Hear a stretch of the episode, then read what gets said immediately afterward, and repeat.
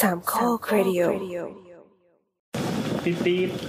สวัสดีครั ส บ วัสดีครับ พอดีปีใหม่ เออสวัสดี สวัสดีปี ปี ให ให ม่ ม่ ก็ได้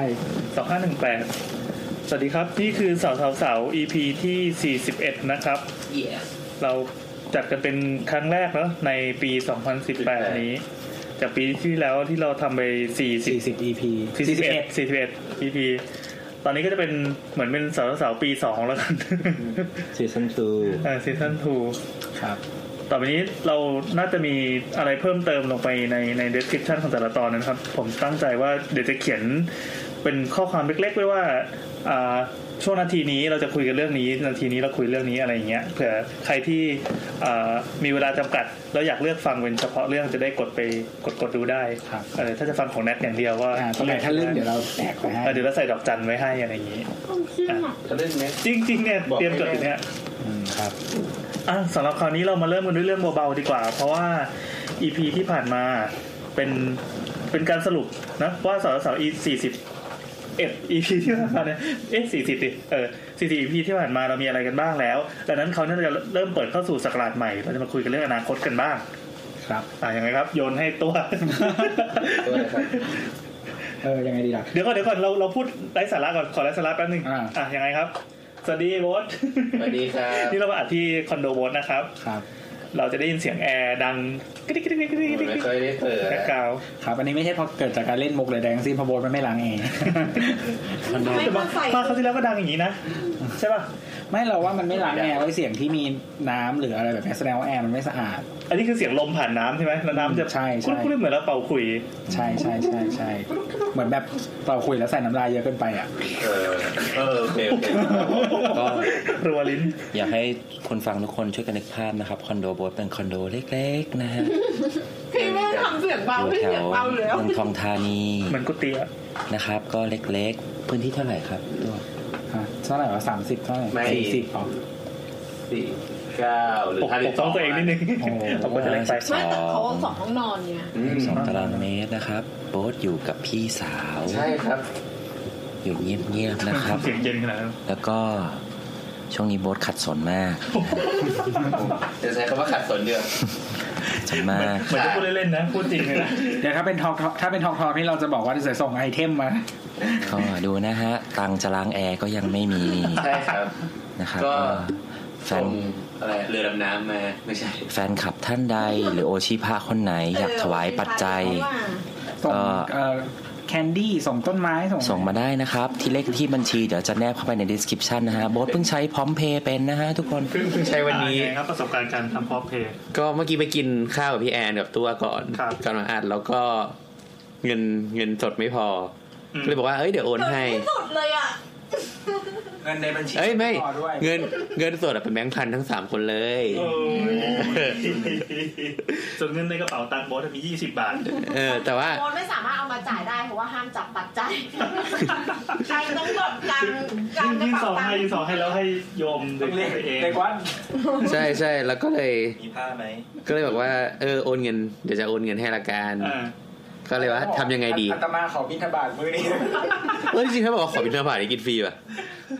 จะให้เขาดีไหมล่ะ ฉันเย็นได้ด้วยเหรอวะหลวงพี่เอาแล้วไงนะครับ นั่นแหละแล้วก็เลยให้พี่แอนกับตัวสอนใจพอเพย์ เออ แล้วก็เออง่ายดีนะ ซึ่งคำแรกที่โบอสพูดขึ้นมาคือโบอสไม่มีพร้อมเพย์นะ เออใช่เราไม่มีพร้อมเพย์ ล่อการบูลลี่มากๆเลยอะ ก็เราไม่มีพร้อมเพย์จริง เอ้า อะ ไม่มีพร้อมเพย์ไม่เห็นเป็นไรเลย จริงๆหรอ เราไม่ได้สมัครพร้อมเพย์เลย เราสมัครแล้วด้วยความบังเอิญ ไม่แต่ว่าการโอนเงินอ่ะ คนที่คนที่ต้องมีของเทคือคนรับไงไม่ใช่คนโอนไง เอออันนี้ก็คือเพิ่งรู้ไง อย่างที่บอกว่าพร้อมเพย์จริงๆมันน่าจะชื่อพร้อมรับใช่ไหม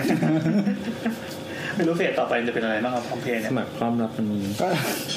ก็จ่ายจ่ายเงินได้สั่ง QR code ที่เป็นทั้ง อ่าๆ ดึงเงินออกจากบัญชี หรือว่าใช้บัตรเครดิตก็ได้ นั่นปีนี้แหละเราจะได้เห็นกัน ใช่ ตามห้างร้านต่างๆ เพราะว่าอย่างร้านเราที่ไปเปิดที่เซ็นทรัลลาดพร้าวชั้นใต้ดินนะค โฆ รับ ษณา นั่นแหละ แล้วตรงนี้จะเขียนใน description ว่าโฆษ โฆษ ณา ณา เดี๋ยวเดี๋ยวเขียนนาทีไว้ให้ด้วย อืม เออเขา เฟ ก็ ส จะ ส มี ตรี ธนา ร้านน คา อ ร นโฆษณา มีธนาคารมีเซลลอะไรเงี้ยมาขอติดต่อว่า เอาคิวโค้ดไปแปะไหมไปตั้งไว้หน้าเขาน์ตรงเคาน์เตอร์อะไรอย่างงี้ไหมไม่เสียค่าธรรมเนียมนะช่วงแรกอะก็ว่าไป ปีนี้ก็น่าจะได้เห็น เพราะว่าอย่างอย่างถ้าใครตามข่าวนะครับ ที่จีนตอนเนี้ยเขาจะเป็นอย่างนี้กันหมดแล้ว อืม มาที่ไทยเราด้วยเซเว่นเห็นได้ อาลีเปย์ อ๋อเหรอ อา เซ ลี เว่น เป ก็ ย์อาลีเปย์ เซเว่นเขาก็มีแบบ QR code เนี่ยเหรอ ใช่ก็คือ แล้วทำไมเราจะ อาลีเปย์อ๋อเราต้องเป็นยูเซอร์ของอาลีเปย์ก่อน ซึ่งคนไทยสมัครไม่ได้ไง อืมใช่มันใช้เฉพาะคนจีน ให้คนจีนเท่านั้น อ๋อเหรอ ระบบทั้งหลาย สำหรับนัก ทำ ท่องเที่ยวจีนเท่านั้น ทำมา ที่ เพื่ มา อคนจีนเท่า ก็ นั้น คงจริงอะอย่างเดียวต้อง นั่ง ไม่แล้วก็ตอนตอนที่เซเว่น อะไรอะ ตอนที่เซเว่นรับบัตรเครดิตเหรอก็คือจริงๆสมัยก่อนอะมันจะมีสาขาที่รับอยู่นะสาขาที่มีร้านขายยาจะรับบัตรเครดิตอยู่แล้ว อ่าอ่า แต่ว่า ต้ตออง นหลั สาง มร้อยขึ้นป่ะ ใช่ใช่แต่ว่าตอนหลังอะเขาขยายไปสาขาทั่วไป แต่ว่าสาขาทั่วไปเขาถ้าเข้าใจไม่ผิดครั้งแรกที่รับอะเขารับบัตรยูเนียนเปย์ก่อนบัตรยูเนียนเปย์ก็คือเหมือนวีซ่ามาสเตอร์การ์ดเนี่ยแหละแต่ว่า ไม่เคยได้ยินชื่อนี้มาก่อนเลย แต่ว่ามันออกโดยจิของจีนไปนของจีน ใช่ยูเนียนเปย์ใช้ในจีน แต่มันจะมีอีกอันหนึ่งนะ ที่มันเหมือนกับมันต้องออกยูเนียนเปย์มาคู่กับอีกอันหนึ่งอะจำไม่ได้ ไม่คือบัตรสมัยก่อนอะยูเนียนเปย์มันใช้ต่างประเทศไม่ได้ เพราะฉะนั้นบัตรที่เขาออกให้คนจีนอะมันจะมี เออเขาเรียกว่าอะไรอะ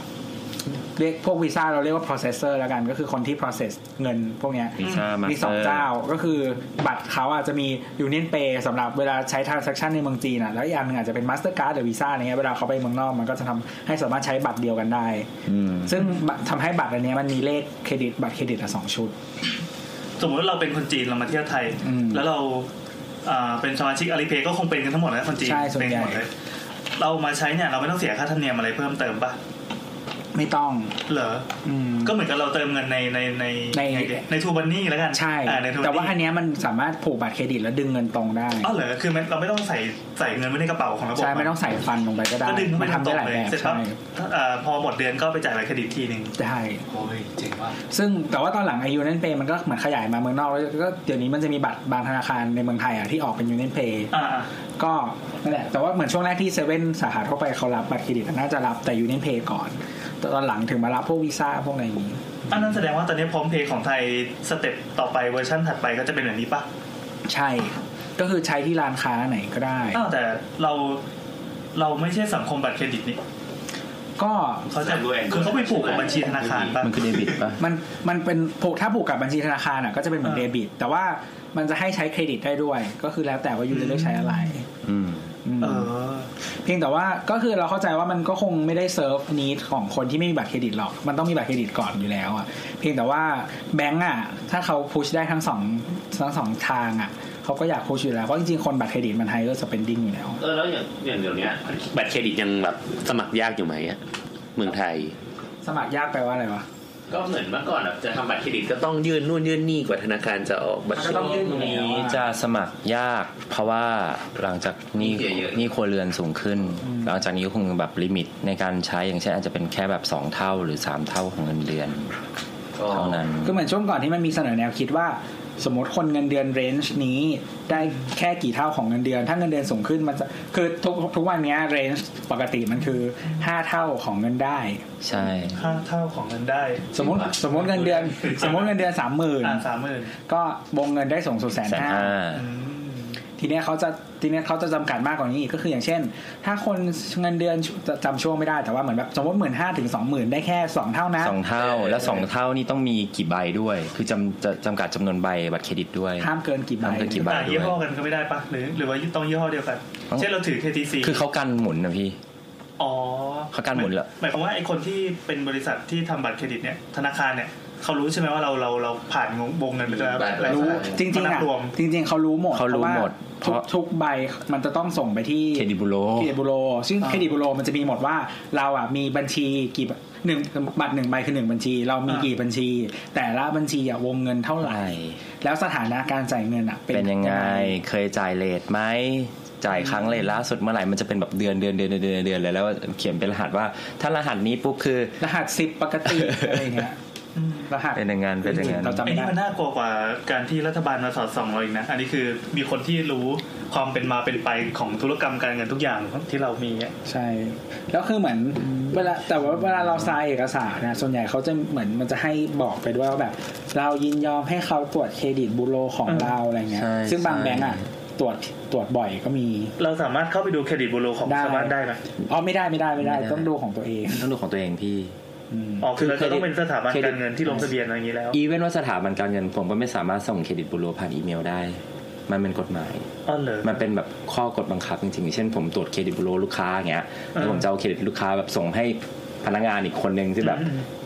ที่เป็นแบบคนโปรเซสในเรื่องเงินกู้อะไรอย่าง เออเงี้ย ช่วยไปดูไอ้นี่หน่อยดิ อ่า เงิน ๆ เดื แบ อบนกู้ตังค์อะไร เพราะว่าเพราะว่าความจริงเครดิตบูโรเนี่ยมันมันเป็นเอกสารที่สำคัญในการที่แบบต้องยื่นประกอบการขอเงินกู้อยู่แล้ว อ่า แต่ว่าพอเสร็จปุ๊บเนี่ยถ้าผมจะส่งเอกสารนี้ไปต่ออะไรเงี้ยมันก็ไม่ได้ เพราะว่าผมมันเป็นคนที่แบบมีอำนาจในการแบบขอทำเรื่องเนี้ยขอในเป็นตัวแทนลูกค้าในการขอดังนั้นถ้าเกิดว่ามีคนอื่นที่มาเห็นสเตตัสเครดิตบูโรของลูกค้าตรงนี้ไปอ่ะอันเนี้ยไม่ได้มันไม่ควรทำ แต่จริงๆอ่าถ้าไม่ได้รับไม่ได้รับเรื่องกฎหมายไม่ได้รับเรื่องจริยธรรมอะไร คือพนักงานธนาคารมีความสามารถในการเข้าถึงตัวเลขนี้ปะ มีครับเรามีระบบ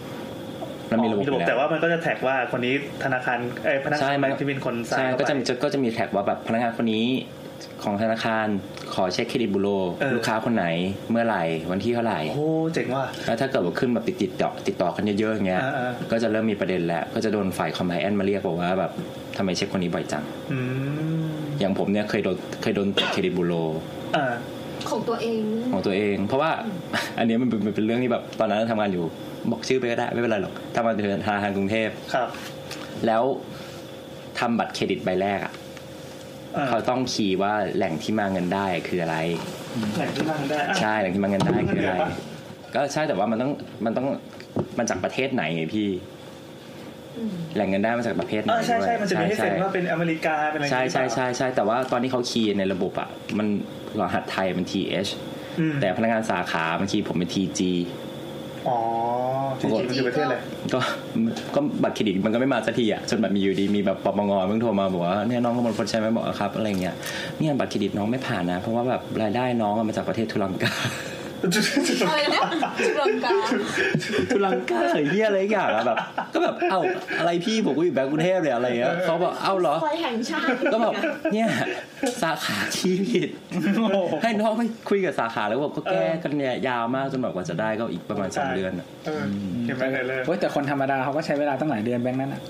ใช่ ขี้เมาอีกแล้ว ไม่นั่นแหละ แต่ว่าก็ก็ก็เกิดการจำกัดบัตรขึ้นมา อ่า เพราะว่า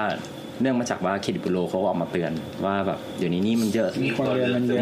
คนเรียนสูงขึ้นนะ ทุกสิ่งทุกอย่างเสือกผ่อนได้หมดเล อ้าวย ถ้าเครดิตบูโรออก เขา มา เรียก พู ว่า ดได้ NPL ป่ะ ถ้าเครดิตบูโรออกมาพูดได้แสดงว่าเครดิตบูโรเป็นใครอ่ะเป็นเป็นเป็นหน่วยงานหรือเป็นอะไรระหว่างประเทศหรือว่าในประเทศเรา ก็เป็นหน่วยงานกลางเลยล่ะ ในงาน แล้ว ในประเทศเราอืม ประเทศเรา เออ เปรียบเปรียบเทียบกับหน่วยงานที่เห็นได้ชัดนี้คือหน่วยงานอะไร เช่น เขาเป็นใครเป็นเหมือนแบบ กองสลาก เป็นมือปืนที่ทำงานอยู่ทปทอะไรอย่างงี้ป่ะ ปปงปปช คือแบบ FBI อย่างเงี้ยไม่ จริงๆมัน ใช่ มันก็ เขาไม่ได้มีอำนาจในการแบบ เขาไม่ได้ regulate ปบปาม อะไรนะ เขาไม่ได้มีอำนาจอะไร เขาเป็นคนถือฐาน เก็บข้อมูล แค่เขาเป็นคนถือฐานข้อมูล เขาเป็นคนที่ access ข้อมูลได้เยอะ เหน่วยงานสำนักงานสถิติแห่งชาติ อ่าก็ได้ก็ได้ก็ได้ นั่นแสดงว่ารัฐบาลอาจจะมีสิทธิ์เข้าไป อ่าอ่าไม่ใช่อาจจะไม่ใช่รัฐบาลก็ได้อาจจะเป็นศาลก็ได้ ขอเข้าไปดูเครดิตบูโรของใครฐาน ต้องมีหมายศาล ไอ้ตัวนี้ได้ปะ ก็ต้องได้ดิ ถ้าอะไรขัดกับศีลธรรมจริยธรรมทุกอย่างก็เปิดเผยได้อยู่แล้วนี่ หมายถึงว่าคนที่มีอำนาจที่จะต้องใช้ตรงเนี้ยเพื่อจับกลุ่มอ่ะ เปิดเผยได้ ได้ จะ นะ ต้อง คิด รับ ว่า รู้ ได้ ได้ นะ เออเห คิดมือน ว่า จิต ได้ แพทย์ นะ อ่ะ ถ้ามีหมายสารมาจิตแพทย์ก็จะ ขอเข้าไปล้วงข้อมูล ใช่ อ๋อ ได้ อ๋ออ๋อ ได้อยู่แล้วพี่แต่ว่า อย่างนี้นาฬิกาประวิตรเราจะ รู้ได้ เออเนี่ยเนี่ยก็เลยอยากรู้ไง เออ ประวิตรไหนอะ นั่นน่ะสิมีตั้งหลายประวิตรบ้าจัง เห็นเขาบอกว่าเปิดเผยเดือนที่สิบห้าแล้ว ไม่มันก็ต้องดูด้วยแหละว่า คือเครดิตบูโรมันก็ด็อกิเมนต์บางอย่าง อ่า เอ่อธนาคารแห่งประเทศไทยเขาก็มีด็อกิเมนต์บางอย่างหมายถึงว่าแบบเรื่องบัญชีหรืออะไรเงี้ยคือคือหน่วยงานแต่ละหน่วยงานอ่ะเขาก็มีข้อมูลพีซพีซพีซใช่ไหมซึ่งข้อมูลบางอย่างอ่ะอาจจะไม่ได้อยู่ในที่ไหนเลยในนี้ก็ได้ อืม ซึ่งหมายถึงอย่างกรณีที่เขามีทรัพย์สินพวกนาฬิกาหรืออะไรอย่างเงี้ยบางทีมันอาจจะไม่ได้ถูกด็อกิเมนต์เลยก็ได้ถึงแม้เราจะเช็คเครดิตบูโรเช็คบัญชี เช็คนู่นนี่นั่นแล้วอ่ะอาจจะไม่ปรากฏในที่ไหนเลยก็ คือ ได้ มันก็ฟีลแบบ อ่าเราเอเอาถือเงินนะมาให้บีเก็บไว้เรื่อยๆบีมีเงิน แต่ว่าไม่เคยมีเครดิตบูโรเลย อันนี้เป็นนอกระบบ ใช่เป็นก็ก็อันนี้คือสิ่งที่เป็นไปได้ อ่า ถ้าพูดถึงคอม แต่เครดิตบูโรมันไม่รู้รายรับเรานี่ ไม่รู้ไม่รู้ ไม่รู้ ครับ เออ ไม่รู้ ใช่ แต่ว่าเหมือนแต่ว่าแบงก์อะรู้ใช่ไหมแล้วถ้าแบงก์ให้วงเงินเท่าไหร่อ่ะ มันก็คิดย้อนกลับมาได้ แบงค์ให้วงเงินเท่าไหร่อ๋อโอเค เออ ไม่เข้าใจ ฐานกลับอะ คือสมมติว่าเราบอกว่าเอ่อแบงก์อ่ะแบงก์ต้องรู้เงินเดือนเราใช่ไหมเขาถึงจะคิด อ่าว งเงินให้เราถูก อ่า ถ้าเขาให้วงเงินเต็มแม็กคูณห้า ก็หันห้า หารห้ากลับมา เราก็จะรู้ว่าคนนี้เป็นเท่าไหร่ เออเออเออเออได้อยู่ เออแต่ว่าปกติมันก็ไม่ค่อยให้ห้าเท่าหรอก เดี๋ยวนี้ลดแล้วจริง เราเรามีเราถืออยู่ใบหนึ่งที่มีแบงค์หนึ่งที่ให้ห้าเท่าไว้ย เอาละครับมาแล้วครับ เราไม่เคยสมัครบัตรเครดิตเล เอย อเราด้วยพ่อเราไม่ให้สมัคร เราได้อินไว้ เราไม่เอา เรา ดูทำหน้าดูทำหน้า ๆ เราได้อินไว้เหมือนกัน เราได้โทรมาทุกวันเลย แล้วก็บอกว่าไม่เอา อินไว้วงเงินแบบดาวบ้านได้อะ โอ้ ขอโทษทีนะ คนต่าง ขอโทษนะของเราสามใบ ของเรานะ เดินผ่านเซ็นทรันพนักงานเขาก็อินไว้แต่พอไปเซ็นชื่อเขาบอกไม่ผ่าน เออทุกน้ำก็โทรมา ไปคดีเซ็นทรันยากชิบหายเลย เรามีใบที่แบบน้อยกว่าเงินเดือนด้วยอะ ใช่ อีอีแบงค์ดอกบัวเนี่ย ใช่ใช่แบบนี้นี่แบบสุดยอด คือแบบให้มาทำไมอ่ะน้อยกว่าเงินเดือน เพนเซสเพราะมันเพราะว่าเพราะว่าธุรกิจเขาไม่เขาไม่หวังจะกินอะไรกับรายย่อยอยู่แล้วไง อืม เขาก็กินแบบไซส์คอมพานีใหญ่ๆไป แต่ว่าเป็นใบที่เราใช้บ่อยไว้ยเพราะว่าเราไว้ใช้ขึ้นรถไฟฟ้า มี rabbit ใช่ มี rabbit นี่เอง ก็เออที่แลบบิดอ่ะที่เขายกเลิกเติมเงินด้วยบัตรเครดิตไปอ่ะเพราะว่าเหมือนเขาโดนค่าธรรมเนียมใช้เวลาไปใช้แทนเงินสดอ่ะที่ร้านนู่นนี่นั่นอ่ะ แต่ว่าถ้าใครอยากใช้อยากใช้แบบเติมเงินด้วยบัตรเครดิตอยู่อ่ะก็ปัดปัดไปเนี่ยทำได้ เอาเหรอ เพราะว่ามันเติมอัตโนมัติได้ เออ เพราะฉะนั้นทุกครั้งที่เงินหมดอ่ะมันจะเติมมันจะดึงเงินจากบัตรเครดิตอ่ะดึงเข้ามาในแลบบิด ของอะไร ของกรุงเทพ อืม บัตรใบเนี้ยทำได้ก็คือถ้าอยากจะเติม เดี๋ยวนี้ก็ยังมี ด้วยบัตร อยู่ใช่ปะ ใช่มีใบเดียวที่ทำได้ อ๋อโอเค เก่งมากครับ BBL เยี่ยมมากครับ ก็เขาเป็นคน processor เงินทั้งหมดของระบิดไง ใช่ใช่ใช่ใช่ เข้าเรื่องกันได้ยัง จะพูดเรื่องอะไร มาเข้าเรื่องกันนะ net fact fact fact เนี่ยอยู่ ไม่มีไม่มีใจเย็นๆนะคะ อ่ะตัดเข้าเพลง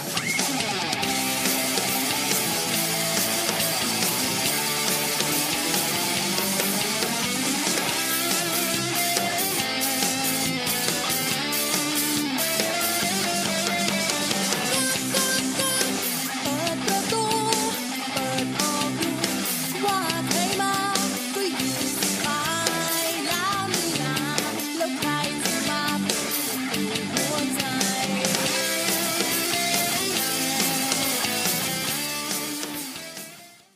เย้ กลับมาแล้วครับ เนี่ยทำไม เนี่ยท่านโมจะต้องพูดว่ากลับมาแล้วครับ เออ เป็นเฮียอะไรเนี่ย ทำไมต้องโบกหัวอ่ะ อ๋อ ก็ กิน กลับ้ามบาง แล้วไง อ่ะ นี่คือรายการสาวสาว EP ที่ 41 นะครับ กลับมาจากไหน เรา ก็ดีเด้ อ่ะเรียกไม่ได้ตดจำต้น เราจะบอกว่าออกอากาศ อ๋อ เมื่อไหร่ โอเคได้ได้ อะออกอากาศวันที่ 6 มกราคม เหมือนเราเพิ่งคุยกันเมื่อกี้อ่ะ ผมมกราคม 2561 ครับ อ๋อ คือเมื่อกี้ขณะที่เราพูดแย่งกันอะโบอสมันกระพือปีกสองครั้งอ่าเดี๋ยวเดี๋ยวเดี๋ยวอ่ะ ครับโบทครับ ครับ แอนครับ น้ำค่ะ แนทค่ะ กวางครับ แกงกินอะไรอยู่เนี่ย กำมือยอยคำห รับ มูยออ่ะ ตัวครับ ตัวครับ ก็ไม่ได้กินอะไรอยู่ อ่ะคราวนี้เรามาพูดเข้าสาระกันได้แล้วนะครับ เดี๋ยวผมจะจดว่าเป็นนาทีที่ 18กว่าๆอ่ะมาเลยครับ วันนี้เราไปทำอะไรกันมาอ่ะโบทช่วยเล่าหน่อย วันนี้ไปกินพิซซ่าใช่ไหม ครับ แล้วไงต่ออ่ะ แล้วก็จ่ายตังค์ด้วยพร้อมเพย์นี่คุยไป ใช่ แล้วก็เห็นจูด ตืดเมื่อกี้โบทพูดอะไรไปสักอย่างหนึ่งแล้วเราก็คัดนะครับนานๆทีเราจะคัดทีหนึ่งโอ้รายการอะไรวะอ่ะคืออย่างนี้ เราได้ไปเปิดดูในเพจชื่อเพจ Thailand Skyline นะครับ ลองไปดูได้ใน Facebook เขาเป็นทำอาร์ตเวิร์กสวยดี เขาจะคอยเล่าเรื่องการสร้างไอ้นู่นไอ้นี่ต่างๆ ที่มันเป็นแนวๆยังไงดีวะแนวๆอสังหาปะ ก็ อสังหาด้วยแล้วก็แล้วก็พวกอินฟราสตรักเจอร์ต่าง ๆ ของไทย ใช่ มันก็เลยมีผลกระทบกับการพัฒนาเมือง อ่า เรื่องคนเรื่องอะไรอย่างเงี้ยหลายอย่าง แล้วทีนี้มันจะมีโพสต์ล่าสุดเมื่อวันที่สองมกราที่ผ่านมานะครับ อันนี้เราเราชวนไปดูด้วยเลยละกันเอ่อมันจะอยู่ใน Facebook นะครับ slash Thailand Skyline เลยมันดูยังไงวะหรือว่าพิมพ์ว่า Thailand Skyline จะขึ้นเลยใช่ไหม ใช่ facebook.com slash thailand sky เออนั่นแหละนั่นแหละ ทีนี้เขามีหัวข้อหนึ่งเว้ย มีโพสต์หนึ่งเว้ยเขาบอกว่าประเทศไทยเนี่ยไปถึงไหนแล้ว แล้วก็มีเล่าสรุปเหตุการณ์ปี 2017 ที่ผ่านมาว่าเขามีบทความพร้อมภาพประกอบอะไรบ้างเอ่อโดยมีการเกรินไว้ว่า เป็นปีทองของประเทศไทยเลย ที่มีการพัฒนาด้านต่างๆโดยเฉพาะโดยเฉพาะอย่างยิ่งการพัฒนาโครงสร้างพื้นฐานครั้งใหญ่ที่สุดเท่าที่เคยมีมา ทางรถไฟความเร็วสูงรถไฟฟ้าทางด่วนสนามบินรวมถึงโครงการอื่นๆในต่างจังหวัดทั่วประเทศ คือไม่ใช่แค่ในกรุงเทพอย่างเดียว อันนี้คือทั่วประเทศเลยรวมถึงต่างจังหวัดพวกหัวเมืองต่างๆด้วย มีอีสานเหนือใต้อะไรเงี้ยครบ ทีนี้เขาก็เลยมีการสรุปว่ามีโครงการน่าสนใจอะไรที่เกิดขึ้นทั่วทุกทุกภูมิภาคบ้าง เราก็เลยขออนุญาตหยิบมาเล่าให้ฟังละกัน อันนี้เป็นเบาๆนะตอนรับปีใหม่เราจะพูดอะไรที่ดูคือเขิมหน่อยว่าเราจะมีอนาคตรออยู่ หยอดอ่ะ อะไร อ้าวเหรอ น้ำแอร์เหรอเอ้ยไม่ใช่หยดธรรมดาไอ้นี่มันลงหลายโจ๊กเลยอะเอาอันนี้ไปลองถังขยะ นี่นี่นี่อยู่ใต้โต๊ะนี่ ต้องต้องต้องต้องขยันติดอ่ะ มันแก้วน้ เราว่ามันเสียปิดไหม ปิดก็ได้ เปิดหน้าต่างไหม เออเราบอกแล้วว่ามันเสีย มึงต้องล้างแอร์เนี่ย มันอันนี้มันแปลว่าฝุ่น ำเออต้องล้างแล้วแหละ ใช่มันกัน ไม่รู้ว่าไม่ไม่ได้เคยใช้เลยอะ เมื่อกี้เดินผ่านแล้วก็น้ำหยดลงมาไว้ยแล้วก็แบบเฮ้ยน้ำลายผี มีแมวฉี่ลงมาเปล่าโอ้ยหยดลงมาเป็นก๊อกเลยอ่ะ เออมันอาจจะมีศพคนตันอยู่อ่ะ เออใช่ อันนี้นะคะ ถ้าใครทำบริษัทล้างแอร์อยู่ก็สามารถ บริจาค เฮ้ยยังไม่หยุดอัดเลยเนี่ย เพื่อให้เรารีวิวได้ ครับหรือหรือใครทำแบบน้ำยาล้างแอร์ที่ล้างด้วยตัวเองอะไรเงี้ยก็ใช้ อันนี้ ได้ โบ๊ทใช้ แอร์มันล้างด้วยตัวเองได้ด้วยเหรอ ได้ จริงอ่ะ จริง โอ้โห อันนี้ เป็ โบ๊ท ไงอ่ะ เทพว่ะ ก็เปิดออกมาแล้วมันมีน้ำยาฉีดเข้าไปอย่างพี่ คือบ้านเราอ่ะจะมีจะมีเจ้าที่รับล้างแอร์เป็นประจำใช่ปะ เออ เสร็จแล้วอ่ะ ก็ แล้วล้างตู้เย็นไหม ช่วงช่วงเด็ก ทะลึ่งอ่ะทำไมเล่นคอนเทนต์แบบเนี้ยรับไม่ได้ฉันต่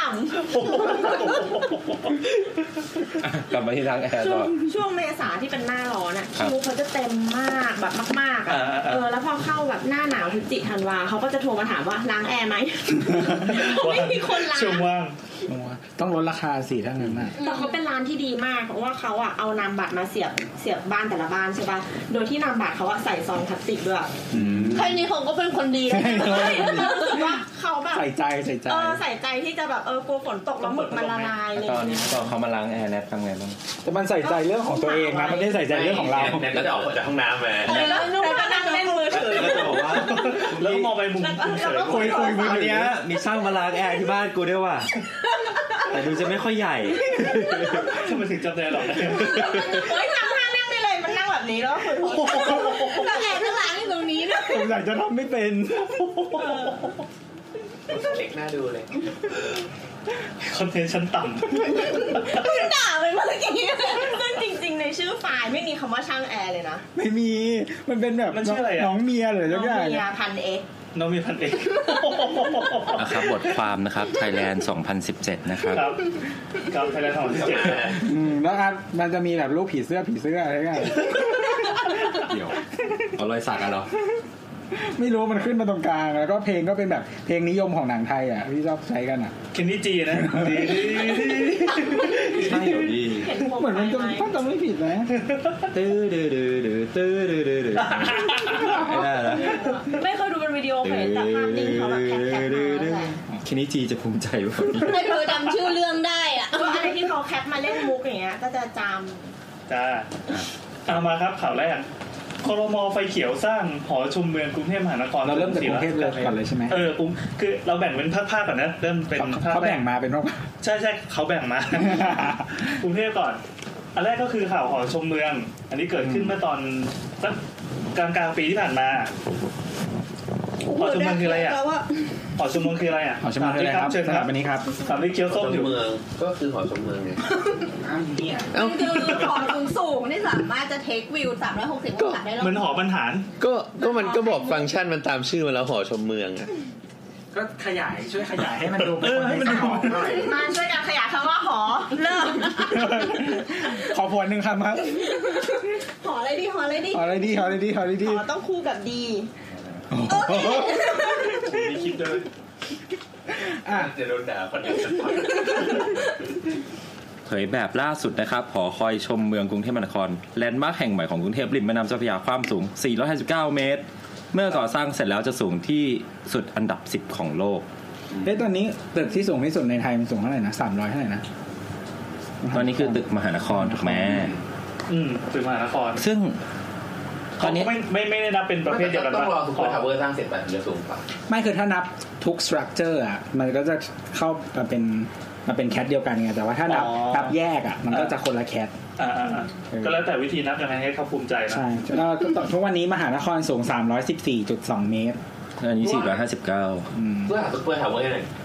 ซูเปอร์ทาวเวอร์น่าโปรโพสครั้งแรกน่าจะสูง 615 เมตร ซูเปอร์ทาวเวอร์ที่บางบางๆลีลีป่ะ ที่พระรามเก้าอ่ะ ที่พระรามเก้าครับ อยู่ในโครงการแกนพระรามเก้า ซึ่งจริงแล้วอ่ะตัวมหานครเองก็เป็นหอชมเมืองอยู่เหมือนกันนะ ใช่ คือเราเข้าใจว่าหอชมเมืองที่เขาหมายถึงอ่ะ มันก็คือสิ่งที่สร้างขึ้นมาเพื่อเพื่อเอาไว้เทควิวอย่างเดียว มันไม่ได้หมายถึงว่า คือมหานครหรือว่าใบโยกอะไรเงี้ยที่ถ้าย้อนกลับไป สเปเปอร์ คือมันมีฟังก์ชันอื่นด้วยเนาะอย่างเช่น มหานครมันก็มีทั้งที่เป็นโรงแรม อ่า แล้วก็เป็น มันคือมิกซ์ยูสถูกแล้วมัน ใช่เป็น mixed use ก็คือมี resident ด้วยอ่ามี Edi- อะไรนะโรงแรมมันเอ่อ edition hotel แล้วก็ Ritz Carlton resident ที่เป็น resident แล้วก็มีส่วนข้างบนที่เป็นที่ชมเมืองมีร้านอาหารนู่นนี่นั่น ส่วนใบหยกก็เป็นโรงแรม อืม แล้วก็ข้างบนตรงที่ที่เป็นที่ชมมันก็เป็นร้านอาหารเป็นอะไรอย่างนี้ ถ้าหอชมเมืองจะพูดได้ว่าถ้าใครก็แบบโซทาวเวอร์อย่างเงี้ยป่ะใกล้ป่ะโซทาวเวอร์เป็นหอชมเมืองป่ะ มัน เพ ไม่ได้ ราะว่าเป็น CN Tower แต่ว่าแต่ว่าอันนั้นอ่ะคือเขาเขาไม่ได้เป็นอาคารมิกยูสอย่างนี้หรือเปล่า แต่กูยังกลัวจริงๆกูยังไม่ได้ดูแผนหอชมเมืองเลยแบบนึง ก็ ฟังก์ชันมันแค่นั้นป่ะ ใช่ใช่แต่จริง ๆ ประเทศไทยอ่ะมีหอหลายแบบเนี้ยหลายที่นะถ้าเราจะไม่ผิดเหมือนที่สมุทรปราการก็มีที่สุพรรณมี อืม แล้วก็มีที่ไหนวะจำไม่ได้ที่อีสานอะไรเงี้ยก็มี แล้ว บางจังหที่อี วัด สาน ที่มี มีเคยไปที่จังหวัดหนึ่งอ่ะ มีหลายชั้นด้วย อืมแต่ว่า จำไม่ได้ หอชมเมือง แล้วท่านหนองแวงเหรอ จำไม่ได้เหมือนสีสะเกด ไม่ใช่ จะมีอะไรเงี้ยแต่ว่าคือพวกเนี้ยอื่น ๆที่ต่างจังหวัดอ่ะ มันจะค่อนข้างเตี้ยกว่านี้เยอะ อาจจะแบบร้อยกว่าเมตรอะไรเงี้ย ทำไมถึงเตี้ย เป็นลักษณะของเมืองเพราะว่า อย่างเช่น คือกรุงเทพอ่ะมันเต็มไปด้วยตึกสูงใช่ไหมถ้ามันไม่สูงพออ่ะมันจะไม่เห็นใช่มันจะโดนบัง แล้วก็สแปนของเมืองอ่ะความความกว้างของพื้นที่อ่ะมันต้องสูงพอที่จะเห็นพื้นที่เยอะๆใช่ แล้วอันเนี้ยเขาเสื้อล่ากไอ้วะไว้ตรงริมแม่น้ำใช่ปะมันก็จะเห็นโค้งแม่น้ำเห็นอะไรอย่างเงี้ยเห็นความสวยงามของแบบตึกสูงฝั่งอื่น หรือว่าเห็นแบบว่างเห็นนู่นนี่นั่นอะไรอย่างงี้ อืม ซึ่งอันนี้มันอยู่ในโครงการที่ชื่อว่าเอ่ออะไรนะไอคอนสยาม อ๋อ ที่เราเมาเมาๆกันไปหลาย ค ร รับ อบ ไอคอนสยาม ของ MQDC นี่เอง ครับก็ไอคอนสยามก็สยามพิวัตรนะ MQDC เยอะเยอะเยอะ เอ็มคิวดีซีคือแมงโนเรีย Magnolia Quality Development อืม ครับก็เป็นลูกหลานเครือ CP เชิญโคกระพัน ครับก็ผู้บริหารก็ไปดูได้เจรวนนท์นะครับ House เจรวนนท์ เอาเจอแล้วกันหน่อย เอ๊ะพอพอพูดถึงพื้นที่ริมน้ำเนี่ย เราเราเคยอ่านว่าในอนาคต ในในอนาคตอีกสักแบบสิบปีอะไรเงี้ยข้างหน้าเงี้ยความเขาเรียกอะไรคืออย่างเมื่อก่อนอะเวลาเราเป็นคนมีเงินอะสิ่งที่เวลาเราจะซื้อที่พักอะเราก็จะไปอยู่ในที่ใกล้ๆรถไฟฟ้าถูกปะแต่หมายถึงว่าในอนาคตอะความไฮโซแบบใหม่อะคือกลายเป็นว่าคนรวยจะย้อนจะย้ายกลับไปอยู่ริมน้ำกันเยอะขึ้นเออ คือเรารู้สึกว่าการพัฒนาของเมืองอ่ะถ้าจะเห็นอันนี้เขาเรียกว่าอะไรอ่ะน่าจะเห็นชัดตอนที่มันมาพร้อมกับการพัฒนาของอินฟราสตรักเจอร์บางอย่างอะคือยุคนึงอ่ะคนที่รวยรวยๆใช่ป่ะเราก็อยู่ในเมืองใช่ไหมตอนที่เมืองเราเล็กๆอ่ะ อ่า แล้วพอเหมือนเรามีอินฟราสตรักเจอร์พวกถนนมีรถนู่นนี่นั่นอ่ะ แล้วในเมืองมันแออัดใช่ปะคนรวยอ่ะย้ายไปอยู่ สิ่งที่เราเรียกว่าสับเบิร์บเออเหมือนรอบนอกที่มีพื้นที่เยอะขึ้น แล้วเราสามารถสร้างบ้านหลังใหญ่ได้ อืม แล้วก็พอถึง เอ้าคุณเลยไม่ได้อยู่กลางเมืองแล้วสร้างให้ใหญ่ๆแล้ว ก็ อันนั้นต้องอันนั้นต้องรวยมาก มากเออ มีเลยก็เลยมาก ต้องรวยมาก แล้วตอนนี้มันก็จะเปลี่ยนมันเปลี่ยนอีกแล้วก็คือเราอ่ะคนรวยอ่ะกลับมาอยู่แนวแนวสูงมากขึ้น แล้วก็อยู่ในเมือง อืม เออ ดั มัน ง ก็ นั้นพื้นที่ที่เหมาะสมอาจจะเป็นพื้นที่ที่มีเขาเรียกอะไรมีวิวที่ดี เลือกเข้าถึงก็อาจจะไม่ได้เป็นประเด็นสำคัญละหรือเปล่า ก็ คือไม่ได้สำคัญมาก คือเข้าถึงมันมาด้วยอินฟราสตรักเจอร์อย่างอื่นไงอย่างเช่น รถไฟฟ้าหรือนู่นนี่นั่นอะไรอย่างเงี้ย ก็นี่ไง อย่างคอนโดโบสเนี่ย อืม วิวข้างนอกสวยไหมตอนเนี้ย ไม่สวย สวยสวยสวย หรอ แบบระยิบระยับ แต่มายาก มึง ใช่ อ ไหม ยากกินไงนะ ๆมายากมาก มายากมาก แสดงว่าเขาเป็นคนรวยเพราะเขาว่าเทคสิ่งที่ความงามอะมากกว่า Nature ชนตี้ เอา นี่ไงกูก็ไปอยู่ซับเบิร์กก่อน ใช่ครับ แต่ระหว่างทางนี้ตึกล้างเต็มเลย เลเชอร์มากเลย เขารวยกว่าเราทุกคนอยู่แล้วดูนะครับ ดูเอ i ิเดนซ์บนใบหน้า นะฮะต่อต่อ อ่ะกลับมาอ่ะหอชมเมืองจบยังเราจะได้ จบแล้วจบแล้ว ไปอันถัดไปตะกี้เรา cover super tower ไปแล้วเนาะ จริงๆหอชมเมืองเขาก็มีดรามงดราม่าแล้วเรื่องเรื่องการดีไซน์มีใครจะให้ความเห็นไหม ไม่ เพราะหน้าตาก็จะเหมือน มันไปคล้ายกับโดฮา อ่าไปคล้ายกับหอหอที่มีอยู่แล้วอะไรเงี้ย แต่มันมีหอ จำไม่ได้ อะไรครับ ยังไงครับมา ที่ถ้าเข้าไปแล้วจะสำลัก นั่นนั่นนั่นนั่นแฟกแฟกแฟก ขออะไรครับ ขอเข้าไปในค เดี๋ยวจดไว้ก่อนนะที เออเยี่ยมเยี่ยมเยี่ยม เอา very good very good very good อ่ะ เอ๊ะอะไรนะกลับกลับมางั้นข้ามไปที่แต่ super tower อีกนิดนึง อ่า นะครับ ซุปเปอร์ทาวเวอร์ครับ ตอนเนี้ยไอ้ตรงซูเปอร์ทาวเวอร์อ่ะมันเราจำได้มันจะมีอยู่ตอนนี้เราพูดพูดถึงว่าโลตัสอะจำได้ป่ะพี่ ที่เราที่เราจะคุยถึงว่าที่จะมีที่จอดรถโลตัสแล้วจะมีอยู่บ้านหนึ่งที่แบบแม่งไม่ยอมขายอะ อ่า อ่า ที่มหาสารคาม ตรงเนี้ยแม่งมีหอพักอยู่อันหนึงแม่งไม่ยอมขาย ไม่ใช่หอพักเขาเขาชื่อสยามคอนโด เขาเป็นคอนโดแรก ตรงไหนนะอีซูเปอร์เนี่ย เอ่อพระรามเก้าหลังเซ็นทรัลพระรามเก้า เป็นคอนโดประมาณ เซ็นทรัลบอกว่าอ่า สิบ อ่า ห้าชั้นหรือยี่สิบชั้นประมาณเนี่ย สิบห้าหรอพี่มีความรู้สึกว่ามันต่ำกว่านั้นมาก ประประมาณประมาณเนี่ยจำไม่ได้ประมาณสิบห้าหรือยี่สิบคือเมื่อก่อนอ่ะทำงานแถวพระรามเก้า ไม่แล้วคือเหมือน ต้องเดินจากหน้าเลยพระรามเก้าอะไปข้างหลัง เหมือนรู้สึกว่าเขาอะคือเมื่อก่อนคอนโดเนี่ยมันมีที่จอดรถด้วย แล้วก็เหมือนที่จอดรถถูกเอาไปแล้วด้วยการพัฒนาโครงการโดยรอบอะถ้าใครไปใต้ตึกเบลอะคอนโดเบลอะมันจะมีที่จอดรถที่เขียนว่าที่จอดรถสยามคอนโดอยู่ก็คือให้คนที่อยู่สยามคอนโดอะมาจอดที่ตึกเบลแทน เป็นอาคารจอดรถ คือไม่มันเป็นตึก อ๋อมันเป็น คอนเป็นคอนโดโดแล้วคอนโด เพียงแต่ว่าไม่เข้าใจว่าคอนโดมันมีพื้นที่จอดรถอยู่ อ่า แล้วอะ ไม่พอ แล้วทีเนี้ยเขาอะเอาพื้นที่ไอ้ที่จอดรถกับพื้นที่โดยรอบอะไปทำอย่างอื่นแล้วไง ไปทำอย่างอื่นหมดเลย เขาก็เลยต้องเหมือนสร้างที่จอดรถอะทดแทนให้อยู่ใต้ตึกเบลที่เป็นคอนโด คือเขาไม่ยอมขายอะคอนโดนั้นอะจนตอนนี้มันกลายเป็นว่าเป็นตึกเล็ก ๆ ที่ซ่อนอยู่ท่าม ที่ กลาง อยู่ท่ามกลางแบบล้อมรอบไปด้วยเซ็นทรัลพระรามเก้าอ แต่ฉัน อฟ คง ฟิศ ไม่รู้ ยูนิลิเวอร์ เออที่เป็นแบบยูนิตมียูนิลิเวอร์เฮาส์ อ่ามี มีเดอะไนท์ทาวเวอร์มีคอนโดเบล ตึก มีอะไร พวก เงี้ย นี้มันคือเจ้าของเดียวกันปะ ไม่เข้าใจว่ามันขายกันมาสิบแยก แยกไปหมดแล้วอ่ะมันขายสิบขาดแล้วอ่ะ คือเราเข้าใจว่า developer หมายถึงเจ้าของโครงการอะเป็นหนึ่งเจ้า แล้วเขาก็แบบแบ่งให้คนนู้นคนนี้ทำอะไรเงี้ย อืม อืมแต่ว่าเขาก็เข้าใจว่ามีส่วนร่วมหมดก็คือ G Land อืม Grand Canal Land จีแลนด์ Grand Canal โดยตึกที่สูงที่สุดเนี่ยคือซุปเปอร์ Super Tower จะตั้งอยู่หน้าตึกเฮียเนี่ย ใช่ จะตั้งอยู่คอนโดเล็กๆเนี่ย อยู่ห คอน น้า โดประมาณโบทว่าไม่ไม่น่าเกินยี่สิบชั้นนะ น่าจะสิบกว่าชั้น เอ้ย เนี่ย ไม่ใช่เอ้ยไม่ใช่ยี่สิบอันนี้ตึกนี่มันยี่สิบห้าใช่ไหมประมาณ เตี้ยกว่านี้ ประมาณสิบห้าชั้นอะไรอย่าง พี่ เงี้ย จำได้เพราะพี่ไปหาลูกค้าตึกข้างๆอ่ะแล้วมองลงมาแล้วแบบไอ้เหี้ยตึกเฮี้ยนี่อะไรวะ คือมันไม่สวยแล้วมันยังไง โอ้โห โอ้พี่ มันเก่ามาก เก่าอ่ะเก่าคอนโดโบสอีก เฮ้ยทำไมถึงไม่ขาย เก่าไปอยู่แล้ว คือมันประมาณแปดดินแดง โอ้ยดีกว่านั้นดีกว่านั้นดีกว่านั้น นั่นหมายถึงว่า มันอะเพิ่งทาสีใหม่เว้ย ใช่ใช่ทาสีใหม่สี คือ ขาว ประมาณเมื่อประมาณสามไม่เกินสามปีก่อน คืออันนี้เราไม่แน่ใจแต่เราเล่าก่อนว่าโครงการไอแกรนพระรามเก้าอ่ะ ที่เห็นหน้าตาอยู่ทุกวันเนี้ยจริงๆอ่ะมันมีมานานแล้ว เออ น่าจะมีช่วงยุคแบบก่อนฟองสบู่แตกอ่ะ ม ก่อนยุค40นะ เออฮะ คือจริงๆโครงการที่เขาจะพัฒนาพื้นที่ตรงเนี้ยมีมานานแล้ว ที่จะมีแบบมีห้างข้างหน้าที่เป็นเซ็นทรัลแล้วก็ออฟฟิศบิลดิ่งต่างๆ ที่กระจายอยู่ในพื้นที่อ่ะเออมันมันมีมานานแล้ว แล้วก็ รวมถึงอีทาวเวอร์นี้ด้วยใช่ไหม สมัยนั้น สมัยนั้นยังไม่มีซูเปอร์ทาวเวอร์ ทาวเวอร์ขึ้นมาขึ้นมาได้ไม่นาน ใช่ สมัยนั้นยังเป็นเยาวฮันอยู่เลย ฝั่งตรงข้ามแล้วครับ มันเคี้ยวเลย เดียวฮันคืออะไรครับ โอ้โห โอ้โหพี่แอน เฮ้ย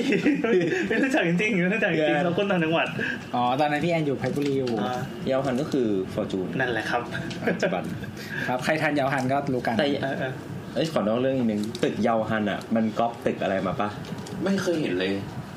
ที่แบบจะเอาสตรัคเจอร์ข้างในมาไว้ข้างนอกตึกอะ อ๋อปามีดูเซ็นเตอร์ ใช่ปะใช่ปะใช่ปะใช่ปะ เออเออใช่ปา ที่ มี ฝรั่ ดู งเศ เซ็ ส นเตอ ก็ ร์ ใกล้ๆยังจะเดินออกไปไกลไหม ปามีดูเซ็นเตอร์ที่ปารีส ใช่ซ่อง ออกแบบโดย Norman Foster ใช่ปะครับ ใช่แบบวะ ผิดก็ หรือว่าลิซาโรเจอร์อ่ะ ไม่รู้ เออเออไม่เป็นไร เอ้า ไม่เป็นไรเลยเดี๋ยวมีคน เดี๋ยวคุณ ค้าน คุณดู ใช่ โอ้ย Norman Foster อ่ะ อ๋อเออว่าเหมือนจริงด้วย ใช่ซอง ใช่ ขอชื่ออีกทีหนึ่งดิ ปอม ซอง เป ปอม โด ปีดูครับ ต้องไปดู เป็นแบบอันนี้ไอ้ที่บันไดข้างหน้าเนี่ยคือแบบ มันเป็นพิ อา พิ มา ธ ลย ภัณฑ์ร่วมสมัยสิทธิ์ร่วมสมัย มันมีแบบพวกแบบพื้นที่กิจกรรมมีอะไรอย่างเงี้ยข้างในด้วย ปงปีดูนะฮะปงปีดู อะไรปองไปดู ซองปองดีดู เออ อ่ะเสร็จแล้วไงต่อครับ กลับมาซูเปอร์ เราก็เลยไม่แน่ใจว่าไอ้สยามคอนโดเนี่ย มันน่าจะเป็นส่วนหนึ่งของโครงการสมัยนั้นหรือเปล่าห อืม รืออะไรไม่รู้แล้วก็ไม่ได้เป็นสิ่งเดียวที่ได้สร้างอ่ะเพราะอย่างอื่นอ่ะไม่ได้สร้างเลย อ๋อหมายถึงว่ามันเกิดฟองสบู่ก่อนก็เลยระงับโครงการทั้งหม ใช่ ด ใช่คือถ้าใครไปเห็นเรนเดอร์ก่อนที่เซนทรัลพระรามเก้าจะเปิดจริงๆมันมีเรนเดอร์ เป็นมีเป็นโมเดลให้ดูอ่ะ ว่าแบบโครงการสพัฒนาหน้าตาเป็นยังไงอะไรอย่างเงี้ อื ย ม แล้วก็จริงๆห้างตรงนั้นอ่ะ มันจะเป็นเซ็นทรัลเป็นห้างเซ็นทรัลสีแดง อืม อยู่ตั้งเออแต่ว่าเพียงแต่ว่าตอนหลังอ่ะที่เขาเปลี่ยนมาเป็นโรบินสันเพราะว่าโรบินสันรัชดาหมดสัญญาเช่าพอดีเขาก็เลยคิดว่าอ่ะย้ายโรบินสันมาละกันมันไม่เปิดเซ็นทรัลละ อืม อืม นั่นแหละ อืม ทุกวันนี้ก็เลยตึกข้างบนก็เป็นสำนักงานใหญ่โรบินสัน อืม ครับ ครับ แล้วสุดท้ายพอซูเปอร์ทาวเวอร์สร้างเสร็จมันจะมันจะสูงที่สุดปะสูงที่สุดใน สูงที่สุด โลก ในไทย สูงที่สุดใน อ๋อไม่ได้ซาวิเซเชีย ไม่คือตอนแรกแผนเขาอะคือกระสุนที่สุดใน ในเซา เซา ท์อีสเอเชียแต่ว่าเหมือนมี แต่ คนพยายามจะชาเลนจ์ทั้งมาเลย์ทั้งอินโดอะไรนู่นนี่นั่น เดี๋ยวเลิกแม่งเลย ในขนาดที่เราประกาศปั๊บ มันก็มีคนอื่นว่า เอ้ย กูทำเสร็จก่อน โคร โว้ย งการนี้ออกแบบโดย A49 แล้วก็คอนซัลท์โดย SOM ก็แต่ว่าต่อไปอ่ะมันอาจจะความสูงอาจจะถูก adjust ก็ได้อะไรเงี้ยเพราะว่าเดี๋ยวนี้มันเป็นเทรนด์ในการแข่งความสูงใช่ไหมก็ คือมันไปแข่งเรื่องเสาอากาศข้างบน ใช่ก็ทีนี้มันก็จะมีบางโครงการอ่ะอย่างที่ซาอุที่สร้างแบบชื่ออะไรนะ Kingdom Tower อะไรสักอย่างอะเขาก็บอกเขาบอกว่าเขาอ่ะไม่บอกว่าความสูงสุดท้ายอ่ะเท่าไหร่ เพื่อแบบว่าจะได้กันว่าแบบเดี๋ยวมึงมาสูงกว่ากู กันขิง เฮ้ยแต่แบบเคย ท้าย ไป ไม่สร้าง เคยเห็นเคยไปนั่งดู ก็เราดูว่า แผขอ Super น้ำมันจะ Tower เจ๊ง อะ เออ ข้างบนนี้คือแบบแทบใช้งานไม่ได้ ใช่ฟังก์ชันไม่ได้ฟังก์ชัน ป ไม่ ระมา ได้ ณ เล แบบ ย สิบปอสุดท้ายอ่ะ ไม่ใช้งานแทบไม่ได้ละ ทำไมอ่ะ คืออย่างนี้เวลามันขึ้นเนี่ยมันขึ้นเป็นคอตรงกลาอ่าง อ๋อแล้วมันก็ต้องบีบ แล้วคืออย่างนี้เวลาอาคารมันส่วนมากมันจะติดกฎหมายอาคารใช่ไหมที่บอกว่าต้องแบบ ล่นระยะ ล่นระยะถอยเข้าไปอ่ะ อ่า ลดระยะขยายความนิดนึงคือ เข้าใจถูกไหมเดี๋ยวเราเราลองเดานะคือสมมติว่ามันอยู่ห่างจากถนนหรือห่างจากอาคารอื่น หรือว่าห่างจากสถานที่ที่เขาเขาเขาสตริกไว้ เออ ถ้าเรามีความสูงของอาคารเท่านี้ เออ จะต้องห่างเป็นสัดส่วน ก็จะต้อโดเท่างนี้ นโดนเท่านี้ เออ ศ ดังนั้น ข้ไป เราจึงจะเห็น อัดเข้าไป ตึกที่มันตัดยอดแหลมๆอะเหมือนตัด ใช่ ตัดให้มันเฉียงขึ้นเฉียงขึ้น ใช่ อันนั้นคือเพื่อให้ได้ตรงกับกฎหมายใช่ไหม ใช่ แสดงว่าสมมติเราเป็นเราเป็นใครเดียเราเป็นซูเปอร์แมนกำลังบินอยู่เนี่ย แล้วเราเห็นตึกที่มันตัดเฉียงเฉียงๆเนี่ยเราสามารถจะเดาได้ใช่ไหมว่าไอ้ฝั่งนั้นนะต้องเป็นถนนแน่เลย ต้องเป็นหน้าตึกแน่เลย อ่ามีความเป็นไปได้อย่างเงี้ยม อ่าแล้วแล้วอันเนี้ย ในกรุงเทพนะในใน เออ เมืองไทย ในกรุงเทพ ในเมืองไทยออก ในเมืองไทย กฎหมายบ้านอื่นก็เป็นคนละอย่างกัน แล้ว นี่ แต่แต่ละเมืองก็กฎหมายต่างกัน อ่าโอเค ซูเปอร์แมนจะสามารถ a p พลายอันนั้นได้แค่ในประเทศไทย เวลาบินผ่านประเทศไทย อืม อ๋อ แล้วเราจะเห็นตึกแบบเป็นขั้นบันไดอยู่ ก็เป็นความรู้ไว้เผื่อซูเปอร์แมนจะมาฟัง อ่ะยังพูดเป็นภาษาอังกฤษโบสเลย เพิ่งไปสอบมา เอา ไม่ได้คะแนนน้อยอ่ะเออเออนั่นแหละ แล้วก็เมื่อกี้ถึงไหนแล้วนะ อ่าคอของตึก อ๋อคือคอมันจะเป็น คอนี่ภาษาไทยใช่ไหม คอคอภาษาอังกฤษ อ่า C O R E แกน แกนเออแกนอ่ะ ส่วนที่แบบเป็นพวกลิฟต์ แกนนี่ภาษาไทยใช่ไหม เออแกนภาษาไทยส่วนที่เป็น คอเรียกว่ากระดวย เอาโบสพูดต่อ เออนั่นแหละมันก็จะแบบมีพวกลิฟต์พวก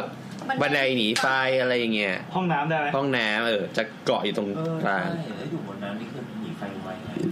ก็มันก็เป็นระบบอัดอากาศไงก็คืออยู่บันไดหนีไฟแล้วก็อัดอากาศแล้วก็พวกลิฟต์อะไรเงี้ยมันก็จะเป็นลิฟต์หนีไฟ อืมก็คือไฟไหม้ลิปปิ้ง แต่เวลาแบบออกแบบอาคารสูงอะลิฟต์มันจะต้องแบบมีเขาเรียกเป็นทันเฟอร์ฟอยอยู่แล้วอะ ใช่เพราะว่ามันไม่สามารถที่จะลงจากบนสุดมาข้างล่างสุดได้เลยอย่างเงี้ย มันอาจจะแบบแบ่งชั้นไว้ หรือไม่ก็สลับชั้นบางทีก็ท แล้ว ำ ไง เฮ้ยมีบทพูดแล้วเว้ย ยังไม่ได้กินเลย เออ เดี๋ยว นั่นแหละแล้วพอพอเหมือนว่า พอมันขึ้นไปสูงๆมันก็ลู่เข้าใช่ไหม อ่า พอรู้ มันจะ ครับ สอบ เออมันสอบเข้าพอสอบเข้าก็พื้นที่ใช้งานก็แทบไม่มีแล้วอะไรเงี้ย อ่า เออมันก็เลย คือมันสร้างไว้เฉยๆเนี่ยเหร คือ อ หรือไง คือเคยถามคือเหมือนตอนที่ยังทำงานออฟฟิศอะ อ่า พี่ซีเนียร์ที่รู้จักอะเพื่อนเขาอะเป็นคล้ายๆแบบที่ปรึกษาโครงการเนี้ย อืม เออของฝั่งโอนเนอร์นะ อ่า เออเขาก็บอกว่าแบบก็ยังแบบยังมีคุยกันอยู่ว่าแบบเอ๊ะมันจะคุ้มทุนจริงหรือเปล่าหรือว่ายังต้องเดเวลลไปอป ทำไมวะอย่างเงี้ยเหรอ ยังต้อง develop เพิ่มอีกหรือเปล่าอะไรเงี้ยเพราะว่าเหมือนพีริมแรกที่ A อะ A แบบโผล่ออกไปโชว์ออกมา ก็เหมือนยังไม่ใช่แบบ ใครเอกคือนามสมมุติเหรอ เอติเก้า ครับ แบบโชว์ออกมาก็ยังไม่ได้แบบเป็นไฟนอลพีดิกหรือเปล่าอะไรเงี้ยอืม ใครในตึกไม่ออกเหมือนเม็ดทานตะวันตั้งอะ เออ ไม่แต่ว่าเหมือนยิ่งตึกสูงอ่ะ สัดส่วนพื้นที่ที่เราต้องเอามาทำไอคอหรือว่า มันก็เยอะไง เออมันจะเยอะไงทำให้แบบ จริง ๆ เราว่า ให้ตึกมันแข็งแรงไม่โดน ใช่ใช่ แต่โดนคือมันจะมีวินโหลด วินโหลด เอ่อลมแรงลมที่มาปะทะต่อยิ่งขึ้นสูงอะลมข้างบนมันยิ่งแรง เออ อ๋อ มันจะกระเด็งซ้ายขวาดึง ใช่ ขึ้น ใช่ อย่างเงี้ยนะ ตึกมันจะเอียง อ่า สี่ มาสามร้อยสามร้อยสิบกว่าอันนี้หกร้อยหกร้อยสิบ คืออย่างนี้ตึกตึกสูงทั่วไปเนี่ย มันไม่ได้แบบว่าตั้งแบบขึ้นมาแบบดินสออ่ะ อ่า คือคือยังไงมันตั้งแบบดินสอแต่ว่ามันไม่ได้แบบปักแบบแข็งแรงอย่างเงี้ยมันก็จะมี ไได้อยู่นิ่ง มันจะมี ๆ อะไรวะยังไม่ได้ทำอะไรเลย มันมันจะอนุญาตให้เรามีเปอร์เซ็นต์ของการ การเอียง การขยับไปบ้างอะไร อ๋อ เงี้ย อ๋อบางทีก็เอียงซ้าย เอียงซ้าย ซึ่งคอตัว แล้ว เนี้ย แต่ มัน ธรรมเหมือน ชาติของคน มันเหมือนเป็นหลัก เป็นสตั๊กเจอร์หลักที่ว่าพอเหมือนยื่นยื่นแขนออกไปเพื่อให้ทุกคนเอามาเกาะ นี่แขนเรา แล้วเวลาที่สมมติเวลาเกิด ตึกถล่มหรืออะไรอย่างเงี้ย อ่า การอยู่ใกล้ส่วนส่วนที่เป็นคออย่างพวกคอลิฟต์เนี่ย คือดีสุดแล้ว อ๋อนึกภาพว่า แข็งแรงสุดมันจะ เออมันจะแข็งแรงสุด สมมุติว่าเราอยู่ในหนัง คอที่ เออ มี คือ ลิฟ ก ต์ ล่องกล่องลิฟต์อะกล่องลิฟต์ด้านข้าง คือปกติอะเวลา ตัวลิฟต์อะ มันมีโครงสร้างใช่ป่ะ อ่า เขาจะทำส่วนที่แข็งแรงที่สุดอะคือไอ้ปล่องลิฟต์นั่นแหละ เอาเหรอ มันเป็นเหมือนแบบ ปล่อง เหมือน ลิฟต์ เหมือน คือ เห ปล่ มื อ อน ง มันกระดูกสันหลังเราอะแล้วก็ล้อม เวลาไปดู สร้างล้อม เขาระเบิด กระดูกสันห ตึ ลั ก ง อะไรอย่างเงี้ย จะเห็น มันก็ ค จะ อ มี ลิอันฟต์ เนี้ยเหลือ คอลิฟต์เห ขึ้น ลือก่อนเขาจะขึ้นก่อนเป็นอย่าง ตึก แร แถ ก วพระรามสามเส้นพระรามสามก็จะมีแต่คอลิฟต์ที่ลางๆอ่ะก็จะมีคอ เพ ลิฟ ราะ ต์ ว่า มีข้ออะไรอีกคะแนน ไม่มีแต่รู้บอกว่าที่คอมีขนด้วยนะ อะไร ขนคอกระโดน เราเราต้องจดตอนนี้ได้ไหมอะ ไม่จดอะ มันเลี้ยล่าดเกินไป ยิงแบบไม่หยุดเลยนะ น้าไม่เคยไปตึกหนึ่งแล้วตอนนั้นนะมันโหลดคนไปเยอะมาก แล้วทีนี้พอมีกิจกรรมปุ๊บอะตึกมันสั่น กิจกรรมอะไร คนกระโดดพร้อมกัน เออ ใช่ เหรอ คอนเสิร์ต คอนเสิร์ตเออ แต่ว่ามันไม่ได้เป็นอาคารที่ทำสำหรับรับคอนเสิร์ต เออ เว้ย เนี่ยเนี่ยเคยสงสัยมา เออ มาละ แล้วทีนี้ปรากฏว่าคืนสั่น สิ่งแรกที่ทำคือ กูก็ค่อยถอยไปแล้วก็เดินไปยืนอยู่ข้างๆคอลิฟต์เหมือนที่น้ำเคยบอกบอกว่าเอ่อเดินบนฟุตปาดแล้วไอ้น้ำมันกระเด็นโดนขาปะ อ่า เราให้ไปเดินแถวๆที่มันเป็นเส้นที่วางเสาไฟฟ้า เออที่มันฝังเสา นั่นแหละ อะไรไว้ตรงนั้นจะแข็ง คือลักษณะตรงนั้นนะมันจะแข็ง อยู่ใกล้เสาแล้ว ตรง แข็ นั้ ง นจะซุดน้อย เป็นเป็นโครงสร้างแบบเหมือนหัวหัวหัวเสา อะ เหล็กมันจะดันให้ขึ้นไป อย่าว่าเดี๋ยวอย่าว่าแต่ตึกไม่นี่เลยพี่ขนาดสะพานอ่ะ มันยังไม่ซัพพอร์ตกับคนที่มาวิ่งมาราธอนเลยอะ อืม คือแค่มาราธอนที่คนขึ้นไปวิ่งเป็นมดมดๆนี่ มันมัน แค่น้ำหนักของคนเนี่ยนะ มันเคยมี เราว่ามันมีการเคลื่อนที่ด้วย มัน ป่ะ เคยมีอยู่ปีหนึ่งอ่ะ Life 12 สิงงานวิ่ง 12 สิงหาที่วิ่งจากสวนสิริกิตไปทางเส้นพระรามสามอ่ะแล้วมันจะต้องผ่านสะพานอันหนึ่งที่เหมือนกับว่า ถ้าวิ่งมาจากเส้นพระรามสามแล้วผ่านโรงเรียนนนทรีย์มาแล้วจะขึ้นสะข้ามสะพานเล็ก ๆ อันหนึ่ง อ่า ที่จะไปลงตรงตลาดปีนังอ่ะ อ่า นึก แล้ว ภาพอ ก็ อกปะมีอยู่ปีหนึ่งอะปีนั้นนะผมไปแต่ผมวิ่งไปก่อนละ แต่ว่ามีเพื่อนเล่าให้ฟังว่าปีนั้นนะคนวิ่งเยอะมากงานนี้คนวิ่งเยอะมาก แล้วแม่งคือขึ้นมาบนสะพานสะพานแม่งโยกเว้ย เออ แต่ว่าจริงๆสะพานมันคือต้องโยกไง สะพานมันโยก อันนี้คือมันโยกจนแบบคนแม่งที่อยู่บนสะพานอะก็มาไล่ห้ามคนที่แบบอยู่ข้างล่างอะอย่าเพิ่งขึ้นมา แล้วก็คือกลายเป็นว่าปีนั้นคือ ต้อง คน ท มัน ยอยทยอย ทยอยทยอยเปิดเปิดผลัดกันขึ้นไปเปิดผลัดกันขึ้นไปอะไรอย่างเงี้ย เหมือนที่เราพูดตอนงานเก็ตทอกว่าสะพานที่ คน ดี ฟัง อะ เขาไม่ได้ฟัง อ๋อ อ่าอธิบาย สะพานที่ดีอ่ะมันคือต้องสั่นนิดหน่อย เพื่อเป็นการระบายความเค้นความเครียดของตัวสะพานออกไปใช่ไหม ถ้าแข็งจะหักง่าย ใช่ถ้าแข็ง แต่ นะ ถ้าอ่อนยวบ อันนี้คือแปลตรงตัวเลยนี่จากจากภาษาอังกฤษคือ stress ใช่ปะ หรอใช่ ใช่ปะ ใช่ใช่แล้วทีเนี้ยคือถ้าสมมติว่า การที่มันเป็นไลฟ์โหลดเนี่ยมันทำให้ความสม่ำเสมอของของแรงที่ น้ำหนั มาก กระทำอ่ะเออมันไม่มีแล้วมันอาจจะเกิดการสอดของแรงอ่ะทำให้เกิดโหนดขึ้นมาแล้วมัน โอ้ย มันเกิดความแข็ง ยาก อ่ะ เว้ย มาแล้วเว้ยมาเออแล้วเว้ย ไม่ก็คือเหมือนกับว่า เวลาการที่เป็นคนวิ่งใช่ไหมพี่ แรงที่มันแบบเหมือนแรงมันกระจายไปเรื่อยอ่ะ อืม เออเพราะฉะนั้นอะ คลื่น แรง มันไม่เท่ากัน แรงที่กระท สะเทือนกระเพื่อม ำลงไปมันไม่สม่ำเสมอไง ครับ มันแบบ เพราะฉะนั้นมันก็ขยับไปเรื่อยอ่ะมันไม่ ใช่ ไม่ได้ไม่มีแพทเทิร์น อ่ะ อ่ะ แล้วถ้าเป็นอ่าวงสล็อตแมชชีน เล่นเพลงผ่านนะอย่าลืมเล่นสล็อตคือจำได้ว่าที่มันทะเลสาบเมืองทองนี่แหละ อ่ามั มันจะมี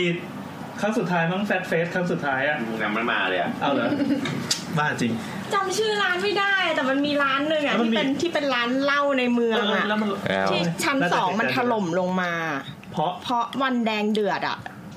อ๋อพอเฮเพราะพอเฮ เอก ระโดดพร้อมกัน อแล้วถล่มถล่มเลยอ่ะแล้วปิดซ่อมอยู่พักหนึงอ่ะ กรุงเทพปะ กรุงเทพในเมืองอ่ะ ใกล้ๆโซนแบบพวก ไอ้ที่เราไปจัด พวกโค festival โค่ ปะ วอล์กอะไรอย่างเงี้ย เขาเขาบอกเลยเว้ย คือ ตอนไหนคเรารับ จะเราสามารถบอกบอกโครงสร้างของร้านทั้งหมดเลยคือเดินเข้ามาใช่ว่าจะมีโต๊ะพูอยู่ทางด้านซ้ายมือค่ะ อ่า แล้วก็แล้วก็ห้องน้ำจะอยู่ซ้ายสุด แล้วก็เดินทะลุตรงมาจะมีบันไดอยู่ทางขวามื ออืมแล้วก็แล้วก็พอขึ้นมาก็ก็มันจะเป็นจะเป็นเหมือนแบบชั้นลอยอ่ะโดยที่ชั้นลอยทางทางด้านขวามือ อันนี้มองจากประตูร้านนะจะนั่งเป็นโต๊ะแถวเดียว เออ พี่ แล้ว เชื่ ก็ อว่า ข้างหน้า แซมตอบได้ คือมันละเอียดมากเลยเราสามารถวาดรูปให้ได้เลยแต่เราไม่รู้ชื่อ คืออย่างนี้อาคารแต่ละอย่างอ่ะมันจะถูกคิดคำนวณการรับโหลดสำหรับการใช้งานอันนั้นไว้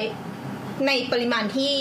ที่มันรับอย่างอาคารเนี้ยมันเป็นคอนโดเขาก็จะรับโหลด คัน ไว้ นี้หมายถึงคอนโดโบสนี้ ใช่คอนโดโบสถ์ก็จะรับสำหรับการ แล้ว รั ค บ อนโดแอร์นะ มีชีวิตธรรมดาอย่างเงี้ยไม่ได้แบบให้คน 50 คนมาอัดหนึ่งตารางเมตรแล้วกระโดดพร้อมกันอย่างเงี้ยมันไม่ใช่ มันห้าสิบคนมาอัดกัน เนี่ยมึง อืม ไม่ใช่หรอ อ่ะแล้วถ้าสมมติเป็นวันวาเลนไทน์อะแล้วทุกห้องพร้อมใจเอากันอย่างรุนแรง มันมันก็ยังไม่ถึงขนาดนั้น จดนาทีไว้ก่อน เขาเขาเขาจะคิดปริมาณรองรับไว้อะให้มันเกินประมาณอาจจะเท่าหนึ่งถึงครึ่งเท่า ส่วนใหญ่เซฟตี้ ออ ใช่ใช่มันจะมีเหมือนเซฟตี้แฟกเตอร์อะไรเงี้ยคูณไปกี่เท่าสักอย่างนี่แหละ ใช่ แต่ว่า คนไทย ก็ อ่ะ แล้ว ลอยก แต่ ระทงกับวาเลนไทน์อะวันไหนเอาเยอะกว่า กัน อ่าอันนี้ก็อะไรควิส ไม่รู้ไงถาม หรือว่า เอ้ยแล้ว ลอยกระทงกับวาเลนไทน์เหรอ เออแต่เราจริงๆอ่ะมันดูได้จากสถิติคนเกิดอะว่า เรา แบบ ว่า เกิดเดือนไหน ลอยกระทง เพราะว่าลอยกระทงอะมันจำเป็นต้องกลับบ้านดึก อ่า เออ แต่ว่าวาเลนไทน์มันไม่จำเป็น วาเลนไทน์มันกี่โมงก็ได้ แต่จะเอากันจริง ๆ ก็เอากันเมื่อไหร่ เออเอากลางวันก็ได้นะไม่เดี๋ยวก่อนขอคิดก่อนมันต้องมี ห ห ลั ลั ง ง เขาไม่เอากันหรอก ไม่แต่มันหนีแม่ง่ายเปล่าว่าลอยกระทงอ่ะง่ายกว่าบอกเอ้ยไปไปไป ไม่แต่ว่า ไปลอ แม่ ยก ก็ ระท ต้อง งเป็นห่วงดิแม่ก็ต้องแบบเฮ้ยแต่วันนี้มีมีโอกาสไม่ปล่อยดีกว่าอะไร แม่ เงี้ย มึงเคยพูดอย่างนั้นไหม กูไม่ค่อยเป็นลอยกระทงอ่ะ ทำไมไม่เอากันตรุดจีนมาเพิ่งได้ตังค์มาก็เอาไปเปิดห้องนี้ ไม่อะ เสียงประทัดมันดังอะ ก็ตามจังหวะนั่นแหละ อันนั้นไม่ใช่เสียงประทัด ดอกสุดท้ายมันจะเสียงดังมากเลยนะ เออมันจะมีเว้นด้วยฮะปั้ง แล้วเราก็จะมีเลขไหลลงมา เดี๋ยวเนี้ยเป็นเลขสองตัวหรือสามตัวเลือกเอา ลูกสาว ขอพรบรรพบุรุษมาด้วยว่า เออเดี๋ยว เดี๋ยวนี้จะไปเพิ่มทายาท พอพอกลับมากลับมา โอ้ยกรุงเทพจะไม่จบเลยอ่ะ นี่เราไหลจัดแล้วเพราะเสียเวลาเลย เออเอากลับมาครับ คนฟังเขาชอบพี่อย่างเงี้ย งั้นงั้นเราข้ามกรุงเทพไปหน่อยไหม คิดเอาเอง มันยะหลืกิน กรุงเทพมีอะไรที่สำคัญสำคัญไหมอ่ะคือคือเราจะบอกว่าเออเราจะพูดกันเรื่องพวกโครงสร้างพื้นฐานต่างๆ ใช่ไหมแต่ มันจะเปลี่ยน ไอ ชีวิตเรา ไอสิ่งสำคัญที่เกิดขึ้นในกรุงเทพเนี่ยก็คือพวกระบบระบบราง อย่างพวกรถไฟฟ้าสายต่างๆ ที่มันมันเคาะอย่างเร็ว แล้วก็อนุมัติอย่างเร็ว แล้วก็หาผู้รับเหมามาเหมาเรียบร้อย มีการทรายกันการอนุมัติการผลิตแล้ว แต่เราจะยังไม่ลงรายละเอียดใน EP นี้แน่เราหยอดไว้ก่อน เชิญ เพราะว่าเดี๋ยวครั้งถัดๆไปขอบอกไว้เลยว่าเราจะลงรายละเอียดกันเรื่องเรื่องรางในประเทศไทยในอนาคตด้วย เราจะพัก คราวนี้เราข้ามเรื่องรางไปหมดเลยแล้วกัน อ่างั้นแล้วเราพูดเรื่องอะไรอะสนามบินไหม สนามบินอ่ะเลยเลยเลยเลย สนามบินก็ สนามบินก็จริงๆ ตอนนี้คือที่ ดอนเมืองขยายตัวนภูมิก็ สุวรรณภูมิ มีแผนขยายบ้างใช่ป่ะ ใช่ก็คือสุวรรณภูมิอ่ะเขาจะสิ่งที่เขาพยายามจะทำก็คือ ตอนนี้ที่ที่มันน่าจะเริ่มไปแล้วก็คือทำเขาเรียกว่าอะไรอ่ะ เป็นเทอร์เทอร์มินอลอีกอันหนึ่งที่ ไม่ไม่ใช่ไม่ใช่เทอร์มินอลเขาเรียกว่าอะไรวะเป็นเป็นคองคอสเพิ่มเหมือนเป็นตึกขึ้นมาอยู่ตรงกลาง แล้วก็เป็นที่ที่ให้เครื่องบินมาเทียบ แล้วก็โยกคือขยายพื้นที่อ่ะให้ งวงเหรอ เนี่ย เอ่อ มันเป็นตึกแยกอ่ะพี่ มันคือตึกแยกที่ไปตั้ง อยู่กลางรันเวย์ อยู่กลางรันเวย์อะคืออย่างนี้ เข้า คือที่ไหน ที่ คือคืที่อ สุวรรณน่ะเหรอ คืออย่างนี้สุวรรณภูมิเวลาเห็นสนามบินเนี่ยมันจะเป็นอาคารกลางใช่ไหม อ่า แล้วมันก็จะมีปีกมีแขน ไที่ ย่อออกไป โค้งๆเหมือนเป็นสระอีเยอะ คือสุวรรไม่ณใช่ ภูมิแบบดีไซน์ครั้งแรกอ่ะมันจะมีเทอร์มินอลทั้งหมดสองอัน ๆอ่า เป็นเป็นสี่เหลี่ยมผืนผ้าแล้วก็มีแขนสี่แขน อืม สี่แกนที่ยื่นออกไปแล้วให้เครื่องบินมาเทียบ ใช่ ท่า เหมือนท่าเทียบเรือ เอ่อ ดีไซน์แรกอ่ะจะมีตึกแบบเนี้ยสองตึก สองตึกอ่า ก็คือเหมือนเหมือนตึกเนี่ยเป็นตึกปัจจุบันแล้วก็แล้วก็ดูพลิเคทไปอีกอันหนึ่ง อ่า แล้วก็จะมีไอ้มิดเดิลของของคอที่อยู่กลางกลางสนามบินอ่ะที่เป็นเหมือนตึกขึ้นมาแต่ไม่ใช่เทอร์มินอลอะคือไม่มีการเช็คอินแค่เป็นที่แบบไปขึ้นลงเครื่องบินเฉยๆอ่ะ เครื่องบินจะเข้ามาเทียบตรงนี้ได้ เออเป็นรูปเครื่องหมายบวกอีกสองอัน อ๋อ แต่ว่าตอนนี้เขาจะเปลี่ยน หน้าหน้าตาละอ่า ซึ่งที่ที่กำลังจะสร้างอันใหม่คือเป็นเหมือนเหมือนเส้นตรงหนึ่งอัน อ่าครับ แล้วเขาก็จะทำรถไฟเชื่อมใต้ดิน อ๋อเพื่อเสิร์ฟคนเข้าไป ชัตเติ้ลเงี้ยเหรอ คือ ใช่ คืออย่างก็คือสมมติว่า สมมติว่าเราอะไปสร้างรถไฟหรือสร้างอะไรสิ่งก่อสร้างอะกีดขวางข้างบนใช่ไหมการโฟลว์ของเครื่อการง บิน โฟล มัน ว์ก็ของ ไม่ได้ เครื่องบินแล้วก็รถต่างๆในสนามบินมันยาก มันจะลำบากดังนั้นการ เอา สร้าง ที่ ใต้ดิน ด้านบ จึง น เป็น ดินนี้หมดแล้ว ใช่ ถูกใช้หมด คือเหมือน ถ้ามันไปสร้างบนดินอะมันจะไปขวางเซอร์คูลเล มัน ชั ควรจะแม็กซิมัยให้เครื่องบินมันเซอร์คูลเลตในสนามบินให้ได้มากที่สุด อืมอืม อืม เขาเลยไปเจาะรูเอาข้างใต้ ใช่ ซึ่งจริงๆเขาเตรียมไปแล้วตั้งแต่แรก ในแผนมีอยู่ แต่ไม่มีตังค์ ก็คิดว่าเป็นเฟสถัดไปแต่พอดี อ๋อ พอดีแบบนานไปหน่อย กี่ปีแล้ววะสุวรรณภูมิกี่ปีแล้ววะ ก่อนจะหนองงูเห่า สุวรรณภูมิอะเป็นสนามบินที่ตั้งแต่คอมมิชชั่นถึงสร้างเสร็จอะใช้เวลานานที่สุดในโลกประมาณ 50 กว่าปี yes แต่แต่ถ้าเราจำไม่ผิดเวลาสร้างจริงมันแค่ประมาณ 8 ปีนะ แต่เวลาตั้งแต่คอมมิชชั่นโปรเจกต์ว่าเราจะมีสนามบินกรุงเทพแห่งใหม่นะ เปลี่ยนรัฐบาลบ่อย มันผิดตรงที่ว่าเราประกาศเร็วไปหน่อยใช่ไหมถ้าเราประกาศช้าๆก็น่าจะไม่เสียประวัติ ถ้าประกาศยุคนี้ไม่ได้สร้างพวกนี้ ก็แต่ว่าก็ความจริงก็เซิร์ช Google ได้ คือสุวรรณภูมิเฟสสองก็จะเห็นเลย อ่าใช้คำว่าสุวรรณภูมิเฟสสองเลย ใช่ครับ ใช่ แล้วจริงๆเขาก็จะ propose new terminal ด้วยมันควรจะมีแล้วคือจริงๆอ่ะ มันดีเลย์มาหมดแล้ว คือถ้าสังเกตว่าถ้าใครจำได้ดอนเมืองช่วงก่อนที่จะปิดแล้วย้ายมาสุวรรณภูมิอ่ะ มันอัดมันแน่นมาก คือตอนนี้ขนาดดอนเมืองแค่บินในประเทศ มันมี เออ international airport นิดๆหน่อยๆก็ยังแบบ ๆ คือ แน่นมาก ช่วงก่อนที่จะปิดดอนเมืองแล้วย้ายมาสุวรรณภูมิตอนนั้นอ่ะมัน over capacity ของดอนเมืองไปแล้ว ทุกวันนี้ก็เราก็ยังคิดว่าโอ้ยอยู่ แล้วทีเนี้ยพามาสุวรรณภูมิสุวรรณภูมิเปิดปีแรกอ่ะ ถ้าถ้าเราปีหรือสองหรือปีที่สองถ้าเราจำไม่ได้ก็ over capacity ทันที โอ้ อันนี่คือเปิดพรีเซนต์ของ AOT อยู่ปะ ใช่ครับ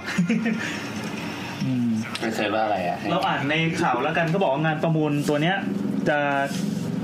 ส่วนใหญ่แล้วเสร็จตามกำหนดงานแผนงานที่ว่างวางไว้ในเดือนพย62 แล้วก็ทดสอบไปได้ก่อน 6 เดือนขึ้นไปอ่าเสร็จปั๊บตัวเนี้ยน่าจะเปิดใช้ได้อ่าสุวรรณภูมิเฟสสองน่าจะเป็นไตรมาสสามของปี 63 เลย ตอนเนี้ยเราปี 61 แล้วใช่ป่ะอีกแค่ 2 ปี ตัวสุวรรณภูมิเวอร์ชัน2 ก็จะเปิดใช้งาน แต่แต่ตอนนี้สนามบินมันโอเวอร์แคปซิตี้ไปแล้ว เฟสสองใช่ไหม นก็คือล้นหลดไปเยอะๆ ใช่ มาก ส่วนดอนเมืองอ่ะ ก็ตอนแรกมันมีประมาณ 3 เทอร์มินอลมั้ง ๆเออ ตอนนี้ก็คือเปิดไปแล้ว 2 เทอร์มินอ จำ ล ได้ว่าเดินไกลกันทั้งคู่เลย อ่าทีเนี้ยทีเนี้ยเขาจะเข้าใจว่าเขาจะปรับไอตัวเทอร์มินอลที่เหลืออยู่ที่ปิดไปอ่ะ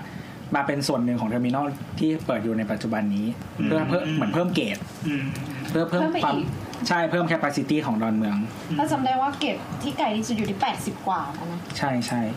โหดมาก เออก็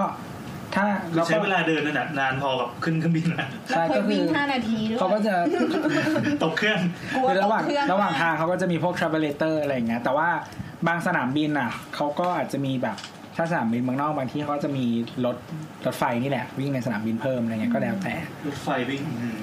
อืม เออเรามีคำถาม ยังไงครับ แบบแบบไม่ทะลึ่ง อย่า อ๋อ ทำหน้าคาดหวัง หวังมากเลยเมื่อกี้ คือเราเห็นคนในเน็ตอะพูดว่าเออเหมือนเหมือนมันมี แบบสุวรรณภูมิอะชอบประกาศตามตามคนใช่ป่ะแล้วเขาก็บอกว่าเนี่ยมันน่าลำคาญมากเลย เมื่อก่อนก็ไม่ประกาศทำไมเดี๋ยวนี้มาประกาศอะไรเงี้ย แต่เรารู้สึกว่าประกาศอะมันเป็นเหมือน เหมือนเป็นพื้นฐานที่ทุกสนามบินทั่วโลกทำไม่ใช่หรอ จริง ๆ แล้วอ่ะมันมีสนามบินที่เริ่ม practice แบบใหม่ แบบไม่ประกาศ หร เอ อ อ ยังไง เออ ก็คือเขาใช้วิธีเหมือนว่าว่า พยายามบอกเวลาเผื่อให้น้อยลง แล้วก็ไม่ประกาศตกก็ตกเลย แต่พอทำบ่อยๆ อ่ะ คนจะเลินแล้วจะแล้วคือแบบ มีความรับผิดชอบ คือสุดท้ายแล้วอ่ะมันจะทำให้ overall time ของสนามบินน่ะดีขึ้น ก็คือไม่รอ ไม่หรอ อืม อืม แล้วเป็นไงอะ ขัด โด ดิ น บ ด่า ไม่โอ้ มา กูเลย ด่ามาปะ ก็ก็มีก็มีแต่เราไม่แน่ใจว่าสนามบินไหนแล้วที่ใช้บ้างอ่ะแต่ว่ามันแต่ว่ามันมีคนทำแล้ว แล้วเขาก็รู้สึกว่าผลน่ะมันดีกว่าเดิมหมายถึงว่าการตรงต่อเวลาของสายการบินต่างๆอ่ะมันดีขึ้น มีคนพูดถึงประเด็นที่ว่าพอมันมันประกาศเรื่อยๆอ่ะสังเกตไหมประกาศต่อไฟล์หนึ่งอีกไฟล์หนึ่งพูดต่อพูดต่อเลยอะมันกลับไม่ไม่มีความรู้สึกการเป็นวอร์นิ่งอ่ะ ใช่เขาจะไม่รู้สึกว่ามันรีบจริง เออ อ่าอ่าอ่า อืมแล้วก็แต่ว่าจริงๆอ่ะเราก็ไม่แน่ใจว่าเขาแฮนเดิลเรื่องกระเป๋ายังไง เพราะว่า บางครั้งอ่ะการที่ผู้โดยสารอ่ะโดดกระเป๋าแล้วมาขึ้นไม่ทันอ่ะ มันจะมีปัญหาเพราะว่า เครื่องออกไม่ได้ มันจะต้องออฟโหลดกระเป๋าคนนั้นทิ้ง เอออ เออแต่แต่เราไม่แน่ใจว่าสนามบินที่ไม่ประกาศอะเขาใช้วิธียังไงเหมือนกัน เออ อ่าครับ ใคร หรือไม่งั้นเขาอาจจะต้องตั้งตั้งทามมิ่งใหม่อย่างเช่นว่า ถ้าถึงเวลาเนี้ย ต้องโหลด ผู้โดยสารยังไม่โชว์อัพอะต้องออฟโหลดกระเป๋าทันทีอะไรอย่างเงี้ย ซึ่งสาเหตุที่เขาไม่ไปโดยที่กระเป๋าเราอยู่บนเครื่องเขาไม่ได้ห่วงเราจะไม่มีของใช้นะ แต่เขากลัวว่ามันจะมีระเบิดอยู่ข้างในแล้วเหมือนเราอ่ะ มันไม่มีคน ลีอะเออ responsible เหมือนแบบเออเอากระเป๋าฉันขึ้นไปเลยเพราะว่าฉันจะระเบิดอย่างเงี้ยแล้วฉันไม่ไปบ๊ายบาย ใช่มันเป็นเรื่องความปลอดภัย เออ ด้วย เพราะฉะนั้นถ้าแบบไม่มีคนเป็นเจ้าของกระเป๋าก็จะต้องถูกลออฟงโหลด มา ทิ้ง รวมถึงถ้ากระเป๋าถูกอยู่บนสายพานหรืออะไรแล้วแบบไม่มีเจ้าของมานาน านเกินนๆ ไป กระเป๋าคุณจะถูกลากไปทำลายทันที อ๋อเหรอ อืม ลืมไม่ได้เลยใช่ปะ ใช่ห้ามทิ้งกระเป๋าไว้ห่างจากตัว อ๋อ อ้าวนี่เรารู้นี่ เพราะว่าอะไร ก็รู้นี่ ทำไมจะทำอะไร เออแล้วถามทำไมอ่ะ ถามมาตั้งแต่แรกทำไมอ่ะ ไม่ถามว่าทำไมเขาถึงทิ้งคน อ๋อ ถามว่าการทิ้งคนเป็นเรื่องปกติเหรอถามว่าการไม่ประกาศอ่ะ มันเป็นการผลักภาระให้ผู้บริโภคหรือเปล่าอะไรอย่างนี้ โอเคโอเคโทษโทษโทษ ทำไมนายต้องมีปัญหาแบบเราตลอดเลยอ่ะ โทษโทษโทษโทษโทษโทษโทษ จนปอด ทำไมไม่สมัครพร้อมเพย์ คนมีปัญหาอีกแล้วอ่ะ โทษโทษโทษโทษ ครับ ก็นั่นแหละก็เหมือนกับว่าเออเนี่ยแต่เราแต่เรารู้สึกว่าถ้าเป็นสนามบินแบบเขาเรียกว่าแบบดอนเมืองอะที่มันโลคอสเป็นหลักใช่ปะคนโหลดกระเป๋าน้อยหน่อยอ่ะการทำแล้วแล้วทามมิ่งมันมีสำมันสำคัญอ่ะ เพราะว่าเครื่องพวกเนี้ยเขาเทิร์นโอเวอร์สูงแบบ เออวิ่งเร็ว อย่างที คือ ไปเร็ว คือสมมติ ขึ้นเร็ว ลำหนึ่งอ่ะบินแบบวันหนึ่งแบบแปดไฟลท์อะไรเงี้ย อืมอืม เออเพราะฉะนั้นเนี่ยก็ถ้าทำมันอาจจะ improve timing ได้อะไรเงี้ยก็อืมนั่นแหละ ครับ เคยโดนดีเลย์สูงสุดเท่าไหร่ เคยโดนดีเลย์สูงสุดเหรอประมาณ 2 ชั่วโมงมั้ง มึงเคยทำเขา ถ้า ที่เดท แต่แต่เราเราไม่แน่ใจว่ามีดีเลย์นานขนาดนี้ไหมอะแต่ว่าก่อนมากกว่านี้ไหมแต่ว่าครั้งล่าสุดจำได้คือปีนี้แหละ เราไปขอนแก่น เออแล้วก็มันเป็นช่วงที่เหมือนกับว่า เหมือนมีแบบคณะทูตานุทูต คนใหญ่คนโตจากประเทศนู่นนี่นั่นอ่ะจะมากรุงเทพ อ๋อ มาร่วมงานอะไรอย่างเงี้ยเขาก็บอกว่าเออตอนนี้เครื่องออกจากสนามบินไม่ได้นะครับนู่นนี่นั่นอะไรอย่างเงี้ย คือมันแบบพังหมด เลย วิเราก็เคยเราเคย เออถ้าอ ดี ย่าง เล เงี้ย ย์แล้วอยู่เหมือนกัน ถ้าเป็นแบบกรณีอย่างเงี้ย ใครรับผิดชอบอะกับการแบบดีเลย์ของเครื่องบิน สายการบินก่อน แต่ว่าสายการบินจะไปบี้กับใครต่อนี่แล้วแต่ อืม จริงๆ มันจะมีกฎว่าแบบ ถ้าเกินกี่ชั่วโมงจะต้องให้ compensation หนึ่งสองสามสี่ห้าเกินกี่ชั่วโมงต้องเพิ่มเป็น compensation เป็นหนึ่งสองสามสี่ห้า ไอไอไอ แจกคูปอง คนอ่ะกูรู้แต่หมายถึงว่า เช่น เครื่องบินสายการบินเอเนี่ยอยู่ดีมันก็ดีเลยแล้วแบบทำให้เครื่องอื่นดีเลยอย่างเงี้ย ก็ฟ้องกันเป็นท่อนะครับ เออเออกูเคยเป็น เช่นเช่นสมมติว่ามีแบบไอ้เนี่ยคณะคนสำคัญเนี่ยจะบินตัดหน้าสายการบินอื่นเนี่ยทำให้เครื่องบินอื่นดีเลยเนี่ยใครรับผิดชอบ อันเนี้ยมึงรับผิดชอบก่อนเลย ไม่ไม่ไม่ นโดนขึ้นมา เพราะมึงถาม มึงต้องไปหาคำตอบ ก็อย่างอย่าง เราเล่นเราเล่น คณะ เราเล่น คุณตันทูตเนี่ยสมมติ อืม อย่างเงี้ย ก็ฟ้องเป็นฮอต เครื่องบินอื่นขึ้นยังไม่ได้อะไรอย่างเงี้ยแล้วใคร คือเราว่าถ้ามันสุดวิสัยจริงๆอ่ะมันอาจจะหาคนรับผิดชอบไม่ได้อะไรเงี้ยแต่ว่าแล้วแต่ว่าพวกเนี้ยบางทีมันจะมีประกันหรือมีอะไรอย่างงี้ด้วยนะ อืม อืมก็แล้วแต่กรณีไป เหมือนเคยได้ยินว่าเราถ้าเกิดสมมติว่าเรามีความเสียหายจากการดีเลย์อะเราสามารถฟ้องเรียกร้องค่าเสียหายได้ ส่วนใหญ่อ่ะกฎที่มันโหดๆอ่ะจะเป็นของ EU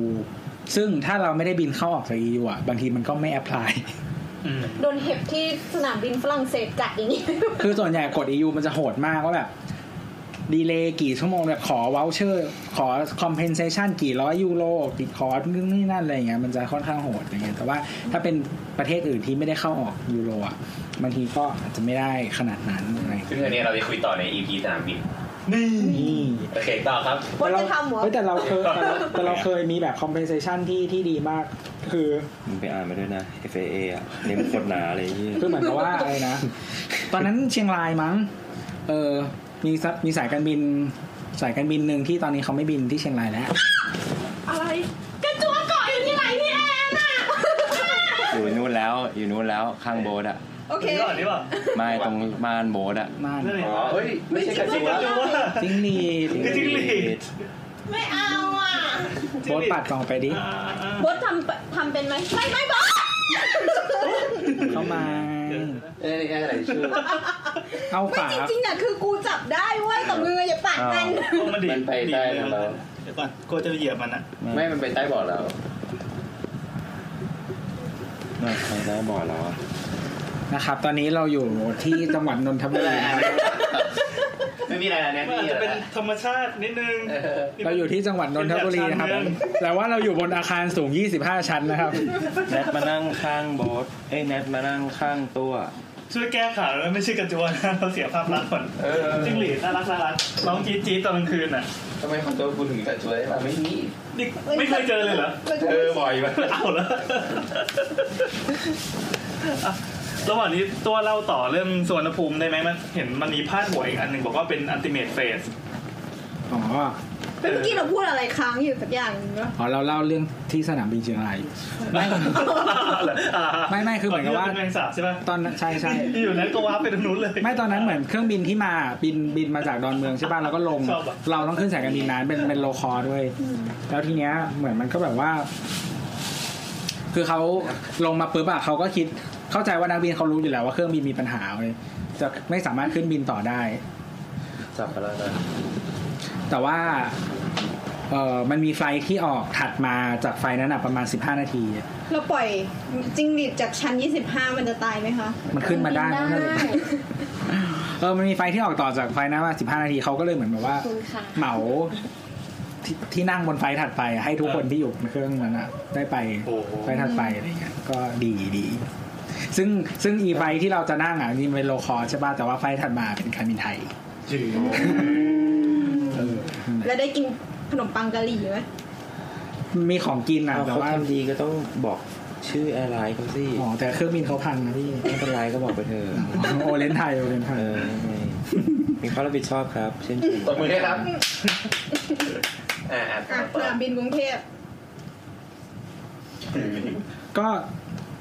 นี่เราจะบอกว่าเมื่อกี้ที่เราคุยเรื่องเรื่องสวนภูมิเฟสใหม่อ่ะ มันมีอีกข่าวหนึ่ง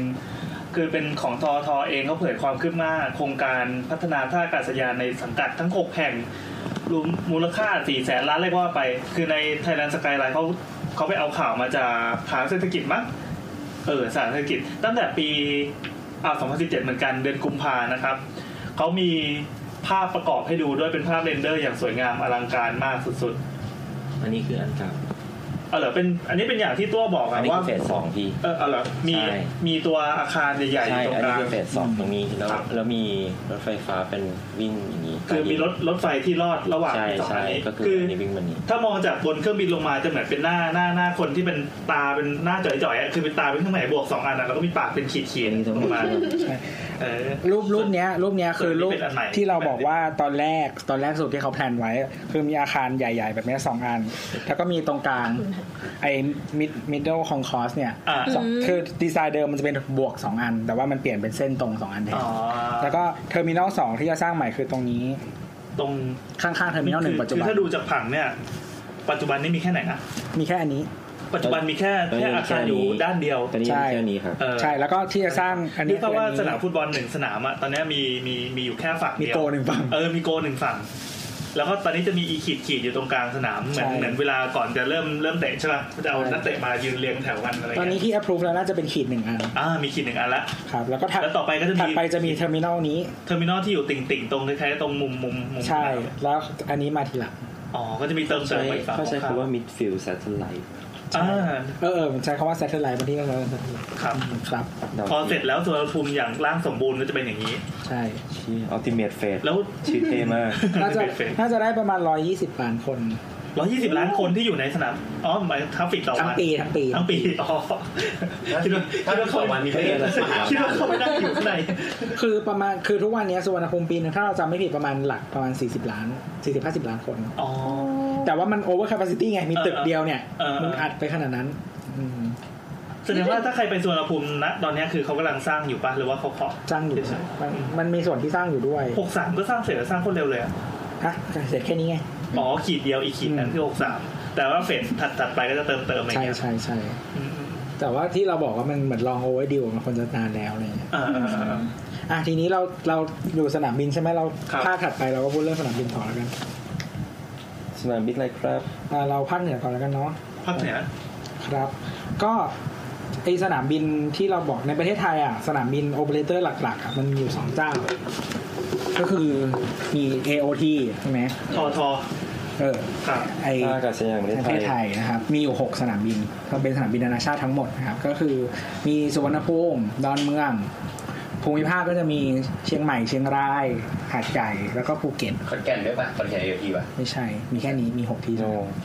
อ่านะครับ ก็จริงๆ แล้วถ้าเทียบกันในสนามบินในประเทศทั้งหมดอ่ะหกที่เนี้ยส่วนมันจะเป็น เป็นท็อปเพอร์ฟอร์มเพอร์ฟอร์เมอร์ของของประเทศอ่ะ อืม แบบคนเยอะอะไรอย่างนี้นั่นอะไรเงี้ยแต่ว่าก็มีบางสนามบินที่อาจจะดีนิดหน่อยของอีกเจ้าหนึ่งก็คือกรมท่าอากาศยาน ไอ้เมื่อกี้เป็นการท่า ใช่ อันนี้เป็นกรมท่ากับการท่าหรอไอ้นี่เพิ่งรู้เพิ่งรู้ การท่าอากาศยานอ่ะเป็นเอ้ยการท่าเป็นเป็นบริษัทเนาะเป็นเขาเรียกว่าอะไร ฐวิสาหกิจปะ อืม อ่า เป็นบริษัทที่รัฐถือหุ้นใหญ่อะไรอย่างเงี้ย อ่าอ่า อืมก็เออประมาณรัฐวิสาหกิจแหละ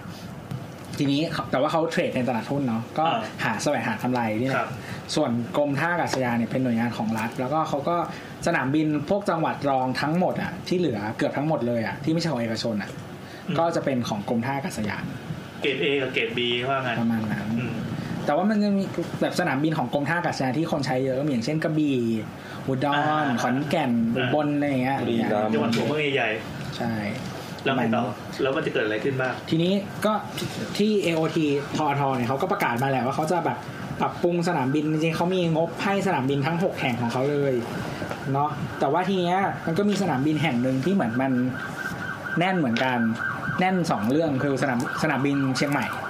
แน่น 2 เรื่องคือ capacity อ่ะมันค่อนข้างค่อนข้างเต็ม ของกรมหรือการนะ การท่า การท่า การท่ามีเชียงใหม่เชียงรายภูเก็ตหาดใหญ่แล้วก็กรุงเทพสองที่ เชียงใหม่เชียงรายภูเก็ตหาดใหญ่ อืม สมุยนี่ของใครนะ ของบางกอกแอร์เว บาง ย์ บางกอกแอร์ ประกอบไอเวย์มีสามสาม มีส สาม มุย สนามบินมีสมุยสุโขทัย ไทย แล้วก็ตราด ครับตัวมันวิกิจริงด้วยวะไม่ตอบ นั่นแหละ ก็ทีเนี้ยที่เชียงใหม่ น่ากลัวว่าแบ อะ บท่องอะไรแบบนี้ได้อะวันวันๆต้องไปนั่งจำอะไรไว้ เชียงใหม่อะมันเหมือนครับฮับตี้มันค่อนข้างเต็ม ทุกวันเนี้ยเชียงใหม่อะเป็นสนามบินก็คือ มีเที่ยวบินในประเทศอะค่อนข้างเยอะแบบกรุงเทพวันหนึ่งเป็นสิบสิบไฟล์เนาะแล้วก็มียังยังมีไปแบบภูมิภาคอื่นอย่างเช่นไปภูเก็ตไปหาดใหญ่ไปนี่นั่นแล้วก็ไปต่างประเทศมีทั้งแบบ มาเลสิงคโปร์ฮ่องกงจีน เกาหลีอะไรนู่นนี่นั่นอะไรเงี้ยซึ่งเที่ยวบินจากจีนเดี๋ยวนี้เยอะมากๆทั้งเช่าเหมาลำแล้วก็เที่ยวบินประจำก็คือค่อนข้างแน่น แต่ทีเนี้ยเชียงใหม่มันมีปัญหาอย่างหนึ่งคือสนามบินอ่ะมันอยู่ในพื้นที่เขตเมือง อ่าใช่ อืม เออ ใช่ เอ ครับ อ ก็ ใช่เออใช่ ไอ้ที่มีในพื้นที่เขตเมืองเนี่ยถ้าเราใครเคยไปเชียงใหม่เนาะแล้วไปตรงโรงพยาบาลสวนดอกก็คนเชียงใหม่เขาเรียกโรงพยาบาลสวนดอก แต่ว่าจริงๆมันชื่อโรงพยาบาลมหาราชนครเชียงใหม่ อ่า เออก็มันเป็นโรงพยาบาลของมอชอแหละ ครับ เราจะเห็นว่าตึกทุกตึกอ่ะ มันจะสูงเท่ากัน มันจะแบบสูงแล้วก็สูงเท่ากันหมดเลย เพ เพ ราะ ราะ ว่า ว่ามั มัน น อ อยู่ ยู่ใน ใต้สนามบิน ใช่ เพราะว่ามันอยู่ในเขตควบคุมความสูงอาคารของ อ่า สนามบิน ครับ แล้วคือเหมือนแบบ ไอ้ถ้าใครเคยฟังอีพีโรงพยาบาลอ่ะ เออมอไอ้โรงพยาบาลเนี้ย เป็นโรงพยาบาลที่ใหญ่แทบจะที่สุดในประเทศเราแล้ว เออ คือมันแน่นมากๆ แล้วแบบมันสร้างขึ้นสูงก็ไม่ได้ เออ เพราะว่าแบบมีสนามบินคุมอยู่ แล้วขณะเดียวกันก็คือพื้นที่เมืองเชียงใหม่ที่มันเดเวล็อปอะไรไปอย่างเงี้ย มันก็จะขึ้นสูงมากไม่ได้ เพราะว่ามันอยู่ติดสนามบินนี่แหละ อืม อืมเพราะฉะนั้นเนี่ยเขาก็เลยนอกจากจะปรับปรุงแล้วจริงๆเขาก็มีโครงการศึกษาแหละที่ว่าอยากจะย้ายสนามบินเชียงใหม่ไป ไปไหน จริงมันก็มี propose site สองสามที่เนาะมีที่หนึ่งที่เคยคุยกันมานานแล้ว มันชื่อบ้านทิที่จังหวัดลำพูน ครับ เป็นเป็นอำเภอเหรอ เป็นอำเภอครับ อืม คือจริง พูดกับเชียงใหม่ก็ไม่ได้ไกลกันมาก ๆเออจริง ๆ เมืองลำพูนกับเชียงใหม่มันห่างกันประมาณสิบกว่าโล เออเหรอ เออมันใกล้กันมาก คือจังเชียงใหม่มันเป็นแคบๆใช่ไหม เชียงใหม่มันเป็นเส้นยาว อ่า ขยับไปอีกนี่ก็ลำพูนแล้ว ๆ ขยับไปด้านข้าง ใช่ อ่าอ่า คือเหมือนเมื่ออำเภอเมืองเชียงใหม่เองมันก็คลอดออกมาแล้วไงแล้วอำเภอเมืองลำพูนมันก็แบบเหมือนไปชิดกันอ่ะ อ่า เออเพราะฉะนั้นอ่ะก็จริงๆลำพูนมัน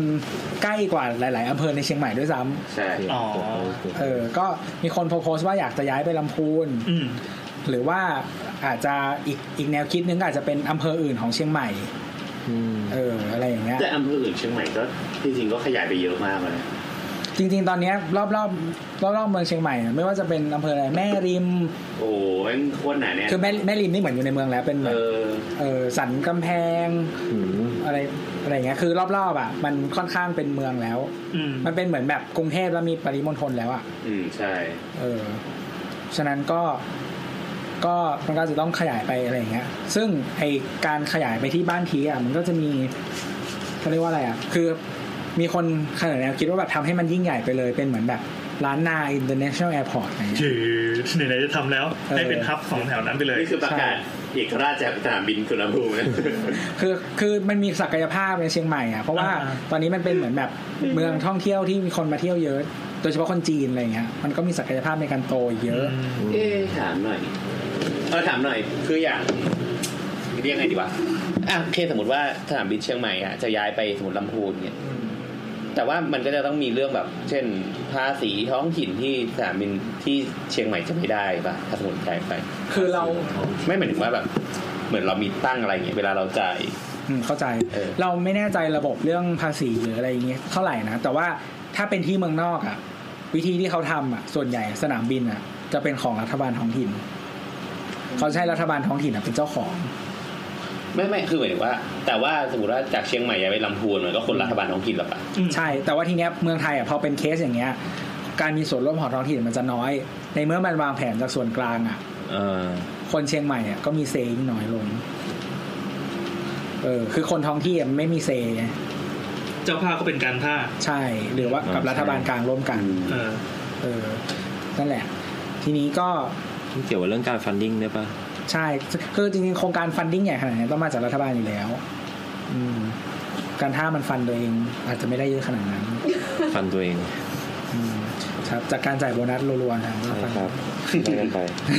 นั่นแหละก็มีคนเสนอว่าแบบทำซึ่งจริง ๆ แล้วเมืองบริวารของเชียงใหม่มันก็จะได้รับอิทธิพลจากตรงนี้ดีๆอย่างเช่น ผลกระทบ ก็ อิทธิพล คืออิทธิพลอันเนี้ยมันก็มีทางบวกทางลบใช่ไหมบวกก็คือเราเดินทางไปไหนสะดวกมากขึ้นเราปลดแอกจากสุวรรณภูมิ อ่า อืม คือประกาศเอกราชไปเนี่ยไอ้พวกรัน แน่ นั่นแหละก็คือเมืองบริวารของเชียงใหม่อย่างเช่น พวกแบบเอ่ออะไรอะลำปาง อ่า แล้วก็อะไรนะ น่าน ลำพูนพะเยาอะไรอย่างเงี้ยเชียงราย มันมี อย่างเออมันไกล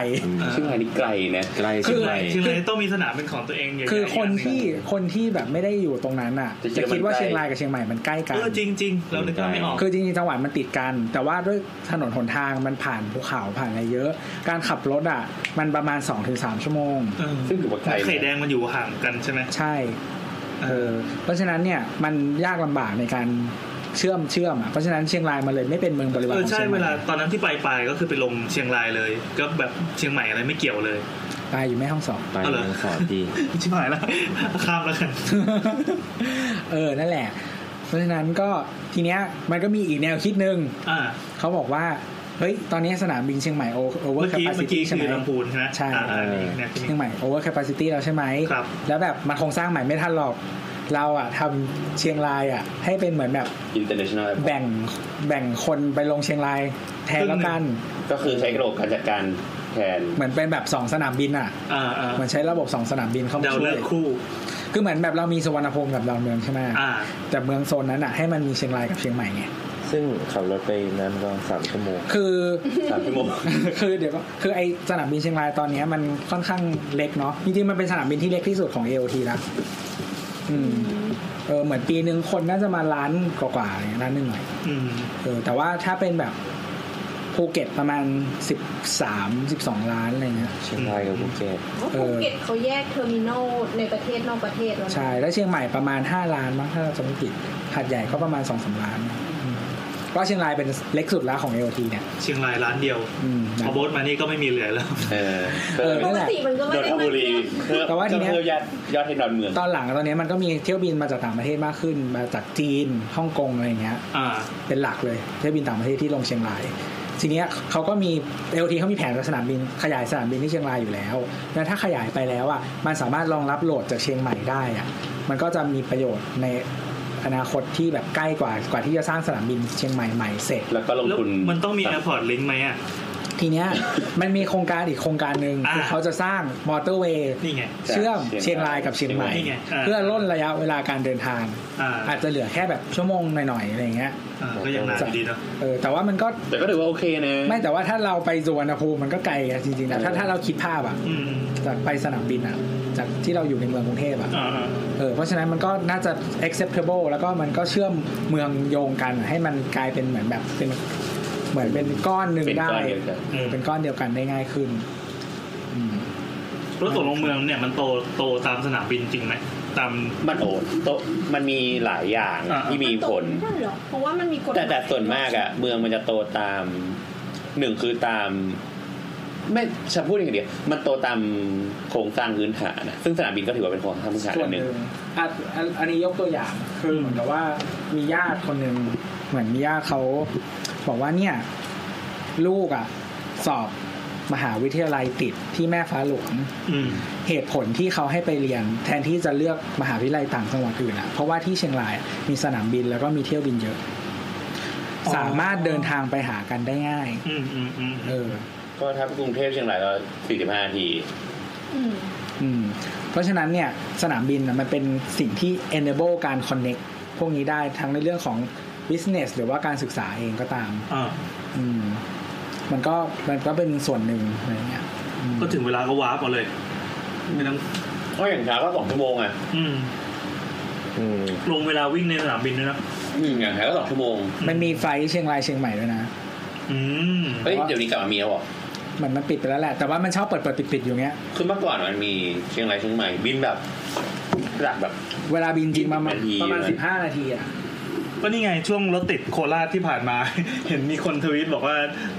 แบบกูไม่ทนแล้วเว้ยรถติดจากโคราชถึงกรุงเทพใช่ปะเขาก็ขึ้นเครื่องบินบินจากโคราชกรุงเทพ ใช่ แล้วก็มีแล้วก็มีคนบอกว่า มีคนนึงนั่งไปแล้วก็บอกว่า เออ ตอนแรกคิดว่าจะเร็วอ่ะ แต่รอประมาณสองชั่วโมงเพราะว่ารถตู้ที่จัดมารับคนจากสนามบินเข้าเมืองอ่ะไม่พอ โอ้โห ค่าเท่ากัน คือสนามบินโคราชมันอยู่นอกเมืองมาก อ๋อ เออ ก็ต้องวิ่งไปนอกเมืองเพื่อไป ก็เหมื ขึ้ อน น มั ส น นามบิน เราเข้าใจว่ามันสร้างอินฟราสตรักเจอร์ครั้งแรกมาเป็นเพื่อสนามบินทหาร อืมอืมอืม แล้วมันอยู่นอกเมือง เพราะฉะนั้นน่ะ พอจะเข้าเมืองอ่ะ คือระบบขนส่งมวลชนของจังหวัดมันไม่รองรับสิ่งนี้อ่ะ สนามบินมันก็เพิ่งมีค มันไม่ได้งอกตามไป ใช่ เพราะฉะนั้นเนี่ย ถ้าสายการบินไม่จัดอ่ะ มันก็ไม่ไม่เพียงพออ อืม นั่นแหละ แต่ว่าอย่างเชียงรายเชียงใหม่อย่างเงี้ย ตอนนี้มันก็มีอินฟราสตรักเจอร์อย่างอื่นมาทดแทนอย่างเช่น มีแท็กซี่ มีอูเบอร์ มีแกร็บอะไรอย่างเงี้ย อ่า มีรถแด มีรง ถแดง ใช่ ถ้าถ้าที่เชียงรายจะสีฟ้าร ถแดงนี่มันทดแทนอะไรไม่รู้ ที่มามีเหรอ ไม่ก็มีรถโดยสารในเมืองเมื่อก่อนเป็นสีฟ้า นั่นแหละครับตี้อะราคาเหมาด้วยสัตว์ เออ นั่นแหละ ร้อยยี่สิบนะครับร้อยยี่สิบรถรถแท็กซี่จากสนามบินเข้าเมืองเชียงรายร้อยยี่สิบเกินกว่านี้ด่าพ่อไปเลย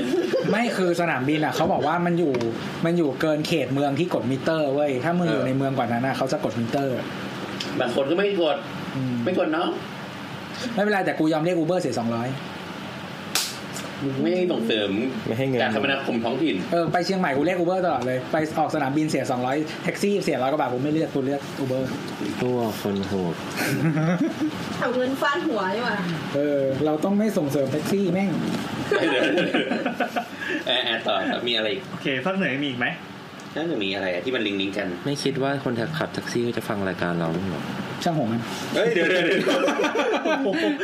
ทวิตด่าแล้วทวิตด่า เราไม่พูดระบบรางใช่ไหมงั้นเราจะข้าม ผมลาเดี๋ยว อ ข้า ย่าม ง ไป นี้ ก่ จะ อน อย่าเฉพาะหัวเรื่องก็ได้ว่ามันจะมีอะไรบ้าง ก็เดี๋ยวเชียงใหม่อ่ะมันจะมีสองเรื่องก็คืออา เรื่องที่เราจะทำเขาจะทำรถไฟความเร็วสูงอะเชื่อมกับภาคอื่นใช่ไหมก็คือเชื่อมกับกรุงเทพนี่แหละ อ่า สูงหรือกลาง อันนี้ออกสื่อสื่อหลักบ่อยๆเยอะ อืม สูงหรือกลาง สูง ยังไม่รู้ เขาบอก ไม่ ว่า สู เป็ ง นชิคังเซ็น ๆ ไม่สูงก็กลาง ตอนแรกจะสูงแล้วก็จะลดมาเป็นกลาง อ่า เออก็คือของสายเหนือมันเป็นญี่ปุ่นทำเนาะสายอีสานจะให้ ตอนนี้คอร์สแล้วใช่ไหมว่าเป็นญี่ปุ่นทำ มันจะเป็น น่า ญี่ปุ่น จะ ท ญี่ปุ่นครับ ำแต่ว่าสเปคไหนเนี่ยยังไม่รู้ ส่วนอีสานก็จะเป็นจีนท จีน เออเออ ำอืมซึ่งที่เหนือก็แน่นอนมันจะสุดที่เชียงใหม่นี่แหละ จบที่เชียงใหม่นั้น ใช่ นี่จะบอกว่าผู้ว่าที่เชียงรายอะทุกทุกสมัยอะบอกจะเชื่อมรางรถไฟจาก เชียงใหม่ไปเชียงราย เขาไม่ได้เชื่อมจากเชียงใหม่เขาเชื่อมจากแพร่ เออเชื่อมเออจะเชื่อมจากแพร่เข้าเชียงราย นี่รอมา 27 ปีแล้ว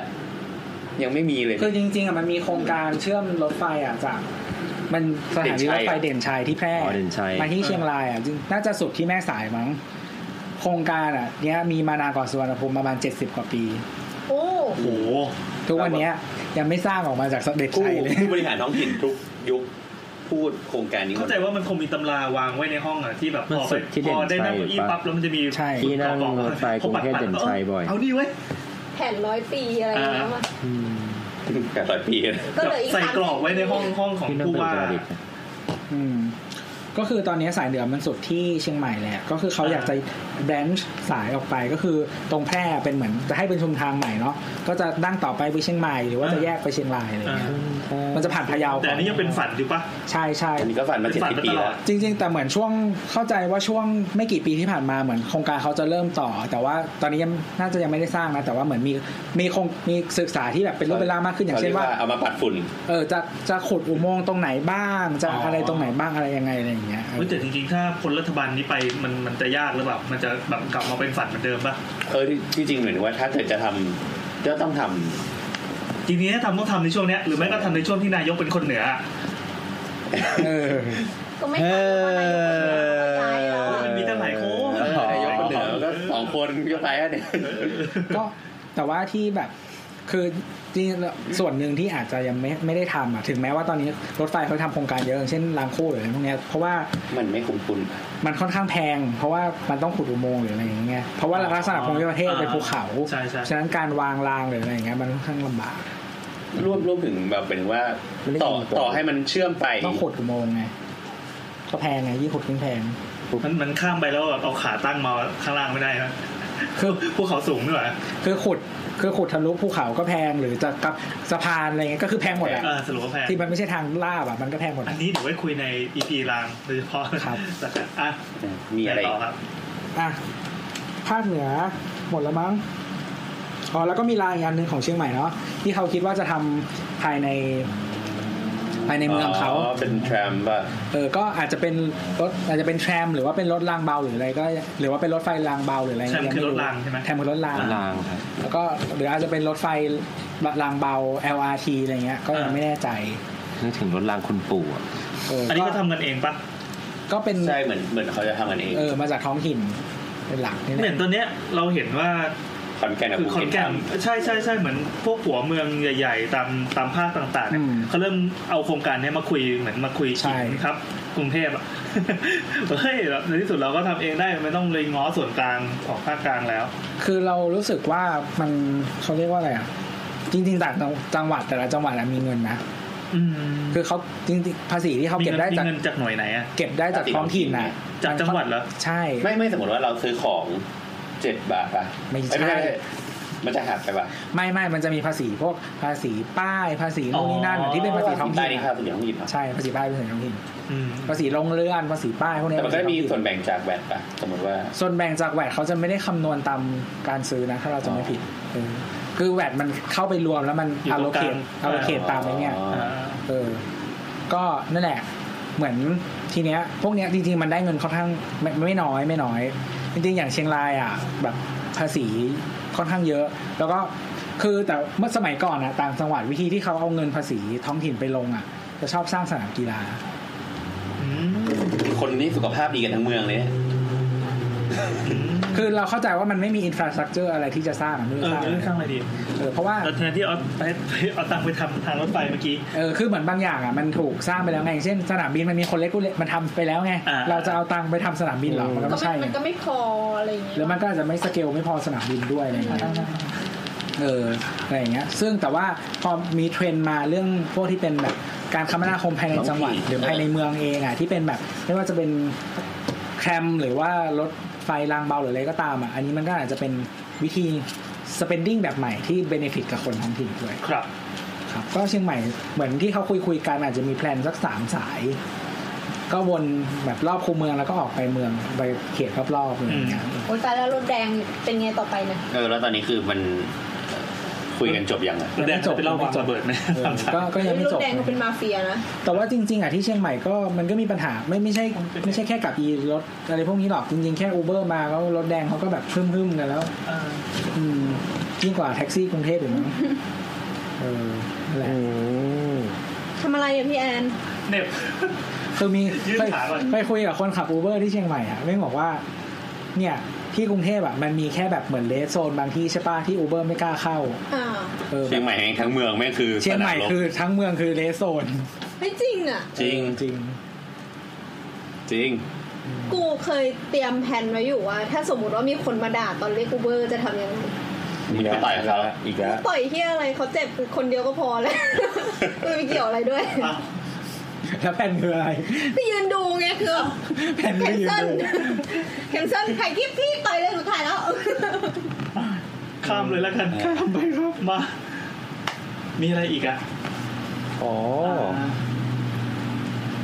ต่อต่อ มีในส ต่ออะไรเกี่ยวกับ ภาค อ๋ เห อ นือ อ๋อ คือ อ๋อ คือคนที่มาทำขอนแก่นโมเดลไอ้ตัวเนี้ยคือบริษัทชอทวี อืม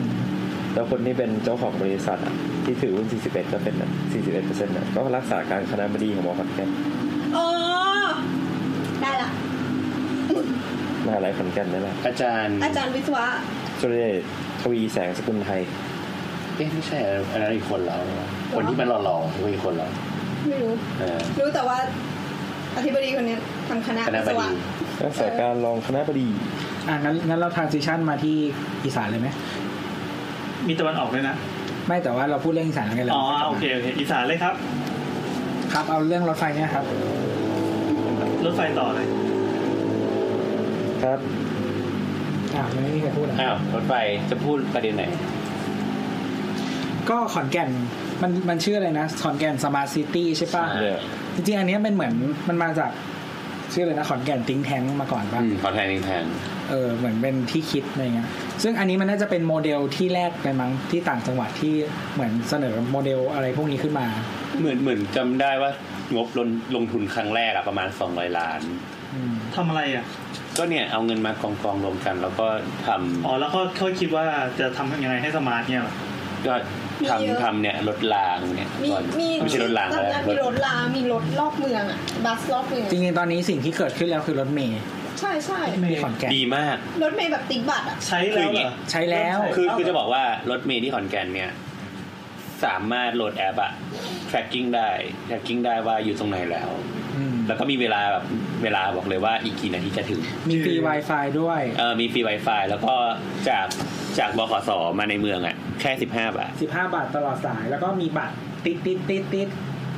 แต่ที่กรุงเทพต้องจ่ายเงินให้กระเป๋าแก๊บแก๊บแก๊บ อ๋อแต่อันนี่คือเติมเงินลงมาในบัตร ใช่ แล้วก็บัตรแล้วบิด บัตรแมงมุม ใช่เหมือนบัตรและบิดอ่ะ เหมือนแล้วก็เหมือนมันนอกจากมันจะในเมืองแล้วว่า มันยังลิงก์กับระบบขนส่งในมอด้วย อืม ก็คือแอปพลิเคชันเนี่ยสามารถดูรถที่วิ่งรถบัสอะคือในมอจะมีรถบัสที่ที่วิ่งในมออยู่แล้ว อ่า เป็นรถรถ NGV ใช่ วิ่งในมอ แล้วว่า ดี แล้วมันก็จะกับเชื่อมกับไอเนี่ยข้างนอกด้วย โอ้ ก็คือเป็นหลักโครงข่ายขนาดใหญ่ GPI GPS GPS ก็เราเห็นไอ้นี่ปะเห็นแบบพิกัดของแต่ละ ใช่ กระดุกกระดุกอยู่เหมือนดากอนเรดาร์อะไร ใช่ใช่ใช่ เฮ้ย อย่า ข งนั้ นาด น นั้นเลยเหรอ เออ เจ๋งว่า โหลดแอปมาแล้วก็ใช้ดู มันทำไมเขาถึงทำได้ขนาดนี้เขาไปเอาอะไรมาเขาเขาใครเป็นเจ้าภาพหรือยังไง ก็เขาก็ร่วมกับมหาลัย ร่ ร่ ว ว ม ม กั กั บบ ร่ว นู่ ม น กับ นี่ ร่วมกับไอ้พวกบริษัท ท้องถิ่น นด้วย ท้องถิ่น มันมีทุนท้องถิ่นเข้ามาช่วยกันด้ว ใช่ ย เขาแบบพวกบ ก็ ริษัท วิ่งกันหมดเลยนะ ใช่ คือคือ ก็ เขามองว่าแบบ คือเขามองว่าอย่างอย่างคนที่มาร่วมลงทุน เออ อ่ะ ว่ะ บางคนก็มีที่ที่รถรถนั้นนะจะผ่า ผ่าน นอันนั้นเขาก็ยอมลงทุนเพื่ออนาคต อ่า เขาจะสามารถอัพราคาที่หรือ ไม่แต่มันเคยมี สร้าง ส มูล ต๊ ค่า d ดี้นะว่าแบบ การที่คนน่ะสามารถ access good public transportation ได้อะทำให้การหางานหรืออะไรทุกอย่างมันดีขึ้น ไปฟังอีพีอะไรวะการออกแบบโครงข่ายเมือง เออ นักออกแบบคนไทย ไม่ นะ ต้องไปฟังเรื่องของคุณยันยงบุญหลงนะ อ่า แรกๆเลยอ่ะกรุงเทพ ขนส่งทางเมืองกรุงเทพ เอออ่ ะนั่นแหละ ครับ สองตอน สองตอนต้องไปฟังนะครับเป็นตอนของโบททั้งคู่เลย ใช่ครับดีมาก นะ เฮ้ยแต่ว่าถ้าใครอยู่กรุงเทพอะแล้วอยากแทร็กรถเมย์ได้อะมันมีแอปนะ รถเมล์ปัจจุบันเนี่ยเหรอ ใช่ แต่ว่าอาจจะไม่ครบทุกสายทุกคันนะ แต่ว่าก็มีเยอะพอสมควร มีแอปชื่อ Via Bus VIA V I A B U S อ่า แต่ว่ามันต้องขออินไว้ในการใช้ก่อน ก็ไปที่เพจ Facebook เขาได้ อืม อืม คือมัน ต้อ ไม่ งซับซ้อนว่ะ คือมันไม่สามารถโหลดผ่านแอป Store หรือ Play Store ได้ อ้าว คือมันมันเป็นไฟล์ไฟล์แยกมา APK อะไรอย่างงี้ คือถ้าเราไม่รู้ว่าของ Android เป็นยังไง แต่ว่าของ iOS อ่ะ มันเป็น มันจะต้องโหลดผ่านแอปอันหนึงชื่อ Test Flight เออ Test Flight คือแอปสำหรับนักพัฒนาให้ Test แอป อ๋อเออ ฉะนั้นเนี่ย เราก็ต้องไปขออินไว้ในในเพจเขาก่อน รู้ซับซ้อนป่ะ แล้วเขาพอส่งอินไว้มา เราก็จะสามารถโหลดแอปนี้มาใช้ได้ มันหมายความว่าไม่ไม่ใช่ตัวบขสที่เป็นคนให้ทำแอปนี้ถูกไหม เหมือนเขาร่วมมือกันเขาร่วมมือกัน ขอ ก็ สม คือ ก ขอกูกูไม่รู้จะเรียกเขาว่าอะไร เหมือนเราถ้าเราจำไม่ผิดมันจะเป็นเริ่มมาจากเหมือนโครงการของนิสิตจุฬา แล้วเขาก็ร่วมมือกับแบบเอ่อขอสมกนู่นนี่นั่นอะไรเงี้ยทำอันนี้ขึ้นมาซึ่งเหมือนกับว่ามันยังไม่เขาเรียกว่าอะไรเขาบอกมันยังอยู่ในเบต้าเฟสอยู่เขาก็เลยให้โหลดแบบนี้ไปก่อน อ๋อทดลองจนจนจนเสร็จ ใช่ แล้วก็ก็คื คือ อพับบิก ถ้าเราใช้เป็นผู้ใช้แอปเนี้ยมันก็จะเหมือนช่วย contribu ให้งานอันนี้อืมซึ่งแต่ว่ามันก็ได้ความสะดวกของเราด้วยอะไรเงี้ยมันก็จะดูรถเมย์ได้เยอะพอสมควร ก็ไปลองดูได้ ใครโดยสารรถเมย์บ่อย ๆครับ เอาเลย ลองดูได้นะครับ มีมี tracking BTS ป่ะ ไม่มีโว้ย ไม่ไม่เป็นไรก็ติดตามเพจของ BTS ไง ตามทวิตเตอร์ทวิตเตอร์ BTS ไทยแลนด์นี่มันเป็นศิลปินเกาหลี ใช่ BTS สกายเทน แล้วแล้วเขาก็จะแบบบอกว่าขัดข้อง โปรดเผื่อเวลาเดินทาง เพื่อเช็คเขาว่าขัดข้อง ขณะนี้สายสุขุมวิทขัดข้องที่สถานีสนามเป้าโปรดเผื่อเวลาเดินทาง จริงๆ BTS มันน่าจะทำง่ายๆเลยนะแค่ติดอีกเครื่องแท็กเนี่ย แล้วเรา เพ ก็ ราะจริงๆเขาระบบเขาแทร็กได้อยู่แล้ว อ้าว แต่เขาไม่เปิดให้เรา ใช่ เขาไปขายโฆษณาเอาอันนี้ไม่ได้เงิน คือเราเข้าใจว่าเหมือนกับ ฮ้ย ว่า เรายอมนะแบบมาเลยแบบอะไรวะ เฮ้ยหรือว่าอีรถไฟมันไปหยุดระหว่างรางนี่คือแบบ มึงจงฟังโฆษณา เรายอ มนะสมมติว่าเรายอมให้จุดๆที่เป็นรถไฟเป็นชื่อสินค้าก็ได้แบบไนกี้มาแล้วปิ๊ดปิ๊ดปิ๊ดปิ๊ดปิ๊ดอะไรอย่างเงี้ยเรายอม สถานี เช่นแบบสถานสถานีสยามไนกี้อย่างเงี้ ยเหรอ ไม่คุณเรียกขบวนนั้นเป็นแบรนด์นั้นไป เอ ลย อ นะ ใช่ เอาทั้งขบวนอะเป็นแบบเป็นเป็น หัวรถจัด สินค้าก็ได้ อาดิดาส ขณะนี้ขบวน Adidas กำลังเข้าสู่สถานีสยาม ที่ชานชาลาสอง เฮ้ยมันก็ได้นะแต่ต้องซื้อแพงอ่ะ ไม่คือ แพงมาก จริงๆ เราว่าแนวคิดของรถไฟอ่ะปกติอ่ะมันไม่ได้ต้องแทร็กขนาดนั้น เพราะว่ามันมาบ่อย อ๋อ ออ เวลามันค่อนข้างสม่ำเสมอแล้วก็ เส้นทางมันชัดเจนว่าเราจะไปไหน มันไม่เหมือน มั ร น ถ ก็ เม ไม่ได้ ล์ มีอะไรที่มาเป็นทราฟฟิกมา ใช่ เพียงแต่ว่าถ้า เสี มัน ยบ่อยเฉย ถ้ามันจะเพิ่มได้ ก็เนี่ย ออเสียเสียบ่อยก็เรื่องหนึ่งแต่ถ้าจะเพิ่มได้ก็คือแบบรถใต้ดินที่บอกว่าขบวนขบวนกำลังจะเข้าชันชาลาในอีกกี่นาที เออเนี่ยเบอร์ เออแล้วก็ ซึ่งมันง่ายมากเลยทำไมไม่ทำวะ ใช่แล้วเราเคยเจอถ้าเราจะไม่ผิดที่ไต้หวันหรือฮ่องกงจะไม่ได้ เวลาเราอยู่ในชั้นอื่นอ่ะที่ไม่ใช่ชั้นชั้น เออ ส อันเนี้ยอันเนี้ยเรามั นจะประกาศว่ารถกำรถกำลังจะออกแล้วอีกกี่นาทีหรืออะไรอย่าง ใช่ เงี้ย ใช่ เพื่อให้เรารีบวิ่ง อันเนี้ยในสนามบินในยุโรปอะที่ที่เอ้ยไม่ใช่สนามบินไอ้พวก ร รถถไฟ รถไฟในยุโรปอะเขาจะบอกตั้งแต่แบบอยู่ที่ช่องซื้อตั๋วแล้วอะ เออแล้วมันจะมีป้ายให้ดูระหว่างทางภายในสถานี คือสถานีที่เมืองประเทศเมืองอื่นประเทศอื่นส่วนใหญ่เขาจะใหญ่กว่าสถานีบ้านเรา หลายชั้นด้วย เพราะมันต่อไปได้หลายช่องใช่ไหม อืม ระหว่างทางมันจะมีป้ายเสมอว่ารถที่ชาญชาลานี่นี่นี่เข้าแล้วกำลังจะออกนู่นนี่นั่น เพื่อให้เราไปถึง ซึ่ง ให้ทัน เราว่าอย่างเงี้ยมันมันทำให้คือมันควรจะมีตั้งแต่ที่ซื้อตั๋วแล้วอะเพื่อให้เราตัดสินใจ ได้ อืม ว่าเราจะเดินทางยังไงอะไรเงี้ย อ๋อเหมือนวันก่อน ไม่ใช่ว่าเราแบบลงไปแล้วแบบอ้าวไอ้เหี้ยแม่งแบบ ที่เราไปที่สถานีรถใต้ดินสุขุมวิทอะแล้วเขาประกาศว่า อี ข ก ณะนี้รถไฟ รถไฟเที่ยวสุดท้าย คนโกรธเลย จะไปเชื่อมต่อสายสีม่วงที่สถานีเตาปูนได้ออกจากสถานีสุขุมวิทไปแล้วอ้าวแล้วบอกกูทำไมออกไปแล้วอะ แล้วที่แอนก็เออ ทำไมไม่บอกกูว่ากำลังจะออกรีบวิ่งนะอย่างเงี้ย ออกไปแล้วไง ไม่เดี๋ยวความเป็นมันคนละปาร์ตี้เย็นปะ เขาคนเดินรถคนเดียวกันสองสายอะ คนละไม่ถือว่าไม่ถือว่าของเราอ่ะของเราอ่ะมันคนละปาร์ตี้กันแบบรถไฟฟ้าใต้ดินก็คนหนึ่ง ใช่ รถเมล์ก็คนหนึ่ง อะไรอย่างเงี้ยอย่างแต่ว่าอย่างตอนที่อยู่เยอรมนีอย่างเงี้ยแบบนั่งตั้งแต่นั่งรถเมล์เลย ก็จะแบบเสร็จปุ๊บป้ายหน้า คุณลงรถไฟฟ้าใต้ดินได้ อืม แล้วป้ายเนี้ยที่คุณลงรถไฟรถไฟฟ้าใต้ดินได้เนี่ย มันจะมีรถไฟฟ้าใต้ดินอะไรบ้าง อืม สายอะไรบ้าง แล้วมันจะมีขบวนไหน มาถึงชันชาลาแล้วบ้างอีกกี่นาทีเลย ไม่แต่อันนี้มันแยก 2 เรื่องนะ อย่างเช่นว่ามัน improve experience ของภายในระบบเราเองก็ได้ ตั้งแต่แค่แบบสมมติในอยู่ในรถใต้ดินเนี้ยแค่บอกว่ารถกำลังจะเข้าตั้งแต่ตอนที่เราซื้อตั๋วอันนี้มันเป็น experience ของผู้โดยสารเราล้วนๆเลยนะ ไม่เกี่ยวกับเชื่อมกับใครเลยนะ แต่ถ้าเชื่อมได้อันนั้นคืออีกขั้นหนึ่ง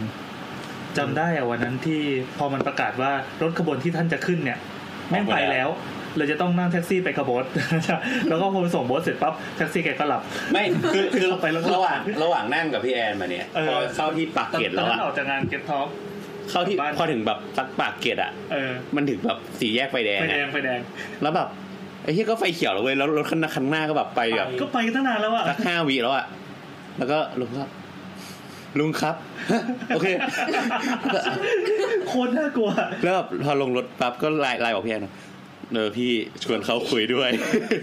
ชวนคุยตลอดเลย นึกว่าพิมพ์ก็แบบพี่แอนโชคดี เออแต่พอคิดถึงว่า โอ้ส่วนมนต์เผื่อแล้ว เพราะคิดถึงว่าคนละปาร์ตี้เนี่ย เราไม่แน่ใจว่าตอน มันมีครั้งเหนือะตอนที่เราไปไปเนเธอร์แลนด์อะเราไปโดนจับ มึงมีโดนจับไปด้วย เราไปโดนจับบน บนบนรถแทรมตรงเมืองอะไรวะ ใช่ ที่ ไหม ที่มันมีสารโลกอะ เออไม่เป็นไรไม่เป็นไร เออ เพราะว่าแบบเราซื้อตั๋วมาจากรัชดามั้งแล้วก็ มันอยู่ แล้วมันใช้ด้วยกันไม่ได้อะโดนปรับ ไปโกงเขาเงี้ยนะ โดนปรับคนละสามสิบยูโร เฮ้ย ไปกับพี่สาวสองคน เดี๋ยวคือราคาตั๋วกับราคาปรับเนี่ย ราคาตั๋วประมาณแบบ จอยอ่ะ เออแบบไม่กี่บาทอะไม่กี่ยูโรอ่ะสี่ห้ายูโรอะไรเงี้ยแต่โดนปรับสามสิบยูโรโทษฐานแบบรอบใช้แบบเหมือนคนรับตั๋วกัน อืมนั่นแห เรา ละ เราเคยนั่งรถไฟเลยเหมือนเราไม่รู้เราเคยเล่าหรือยังนั่งรถไฟเลยแบบจะไปประจวบ แต่ว่าแบบลงเลยสถานี เพราะเราไม่รู้ว่าต้องลงตรงไหนอะ อ่า คือค่าสมัยนั้นยังไม่มีรถไฟฟรีคือค่ารถไฟจากหัวลำโพงอะไปที่นั่นอะประมาณ 30กว่าบาท อืม แต่แล้วก็นั่งเลยไปประมาณสถานีหนึ่งค่าปรับร้อยหนึง โห คือไงนายตรวจเขามาตรวจเงี้ยเหรอ ใช่แล้วมาตรวจสถานีนั้นพอดี คือที่ผ่านมานั่งตลอดทริปหลายชั่วโมงอะไม่เคยตรวจเลยมาตรวจสถานีที่ลงผิดเนี่ย ใช่ ราคาเท่ารถเม ล์เลย แล้วแบบคือไปกับเพื่อนเป็นแก๊งเพื่อนมัธยมอะไรเงี้ยแล้วก็คิดว่าอยากลองนั่งรถไฟแล้วขากลับทุกคนก็บอกกันว่า มึงนั่งรถทัวร์เถอะ ชีวิตนี้กูไม่อยากนั่งอีกแล้ว เฮ้ยไม่เคยนั่งรถไฟไทยเลย ใครไปเยอรมนีก็ระวังด้วยนะครับ จริงๆ เพราะว่าคือคนคือที่เยอรมนีจะไม่มีเหมือนด่านบ้านเราอะพี่ ทำไมอ่ะ คือคือสามารถเดินแบบลงไปแล้วก็ขึ้นได้เลย อ๋อคือคืออ้าวแล้ว เหมือน เรา มัน ก็ เป็ จะ น รู้ได้ไงว่าเรา สวัสดิการ เรา ปะ เรา ไม่ใช่ไม่ใช่ ไม่ใช่ มันจะเป็นมันจะเป็นระบบวัดใจอะ เขาเชื่อว่าทุกคนต้อง เขาเชื่อว่าทุกคนเขาเชื่อว่าทุกคนต้องซื้อ ฝรั่งเศสก็เป็น เขาเชื่อแล้วก็แล้วก็คือ ฝรั่งเศสมีที่กัน แต่เขาก็โดดข้ามกันหมดเลย ไม่แต่แต่อันนี้ไม่มี ไม่เยอรมันไม่มีอะไรเลย เยอรมนีไม่มีอะไรเลยคือคุณสามารถเดินเข้าไปได้เลย แล้วโดนปรับปะ ไม่เหมือนเขาสุ่มอะสุ่มเลย สุ่มคือหนึ่งคือจะมีสองวิธีคือหนึ่งคือสุ่ม สุ่มแบบโดยคนในเครื่องแบบกับอีกอันหนึงคือสุ่มโดยคนนอกเครื่องแบบ ใช่ คนนอกเครื่องแบบก็คือจะเอาเครื่องแบบซุกไว้ใต้เสื้อ แล้วก็จะเหมือนกันก็เปิดให้ดูบอกว่าเนี่ยมีขอตัวบัตรหน่อย ถ้าเกิดว่าโดนก็โดนประมาณแบบสี่สิบถึงหรือหกสิบ สารภาพเคยทำหนึ่งครั้ง จับได้ไหม ไม่โดนดิ เอ้ยเก่ง ส่วนส่วนมากเขาจะเลือกมันแบบรูทที่แบบ รูท เป็นรูทที่เหมือนกับว่ารูทนี้เหมือนกับว่ามีคนที่แบบ ไปทำงาน ต่างถิ่นเยอะอะไรอย่างเงี้ยมีคนตุรกีเยอะรูทนี้ก็อ่ะจะตรวจเยอะ คือ แหละ คือไม่ได้ตั้งใจลืม แต่แม่งพอเวลาตรวจทีอะ อะไร ก็พูดได้ พอเวลาตรวจทีคือตรวจโหดมากคือแม่งจะขึ้นมาอย่างเงี้ยแล้วมันจะขึ้นมา ล้อมล้อม ล้อมดักหน้าหลังเบกกี้อย่างเงี้ยแล้วมาตรงกลาง ก็คือแบบมึงห้ามออกอ่ะ ใช่ ซึ่งบางซึ่งบางรัฐมันก็จะแบบในในในเยอรมนีบางรัฐก็จะเหมือนกับว่าจะมีบัตรนักเรียน และคือบัตรนักเรียนนั้นจะสามารถแต่ละรัฐจะสวัสดิการไม่เหมือนกันอย่างเช่นบางบางรัฐก็จะบอกว่าอย่างเช่นรัฐโคโลนเนี่ยอย่างเมืองโคโลนเนี่ยคนที่เด็กไทยที่เรียนในโคโลนก็จะเหมือนกับว่า บัตรนักเรียนของเขาจะสามารถแบบเหมือนกับว่าพาคนคนหนึ่งไปได้ด้วยอะเหมือนหนีบคนคนหนึ่งไปได้ด้วย ฟรี ใช่ฟรีเหมือนเป็นแบบมิดฟาสไปด้วย อ่าๆ เหมือนเราไปเที่ยวไปด้วยอะไรอย่างเงี้ยซึ่งมันก็จะแบบว่า สมมติถ้าเกิดว่ามีคนมาตรวจกันแล้วไอ้เคียนี่แม่งไม่มีบัตรอ่ะแม่งก็จะมาเห็นนักเรียนสมมติแม่งก็จะถามมาบอกมีใครใช้หรือยัง อ่าอ่า ถ้าไม่มีใครใช้อะไรอย่างเงี้ยแบบ ขอเนี่ย ขอใช้ ให้หน่อย สิทธิ์ได้ไหม อ่า ไอ้เด็กเลยก็อ่ะโอเคได้อะไรเงี้ยพอคนมาตรวจบอกอ๋อมาด้วยกัน อะไรเงี้ยเยอะเยอะ รู้ช่างเป็นวิธีคิดแบบประเทศโลกนี้ ถ้าเราจำถ้าเราจำไม่ผิดมันมีสเปนบางที่เป็นวิธีเกตเทศอะคือหมายถึงว่า ถ้าไอ้พวกรถไฟระหว่างเมืองเนี่ยจะเป็นแบบเกตหมด ก็คือต้องเข้าระบบเลย นี่ไม่มีเลยตรวจหมด เราเรา เป็นคนตรวจหมดเลย เราเคยอ่านมาฝรั่งเศสเขาบอกว่า คือตัวตัวที่มันเป็นรถไฟใต้ดินหรือว่าเป็นอย่างเงี้ยมันเป็นทันสิทธิ์ที่มันเป็นแบบเป็นพื้นฐานของเขาแล้วเขาจ่ายเงิน จ่ายเงินภาษีไปแล้ว อ๋อ แล้วทำไมต้องมาเก็บเขาอีกอะไรอย่างเงี้ยเขาก็เลยไม่จ่ายกัน ไม่เนี่ย นี่ก็จ่ายนะไม่ใช่บาร์น่ะ เหร เลอทเลทแล้วเลทอีกก็ยังจ่ายกันอยู่ เอสบอน แล้วแม่งแบบ ตอนแบบไปฝรั่งเศสอะคนแม่งชอบสิงร่างกัน ยังไง คือสมมติจะเข้าใช่ไหม อ้าว จะมีคนมาสิง เสียบปุ๊บเลย ไปไปพร้อมกัน สามแบบสมมติสามคนเนี่ยก็ปุ๊บชิบเนี่ยเคยเคยโดนสิงรอบหนึ่ง เออเออ เลยหำแข็ง เออไม่ใช่แล้ว เป็นผู้ชายมาหนีบกูเนี่ยคนด กระเป๋าตังค์หายไปด้วย ำไม่หายไม่หาย เฮ้ยแต่เราชอบเกรดที่ญี่ปุ่นอยู่แล้วเรารู้สึกว่ามันดีไซน์ดี แล้วมันก็ทำให้เร็ว คือเกรดที่ญี่ปุ่นอ่ะ ประตูอ่ะ มันจะไม่ปิด คือปกติประเกตประเทศอื่นอะมันจะเป็นมันจะปิดอยู่ใช่ป่ะพอเราเสียบบัตรหรือ whatever อะ มั มัน น จะ จะเปิ เปิด ด แล้วเราค่อยเข้าแล้วปิดใหม่ อ่า ที่ญี่ปุ่นอ่ะมันเปิดค้างไว้ แต่ถ้าไม่เสียบจะปิด แต่ถ้าไม่เสียบจะปิด ยังไงอ่ะ คือมันจะเปิดค้างไว้ใช่ไหม มันจะ พี่ เปิดเลยที่ พอเราเดินผ่านแล้วแบบเราไม่เสียบอะไรเลยเหมือนผ่านเซ็นเซอร์อะ มันจะปิดหน้าพี่ อ๋อแต่ว่ามันจะกินพื้นที่กว่าเพราะว่าไอ้ช่วงที่เราเดินอะมันจะยาวกว่าปกติสมมติถ้าเทียบกับบีเทสมันอาจจะแค่เมตรหนึ่งอะญี่ปุ่นมันประมาณสามเมตร อ่าอ่าอ่า สองเมตรอะไรเงี้ยแล้วก็เดิน ถ้าเราแล้วถ้าเราสิงร่างกันไปสามคนมันจับได้ไหมว่าคนไหน ไม่เคยไม่เคยเห็นนะ ไม่เคยเห็นคนสิงนะเราไม่รู้เหมือนกัน คนญี่ปุ่นไม่กล้าทำนะ โอ้ยนี่เราซีเรียสมากเลยอ่ะ เออมันจะสิงกันอยู่ในตู้อะตอนอัด เราเคยแบบนั่งรถไฟชานเมืองที่ญี่ปุ่นอ่ะตอนนั้นแบบเมืองอะไรก็ไม่รู้ว่าจะกลับโอซาก้า แล้วก็เหมือนแบบมันนานเป็นชั่วโมงอะไรเงี้ย อ่า ก็มีที่ตอนขึ้นต้นสายแบบบ้านนอกมากอ่ะแล้วก็หลับ แต่ก็แบบตื่นขึ้นมาแบบคนแบบแน่นแน่นแน่นมากอ่ะแต่เรานั่งอยู่ไงเราก็มองแล้วนอนต่อ ไม่รู้ใคร ไม่ไม่รู้ ไม่มีคนแอบถ่ายไหมแล้วคนนี้คนเลวไม่รู้ใช่คนแก่ เขาไม่ขนาดนั้นหรอก ไม่หรอกแต่แต่แต่ตัวเนี่ยตั้งกล้องอยู่ที่รองเท้า ไง ช้อนช้อน แต่อยู่เมืองไทยเราก็ถ้าถ้านั่งแล้วอ่ะเราก็ไม่ลุกนะลุกลุกแค่แบบเด็กเล็กจริงๆแล้วก็คนท้องถ้าถ้าเห็นชัดว่าท้อง แต่คนที่แก่จริง คน ไม่ แก่ คนแก่ก็ไม่ คือคนแก่เนี่ย ถ้าแบบถ้าไม่แก่กว่าแม่กูมากๆกูก็ไม่ลุกเพราะแม่กูยืนได้ เราเคยเจอประสบการณ์ที่ลุกให้ คือ ค มาน กับ แก่ แม่จะให้แม่ยืน เราคนแก่ ไม่ถ้ามีที่นั่งอยู่ให้แม่นั่งนะ อ๋อโอเค คือเราเคยเจอประสบการณ์ที่แบบขึ้นรถเราลุกให้คนแก่แล้วคนแก่โมโหใส่อะแล้วบอกแบบยังไม่แก่อะไรอย่างเงี้ยแล้วก็อีกครั้งหนึ่งก็คือเมา แล้วทำไงต่อยปะ ไม่มา ดู ต่อย สังขารมันสิ กูก็เออเก่งนักมึงก็น่ายืนไป ๆมีมีแต่เพื่อนเนี่ยเพื่อนแบบพอขึ้นรถขึ้นรถ BTS ทีไรก็จะมีคนลุกให้ นึกว่าท้อง ใช่ไม่ก็หรอก เยี่ย มันจะมีท้องนี่หรอ ไม่โบ๊ทอ่ะต้องลุกสองคนเพราะว่าถ้าเป็นผู้หญิงนั่งติดไม่ได้ โบนมีที่นั่งพิเศษเลย ไม่ใช่ ไปยืนใกล้ๆ แดงนั่งตรงริมสีน้ำเงินแบบ แต่เราเคย เออ เคยเมา ถ้ามีผู้หญิงนั่งอยู่ต้องลุกด้วยแล้วให้ผู้ชายนั่งแทน เออเออ เราเคยเมาแล้วขึ้น BTS ทำไมเป็นคนอย่างนี้วะ ขึ้น BTS เว้ยตอนตอนขึ้น BTS อะยังยังไม่กำเริบเว้ยทีเนี้ยพอลง MRT ปุ๊บอะกูยืนไม่อยู่เว้ย กูต้องเกาะแล้วแบบไปค้ำหัวผู้ชายคนหนึ่งว่าแล้วมึงเมาอะไม่ไหวแล้วสุดท้ายก็เลยแบบพี่ขอนั่ง ไปขอนั่งเขาเลย ขอนั่งคือไม่ไหวแล้วจริง ๆ ตอนนั้นอะ เออ แล้วพูดไปมันไหลออกมา เออยังไม่ไหลยังไม่ไหล แต่เขาได้กลิ่นเขาก็รู้ป่ะ เออ เขารู้แหละ ไม่แต่เมาไวาย เอาไว้แล้วยังไงวะมันต่างยังไงกับ ไม่ เมาอย่าง คือ อื่นวะ พอเมาไวายอะพอมันมันมัน มัน ช่วง ไม่ ที่ ค่อย มัน เหม็นปะ เออ มันไม่ค่อยเหม็น แล้วก็เวลาเมาอ่ะ มันจะเมาแบบหัวเวียงเลยอ่ะ ตอนช่วงที่เมานะ แล้วก็หายเร็ว คือว่าอะไรนะเห็นไปฟัง เออเออเออต่อต่อ ต่อครับ มีมีอะไรอีกอันนี้เริ่มเมื่อกี้เมื่อกี้เราอะไรนะก่อนที่จะออกไปต่างประไปเทศอีสานอะ อ๋อ ไปอี อีสา สาน น อีสานระบบอ่าเป็นเมืองใหม่ของอีสานนะเป็นขอนแก่นสมาร์ทซิตี้ ครับ อีสานจะมีอะไรเจ๋งๆอีกบ้างอ่ะ ก็จริง ๆ สนามบินพวกอีสานเนี่ยก็กำลังจะถูกปรับปรุงเหมือนกัน แต่ว่าสนามบินของอีสานทั้งหมดอ่ะ เป็นของกรมท่าอากาศยานหมดเลยเออ อ่า ถึงว่าผัง กลม ผัง ก็แปลว่าอ่ะเอาพูดง่ายๆก็คือเป็นสนามบินเกรดบี ใช่ อ่าครับ ทำไม่พี่ discriminate เขาขนาดนั้น เฮ้ยเข้าใจง่ายๆเข้าใจตรงกันนะ นะครับแต่ว่าก็มีมีมีเหมือนเขาก็คุยกับ AOT แหละว่าจะ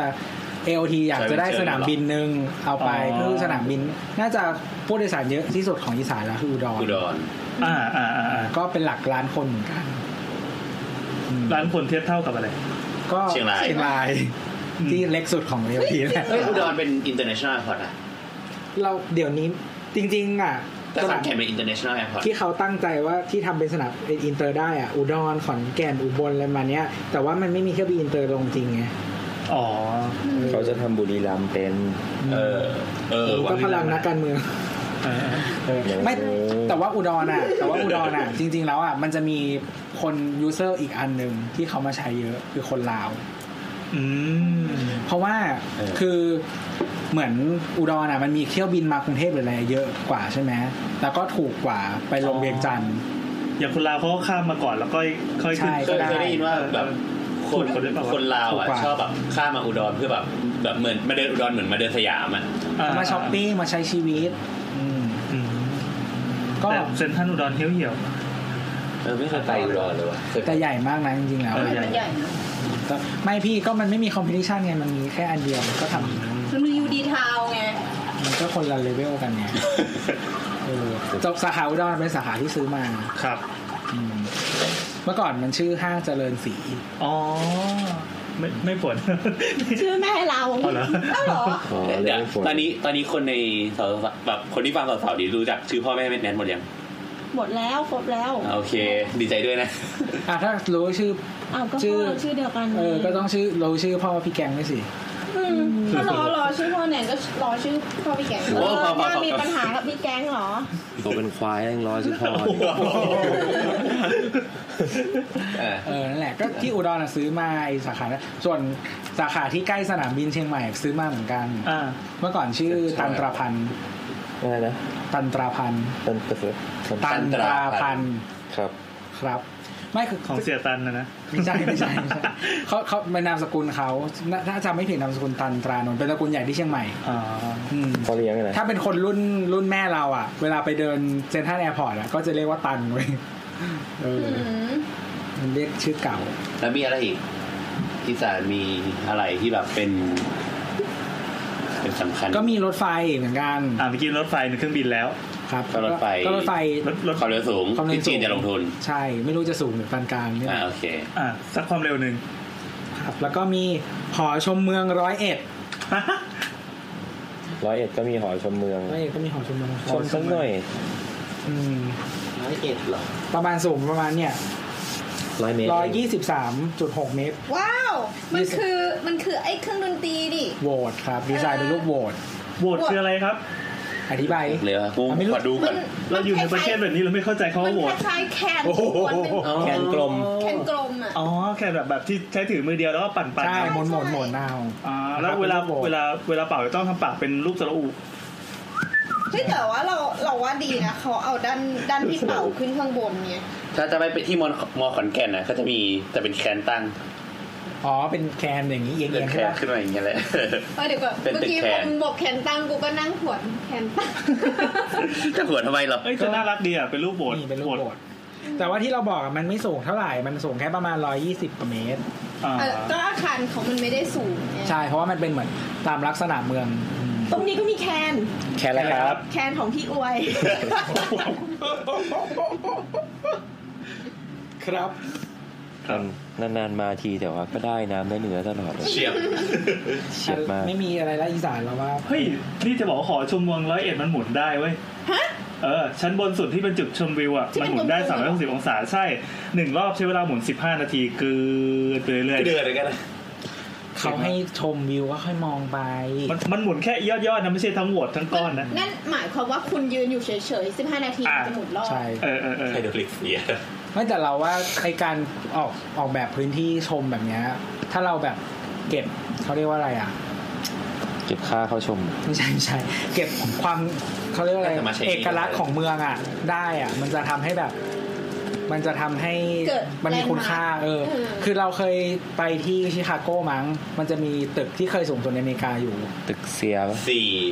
เออ เออเสีย ทุกวันนี้มันชื่อ ฟิวทาวเวอร์ ทุกวันนี้มันชื่อแฮนด์คอกทาวเวอร์มันเปลี่ยนชื่อหลายรอบแบบจะเปลี่ยนตามเจ้า อ ข อ อก ง แบบโดยมิสแวนเดอร์โรว ทีเนี้ยตึกเนี้ย ไอ มันจะมีพื้นที่ชมวิวอ่ะ มันจะมีสองโซน โซนที่เป็นกระจกธรรมดา กับ ผิดนะมึง กับโซนที่ เป็นเดินออกไปแล้วมันจะเป็นเหมือนมุ้งลวดอ่ะ เออ มุงลวดนี่คือการโดดอย่างเดียวใช่ไหม ที่เขามีมุ้งลวดอ่ะ เพราะว่าชิคาโกอ่ะ มีชื่อเล่นชื่อวินดี้ซิตี้ เออใช่ลมมันแรงมาก เออพอเราไปเดินตรงนั้นอ่ะ เราจะได้ลมพัด เราก็จะได้ยินเสียงที่พัดมากับลม โอ้โห เออ มันก็จะแบบได้รู้สึกว่า เอ้ย เนี่ยคือวินดี้ซิตี้จริงๆเว้ย อืมอืมอืม อืม เป็นดีซิตี้แย่ ครับ ภาคต่อไปเลยไหม ภาพต่อไปครับ ภาคต่อไปเป็นภาคอะไร เอาตอนออกกันไหม ตอนออกได้อีสเทิร์นไทยแลนด์นะครับ ครับ ก็เอ่อ อะไรดีตีมตีมตีมอีกแล้วไอ้ขนส่งพื้นที่ภายในเมือง ตอนออกสดมากไม่ไม่งมีแต่แบบพวกแบบอินดัสเทรียลพาร์กอะ ใช่ นิคมอุตสาหกรรมหมดเลยอะเป็นอะไรที่แบบสืบเนื่องจากนิคมอุตสาหกรรมหมดเลย ที่เป็นอีสเทิร์นอีโคโนมิกคอริดอร์ เราเอาเรื่องเอ่อไอ้เรื่องอีโคโนมิคคอริดอร์กันไปแรกก็คือเหมือนกับว่ารัฐบาลอ่ะเขาอยากจะตั้งเศษเขตเศรษฐกิจพิเศษขึ้นมาในพื้นที่นี้จังหวัด มันจะมีแบบชลบุรีฉะเชิงเซาระยองอะไรประมาณเนี้ยซึ่งจริงๆมันเป็นพื้นที่อุตสาหกรรมอยู่แล้วแหละ อืม เออเป็นพื้นที่ที่แบบว่า มีโรงงานอุตสาหกรรมอะไรเยอะอยู่แล้วอะไรเงี้ยมีการลงทุนจากต่างประเทศอะไรเงี้ย ใช่ ก็เออแล้วก็จริงๆ ตอนนี้มันกลายเป็นชุมชนคนญี่ปุ่นด้วย ยังไงอ่ะ ชุมชนคนญี่ปุ่นหันมาหมดเลย ถ้าใครเคยไปศรีราชา ลองไปสังเกตดู มันจะมีทั้งคอนโด คอมมูนิตี้มอลล์ร้านค้าโน่นนี่นั่น ญี่ปุ่นเยอะมาก เออที่เป็นญี่ปุ่นเยอะมากเหมือนแบบเหมือนอยู่สุขุมวิทเลย เดี๋ยวมันเป็นเพราะว่าบริษัทของญี่ปุ่นเนี่ยมาเยอะใช่ไหม ใช่ อืม แล้วก็นี่แหละมันเป็นความยูนิคของคนญี่ปุ่น บอกผิด ครับแก้เลยครับ เข้าไปเลยครับเอ่อ under the supervision of SOM SOM อืมนั่นแหละ ตึกชื่ออะไรครับปัจจุบัน จอนแห่งคอร์ ธิบาย จอนแห่งคอร์ อธิบายบริบทด้วยทีว่ามันอะไรพูดเรื่องอะไร ก็เมื่อกี้ที่บอกชื่อตึกไป อ่า ที่ชิคาโก้นะครับ ชิคาโกผิดจ้า เรียกได้แกเอได้ไงวะ ครับ กูโทรหาอาจารย์ลุงนี่แกเก็บ โอเคครับ ครับพอดีชอบแก้ไข ครับ ไม่บอกให้เขาส่งจดหมายไปหาคนที่เวลาจะเขียนในคอมมิชชั่นอะ เออ ให้มันให้มันแบบว่าอย่าไปเขียนให้คนนี้ ทำเป็นเจ็บใจ ไม่ไม่มันมันมีตึกคล้ายๆเออไม่เป็นไรไปก่อนไปก่อน อ่าครับกลับมาเรื่อง EEC นะครับก็เฮ้ยถ้าใครเคยไปที่ศรีราชา มันจะเป็นชุมชนคนญี่ปุ่นเว้ยซึ่งเหมือนกับว่าเราว่ามันมี Max Value มีนู่นนี่นั่นร้านญี่ปุ่นอ่ะแล้วก็ร้านอาหารญี่ปุ่นเยอะแยะมากมายอะไรเงี้ยก็เหมือนสุขุมวิทเลย แล้วก็มันเป็นความยูนิคของคนญี่ปุ่นอ่ะแม่งไปที่ไหนก็จะส่งคนญี่ปุ่นไปเป็นลงทุนที่ไหนก็กูส่งคนญี่ปุ่นไป อืมอะไรอย่างนี้ แล้วทีนี้พอมันมี นี่ไงเขาบอกว่าญี่ปุ่นอ่ะลงทุนในไทยเป็นอันดับหนึ่งของการลงทุนต่างชาติประมาณ 40เปอร์เซ็นต์ โอ้ ของการลงทุน ทั่วโลก ต่าง เนี่ ชายติ นะ ไม่ใช่ของการลงทุนต่างชาติของการลงทุนจากต่างชาติในเมืองไทยอ่ะ เป็น FDI อ๋ออ๋ออ๋อ Foreign Foreign Direct Direct Investment Investment อ่า หนึ่งร้อยเป็นญี่ปุ่นสี่สิบ 40เปอร์เซ็นต์ ผมชอบประเทศไทยครับ ห้อง ประเทศไทยอาหารอร่อยมากๆเลย เออเฮ้ยจะบอกว่าจริงๆถ้าถ้าถ้าใครยังเรียนภาษาญี่ปุ่นอยู่ตอนนี้ก็ยังทำเงินได้ดี ล่ามโดยเฉพาะล่าม ใช่ โดยเฉพาะและล่ามที่เป็นผู้หญิงด้วย อืม ราย สวย ได้ วย จะดีมาก ใช่ ดีมาก แต่เขาไม่ชอบคนขาวๆอย่างญี่ปุ่นอ่ะ หรอ อืม ๆล่ามเหรอ ก็เห็นบอกว่าเน้นว่าเป็นผู้หญิงถูกปะล่ะ ไม่ใช่ คืออีเวนว่าคุณจะเป็นอะไรก็ตาม คือถ้า คืออยู่ไม่ ค่าจ้า ต้องมีอะไรกันก็ได้ แค่แบบว่า แค่เป็นผู้หญิง ก็รายได้ดีกว่าล่ามผู้ชายแล้ว ทำไมอ่ะ เขาเขา prefer ผู้หญิง เออ ถ้าที่สัมภาษณ์มันนะถ้าที่เคยคุยมัน ไม่เขาแบบคิดหรือเปล่าว่าลักษณะงานอย่างเงี้ยแบบเคยเคยอ่านอันนึงของอเมคือกริา อะไร เขาบอก ผู้หญิงอ่อนโยนกว่าอย่างเงี้ยเหรอ ใช่เขาบอกบอกว่าถ้าเกิดถ้าคุณขับรถหลงไปอ่ะแล้วมีผู้หญิงผู้ชายนั่งรถด้วยกันอ่ะ ถ้าถามด้วยผู้ชายอ่ะจะผลสำเร็จน้อยกว่าผู้หญิง คือเวลาถามทางเขาให้ผู้หญิงถาม มันไปแอสนะ อืม เออ ก็ด้วยความเป็นญี่ปุ่นนะครับ ถ้าเป็นเป็นผู้หญิงก็จะอย่างเงี้ย ใช่ ด้วยค เนี่ วาม ย ที่เป็นสังคม ประเทศที่ discriminate ทางเพศเยอะเกือบที่สุดในโลกเลยนะ แต่เพื่อนที่เป็นแอร์บอกว่าเขาชอบคนผิวสีคล้ำหน่อย แล้วก็ต้องนมโต เฮ้ยใครๆก็ชอบคนนมโต นมโตเราต้องเจียวเล็กได้ป่ะ อะไรคือเจอ มันคืออะไร ทำอะไรกัน อ่ะ อ่ะมันคืออะไรอ่ะ มันดูน่ากิน เอออ่ะตอนแรกคิดว่าแบบกระท้อนลอยแก้วอย่างเงี้ย ไม่ใช่ ตอนตอนตอนมีอะไรอีกภาคภาคตอนออกหมดยัง ครับ แล้วก็ไอที่มาพร้อมกับอันเนี้ยก็คือ รถไฟความเร็วสูง ถ้าเรือ ใช่ น้ำลึก เขตเศรษฐกิจ BOI ลงทุนอะไรไป ทุกอย่างเป็นแนวเชิงอุตสาหกรรม โรงงานลงทุนอะไร คือไอ้รถไฟความเร็วสูงอะจริงๆก็มีโครงการเหมือนจะต่อจากพวกแอร์พอร์ตลิงอะไรเงี้ยมาต่ออะไรอย่างเงี้ย อ่าอ่าอ่า ซึ่งมันจะเชื่อมไปแบบพัทยาหรืออะไรอย่างเงี้ยแล้วก็อาจจะ ตอนนี้มันมียัง อย่างอย่าง ยัง โครงการเฉย เออได้เราได้อ่านนี่ว่าเดี๋ยวมาที่ทางด่วนพัทยาขึ้นเป็นร้อยสี่สิบบาท เนี่ย เห็นเมื่อเช้าในทวิตเตอร์ ที่เหมือนจะขึ้นราคามั้งมอเตอร์เวย์เป็นร้อยสี่สิบบาท อืม ทั้งมอเตอร์เวย์ออกมอเตอร์เวย์ ราคารวมปะหรือว่ายังไง รวม น่าจะรวมมั้งเหมือนเหมือนมันขึ้นมาเยอะอะ เพราะมอเตอร์เวย์ไม่แน่ใจว่ามันต้องจ่ายกี่ตอนกี่ตอนเพราะบางทีแบบเฮ้ยควักไปกี่รอบแล้ว เหมือนวะเหมือนเขาบอกว่าแบบขึ้นแบบเยอะมากแล้วก็เพื่อที่จะลดอุบัติเหตุที่เกิดขึ้น คัดกรองคนแล้วก็แบบ จะติดติดกล้องทุกชุกแบบกี่ระระยะกี่เมตรไม่รู้อะไรอย่าง ไม่ เงี้ย แต่อย่างก็เหมือนสิงคโปร์อ่ะ สิงคโปร์ลดลดจำนวนรถที่เข้ามาในเมืองอ่ะ โดยการเก็บภาษีเข้า ไม่แต่มันออกเมืองเลย อืมอันนี้มันเป็นถนนเชื่อมเมืองอ่ะ มันจะต่างกันหน่อย เออมันต่างกันมันต่างกัน อืม คืออันนั้นคือไม่ไม่จำเป็นต้องเข้าเมืองก็ได้ไปใช้วิธีสัญจรแบบอื่นก็ได้ แต่อันนี้มันเป็นเส้นทางหลักที่ใช้ดึงดึงจากเมืองสู่เมือง โอเค มีแล้วก็กระโดดไปภาคใต้เหรอภาคใต้มีอะไรบ้าง ใต้เลยเนอะมันออกมีนิดนึง เฮ้ยเดี๋ยวเดี๋ยวก่อนนะไอ้ไอ้รถไฟเชื่อมอะที่บอกอะมันมันไม่มีนอกจากจะเชื่อมเมืองแล้วอะเขายังคิดว่าอยากจะเชื่อมสนามบินด้วย สุวรรณภูมิเหรอ ใช่เชื่อมจากสนามบินอุต ใช่ ภาอุตวะ ภาวะก็คือเดี๋ยวจริงๆต่อไปอ่ะเดี๋ยวดอนเมืองกับสุวรรณภูมิมันจะเชื่อมกันเนาะรถไฟที่ทำอยู่ทุกวันด้วยสายสีแดงเออแล้วก็อาจจะมันจะซ้อนด้วยแอร์พอร์ตลิงอะไรก็ว่าไปเออนั่นแหละ แล้วก็อาจจะเชื่อมอุตภาวด้วยอุตภาวอ่ะ บางสายการบินเขาจะเลเบลว่าเป็นพัทยาใช่ป่ะจริงๆมันอยู่เขตจังหวัดระยอง อ๋อ ใช่ เหมือนสุวรรณภูมิที่เป็นกรุงเทพ แต่ตอนนี้เขาก็ยังใช้อยู่ไงแต่เขาใช้ในทางทหารส่วนใหญ่ จริงๆมันเป็นสนามบินทหารไม่ของกองทัพเรือ yes เออแต่ว่าก็เหมือนกับว่ามันมี potential ในการเอามาทำเป็น commercial อะไร ตอนนี้พาณิชย์ลงแล้วยัง เยอะมีมีมีมีมีเอ่อบินประจำอยู่ อืม หลายสายทั้งต่างชาติ แล้วก็มีเช่าเหมาลำบางกอกแอร์เวย์อะถ้าเราจำไม่ผิดมีบินจากหลายที่ ทั้งสมุยภูเก็ตอะไรเงี้ยก็มีบินมาบินมาลงที่เขาจะเขาจะเลเบลว่าพัทยา สายการบินรัสเซียก็มาลง เยอะใช่ พัทยามันเมืองขึ้นรัสเซีย สิวเลยอ่ะผูกกะเพราอีกหน่อยด้วย ต้องมันไม่ตลกกับ เออโอเคได้ไม่เป็นไร ครับใครเกลียดมุกโบสกดหนึ่งรัวๆ พี่บอกว่าไงโบส อย่าพยายามก็ได้ พี่บอกว่าไงโบสปี 2018อะโบสควรจะเป็นคนที่หักมุกคนอื่น อ๋อเหรอ หักมุกอิกนอยิงเข้าเรื่อง โอเค นนี้คือสไตล์ที่โบสถนัดอย่าฝืนในสิ่งที่ตัวเองทำไม่ได้ โอ จะ เค ตลกทำไมในเมื่อเราทำไม่ได้ก็อย่าทำ เข้าใจอ่ะ ภาคใต้เลยนะ ภาคใต้ ซึ่งหัวตะเภาอ่ะเขาคิดว่ามันเป็นเหมือนแบบเมืองเป็นพื้นที่ที่เหมือนมีศักยภาพในการโตต่อไปว่าแบบบางบางคนบอกเป็นสนามบินที่สาม ของเมือง ดูดูเหมือนจะเป็นเบอร์สามเลย ใช่ของเมืองในมัน ของ เขเรีกว่ ย่านดีกว่า เออของย่านเมืองกรุง คือ ส่วใครนจะมากรุงเทพ ส่วนขยายของกรุงเทพอ่ะ อ่าในกรุงเทพอันนี้เป็นเบอร์ ใช่ สามนะ ใช่ อีตอนน้ำท่วมใหญ่ๆก็ย้ายไปอุตภเปากัน ใช่ แล้วก็มันอาจจะมีการลงทุนเพิ่มเติมจากต่างชาติมาในส่วนของการทำให้เป็นแบบพื้นที่เขาเรียกว่าอะไรอะไหล่เครื่องบินหรือว่าการซ่อมบำรุงเครื่องบินอะไรอย่างเงี้ย เหมือนเนี่ยพวกตัวคาบุกิอะ ใช่พี่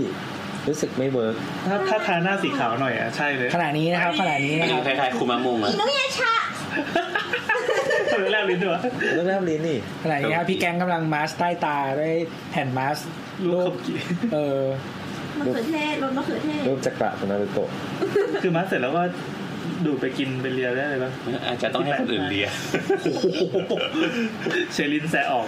เออเอาไปเรียนตรงอื่นเถอะตรงนี้ไม่ค่อยเสียวหรอก ภาคใต้ครับ นี่มันมีโรคจิตที่ชอบเลียตา เดี๋ยวกูจะพักตายแล้ว เฮ้ยเราทันเราทันยุคที่คนญี่ปุ่นฮิตแบบดึงตาขาวลงมาแล้วเอาลิ้นไปแตะตาขาวอะ เออ แล้วหมอเตือนว่าอย่าทำเด็ดขาด ดึงตาขาวไหมนะ อันตราย ดึงตาขาวมากไหม ดึงดึง ดึ เปลื ง อก ขอบ ตาล่างลงมา เออ เออแล้วเอาลิ้นน่ะไปแตะตาขาว แล้วต้อง เพื่ เซ อ ล อะไร ฟี่ อะ เก็บไว้ด้วยนะเพื่อให้รู้สึกว่าแบบรักกันมาก ไปบ้านทำไงอ่ะ ไม่เราจำชื่อ เอาหมายถึงว่าให้อีกคนเลียอย่างเงี้ยเหรอ ใช่มันมันเป็นไม่ใช่เลี้ยวของตัวเอง มันเป็นเหมือนแบบแฟตทีดอ่ะเออแบบเนี้ยแบบเนี้ยดึงใต้ตาลงมาแล้วก็แบบ คือไม่ต้องบอก กคนนึก็เหลือกตาขึ้นมา ไม่ต้องไปเตือนวัยรุ่นอะไรห รอกมันมันดูไม่น่าทำอ่ะ เออแล้วหมอก็มาบอกว่าแบบเตือนไม่เพราะว่าเหมือนบางคนอ่ะ คือรูปอ่ะมันโชว์ไม่ได้ตลอดนึกออกปะ อ่า แล้วมันก็เลยคิดเป็นว่าเฮ้ยฉันเจ็บตาแล้วมันก็จะมีที่ติดตาแบบญี่ปุ่นอ่ะที่มันคาดเป็นสีขาวแล้วมันก็คาดเฉียงนึกออกปะเหมือนในเรื่องไอโตเกียวกาวอ่ะ อืม อืม การ์ตูน แล้วไง เออ ก็แบบนั้นไงเหมือนเป็นสา แต่ ร เราอะอ่านวิจัย เลย มาเว้ยมันมีนัยยะอยู่ อันนี้เป็นอันนี้เป็นเทรนด์ที่ แต่จำ ฮิ ไม่ ต ได้ หลังจากที่ถ่ายรูปเซลฟี่เลียลูกบิด อ๋อ ทำไมไม่ เออ ทำไมยกตัวอย่างตัวเกียวกาว ไม่ยกตัวอย่างวันพีแต่น่าจะเห็น นั่นแหะดิ วันพีชมันไม่ได้ปิดตาด้วยสีขาวมันเป็นสีดำมันเป็นโจรสลัด แต่ มั มัน น มันจะมีผ้าปิดตาแบบเฉพาะที่มันสี่เหลี่ยมผืนผ้าสีขาวอ่ะ แล้ แล้วว มี คอสเพลย์อะไรกันนะนะ เออ ก็ได้ ต่อเลยตัว ภาคใต้วันนี้ตัวเหนื่อยมากทุกคน ครับ เฮ้ยตัวนี้ EP ตัวนะ ภาคใต้นะครับ ก็ ตัวตัวหลีดเหรอไอ้พี่เนี่ย ตัวนี้ตัวนี้ เชียร์ เอ่ออะไรดีสนามบิน สนามสนามบินนะ ไม่เหมือนตุ๊กตาไอเนี่ยที่เวลาสอบได้แล้วเราจะมาวาดรูปตาสีน้ำนะดารุมะอะ เนี่ยพอบอกภาคใต้ก็มีมันเข้า คือภูภูเก็ตอะทุกวันเนี้ยภูเก็ตที่สนามบินภูเก็ตนะครับเป็นสนามบินที่มีคนใช้งานมากที่สุดนอกนอกจากนอกกรุงเทพอะ เท่าไหร่อ่ะสามล้านเหรอ ประมาณสิบสิบสองสิบสามล้าน เหรอ คนอืมประมาณ ผิดเป็นสิบล้านนะโบ๊ท ซึ่งสนามบินถ้าคิดว่าดอนเมืองมันแบบอัดแน่นแล้วอ่ะภูเก็ตแม่งโอเวอร์คราวมาก เออ คือไม่แน่ใจแคปซิตี้ของภูเก็ตเดิมอ่ะ ไม่น่าไม่น่าจะดีไซน์ไว้ไม่ถึงสิบล้านอะ อืม เออซึ่งอาคารเล็กๆ จริงๆถ้าสังเกตหน้าตาสนามบินภูเก็ตอ่ะ จะคล้ายกับสนามบินเชียงรายมาก มันเป็นเจ้าของเดียวกับกรมกรมปะ AOT นะครับทอการท่าอากาศยานนะครับ อืม ก็ไปไปสังเกตดูหลังคารูปแบบหลังคาการวางจั่วอะไรเงี้ย หน้าตาดีไซน์จะคล้ายๆกันภูเก็ตกับเชียงราย แต่ว่าเชียงรายถ้าจะไม่ผิดดีไซน์คาปาซิตี้มันประมาณล้านสอง ก็เกือบใกล้ก็เกือบจะถึงเพดานแล้วยังใกล้ ใช่ เนี่ย ใช่เดี๋ยวเขาจะปรับให้ประมาณ 3 ล้าน แต่ว่าภูเก็ตอ่ะคล้ายๆเชียงรายแต่เราเข้าใจว่ามันขยายมันจนใหญ่กว่าเยอะพอสมควรแล้วอะไรเงี้ยแต่ว่าหน้าหน้าตาหลังคา มันคล้ายๆยังคล้ายๆกันอยู่ในตึกเก่าอะแต่ภูเก็ตจะสีเขียวเชียงรายสีแดง แล้วก็ไม่รู้ใครไม่รู้ไปทาสีฟ้าที่ตึกอ่ะแล้วหลังคาสีแดงคิดภาพ แล้วที่เชียงรายเหรอ ทาตึกเป็นสีฟ้าแต่หลังคาสีแดง อืม เหมือนโรงเรียนประถมเลยอ่ะ โรงเรียนอบตเชียงรายเนี่ย เอออ๋อเหรออ่า ๆใช่แต่ที่ภูเก็ตหลังคาจะสีเขียวๆก็เขาเพิ่งทำอาคารใหม่ไปเนาะเป็นอาคารระหว่างประเทศอะไรเงี้ยในขณะเดียวกันอาคารเดิมเขาก็พยายามปรับปรุงเพื่อเพิ่ม capacity ซึ่งเข้าใจว่าเปิดครบแล้วอะ capacity ก็จะเต็มพอดี โอ้ เปิดปั๊บเต็มปุ๊บ ใช่ นี่คือที่เชียง ภู ราย เก็ตภูเก็ต โอ้แสดงว่ามันขยายต่อยากเลยไง ยากมาก คือรันเวย์ก็ขยายไม่ค่อยได้แล้ว เพราะว่ามันติด เมือง ฝั่งหนึ่ เมื ง อง ภูเขาฝั่งหนึ่งเป็นน้ ทะเลปะ ำอืม ใช่ไหมพูดเกี่ยว มันจะมีจุดหนึ่งที่เราชอบไปถ่ายรูปเครื่องบินแล้วก็ชมวิวกันคือเป็นหาดที่อยู่ติดสนามบิน สามารถถ่ายแล้วก็ช้อนเห็นใต้เครื่องบินได้ ขอขมวดหาดเลยนะขมวดหาด ไม่ว่า โอ้ยอยู่ๆก็มีตามสั่งนี่ ด้วยนะ หาดซีเฮ้ หาดสะอี เก่าอ่ะ ก็เอาอันใหม่หน่อยสิ ใหม่ต้องให้แนทคิดแล้วแหละ เออใช่ โอเค บินภูเก็ตนะครับอ่ะโอเค ครับ ก็ตอนนี้มันสร้างเสร็จเป็นตึกใหม่แล้วเนาะตึกเก่าก็ทำอยู่เราปีไหนวะปีที่แล้วเราไปสนามบินภูเก็ตตอนที่เขายังตึกใหม่ยังไม่เปิดแล้วตึกเก่าก็ทำไปด้วยครับ ตอน ก็ นี้ก็ยังทำอยู่ เออตอนนี้ก็ยังทำอยู่ แต่ว่าตอนนั้นน่ะคือเหมือนแบบ เดินไปตรงไหนก็มีแต่ฝุ่นมีแต่กลิ่นสี แล้วก็แบบแล้วก็ตอนหลังหลังจากเรากลับมาก็มีข่าวฝ้าถล่มอะไร เออเออเออ เออมันมีฝ้าถล่ม คือเขาแยกเป็น international กับบินในประเทศ Domestic ใช่ เออแล้วทีเนี้ยในประเทศอ่ะ จะเป็นตึกเก่าๆ ห้องน้ำเหม็นๆ คือห้องน้ำแบบกลินห้องน้ำตรงนู้นอ่ะแบบมาถึงแบบตรงที่นั่งรอเลยอ่ะ แล้วก็ตรงที่เป็น international international อ่ะ มันมีแค่สามเกตเว้ย อืม อืม ใช่แต่ว่าจะเสร็จอันใหม่ที่ปรับปรุงอะไรนะก็จะเปิดมิถุนาปีปีนี้ ปีนี้เลย ก็แสดงว่ากลางปีเนี้ยเสร็จหมดไอ้ ใช่ครับ สองเฟสที่โฟ แต่ว่ามันก็ยังเต็มอยู่ดี อ่าอ่าอ่าเปิดปั๊บก็เต็มปุ๊บ ใช่จริงๆก็มีคนโพสต์แหละว่าเฮ้ยเรา ให้ทำเผื่ออนาคตกันหน่อยเหรอ ใช่ อ่า ก็มีคนพูดว่าหรือเราทำสนามบินใหม่ไหม เออว่ะ ก็มีคนเสนอแบบที่พังงา อืม คือพังงากับภูเก็ตอะมันติดกัน อืม หมายถึงว่าเราสามารถขับมันมีรถสะพานเชื่อมเนาะ อ่า ขับจากพังงาไปภูเก็ตได้เพราะฉะนั้นเนี่ย อ๋ออืม แล้วก็คือภูเก็ตสเปซมันน้อยคือภูมิประเทศมันเป็นเกาะ อืม แล้วก็มีภูเขา อืม ฉะนั้นเนี่ยมันหาที่ราบที่จะทำสนามบินเนี่ยยาก ครับ แล้วสนามบินเดิมก็ขยายไม่ได้ ถ้าขยายอ่ะต้องทุบต้องระเบิดเขาทิ้งอ่ะ ใช่ใช่ หรือขยายลงถมทะเลอ่ะ มันไม่สามารถเป็นรันเวย์ได้ ตอนนี้อุตส่าห์เป็นฮวงจุ้ยมังกรแล้วนะ เออ ซึ่งที่สนามบินภูเก็ตก็ไม่ได้อยู่ในเมืองนะ มันก็อยู่ไกลออกไปแล้ว แต่มันก็หาที่จะสร้างใหม่ไม่ได้เลยอะ อืม งั้นก็เลยมีคนเสนอว่าพังงาไหม่ล่ะ อ่าแล้วก็ว่าไง ก็ตอนนี้ก็ยังไม่เป็นรูปเป็นร่างอะไร ก็มีทั้งแบบเอกชนอยากจะทำให้ หรือว่าแบบรัฐบาลจะทำเองเนี่ยก็มีหลายรูปแบบ เออ แต่ว่าจริงๆก็คือ ส่วนตัวเราคิดว่าถ้าสร้างที่พังงาได้มันก็จะช่วยออฟโหลดคนที่มันเต็มที่ภูเก็ตไหมแล้วมันก็ไม่ได้เดินทางยาก คิดว่าน่าจะเคาะในเวลาไม่นานนะเพราะว่าจำนวนนักท่องเที่ยวมันมันมันทะยานขึ้นไปเรื่อยๆอะ ใช่ พอเปิดมาปั๊บก็เต็มอย่างเงี้ยสัญญาณมันแบบมาแล้ว ใช่ ก็คือถ้ามีพังงามมาช่วยแบ่งอะไรมันก็จะโอเคดีขึ้นอะไรเงี้ย เออ อืมแล้วก็ภูเก็ตก็เป็นอีกเมืองหนึ่งที่เขาอยากจะทำระบบรางภายในเมือง บาง ใช่ครับ มาฟอร์แมตเดียวกันหมดเลยอ่ะ ใช่ สนามบินรางทางด่วน อืมนั่นแหละ ก็เขาก็อยากจะทำราง อยากจะทำรถบัสอยากจะทำอะไรอย่างเงี้ย ซึ่งจริงๆ เราว่าเมืองใหญ่หลายๆเมือง ในต่างจังหวัดมันมีปัญหาเรื่องการเดินทางภายในเมืองนี่แหละ แล้วก็มีปัญหามาฟงมาเฟียอะไรเงี้ยซึ่งที่ภูเก็ตก็ค่อนข้างหนักนะทางแท็กซี่ทางอะไรอย่างเงี้ยก็ถ้ามันมีระบบขนส่งมวลชนอื่นมา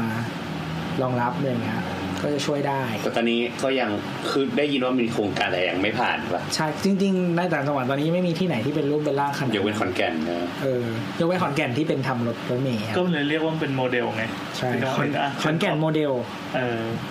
ครับ เดี๋ยวกำลังคิดอยู่มีอาจารย์น่ะที่เคยเปิดทีสิทธิ์ให้อะเขาอยู่ในโครงการนี้ด้วย เดี๋ยวลองไป ที่ไหน ที่ขอนแก่นหรื ขอนแก่น อ๋อ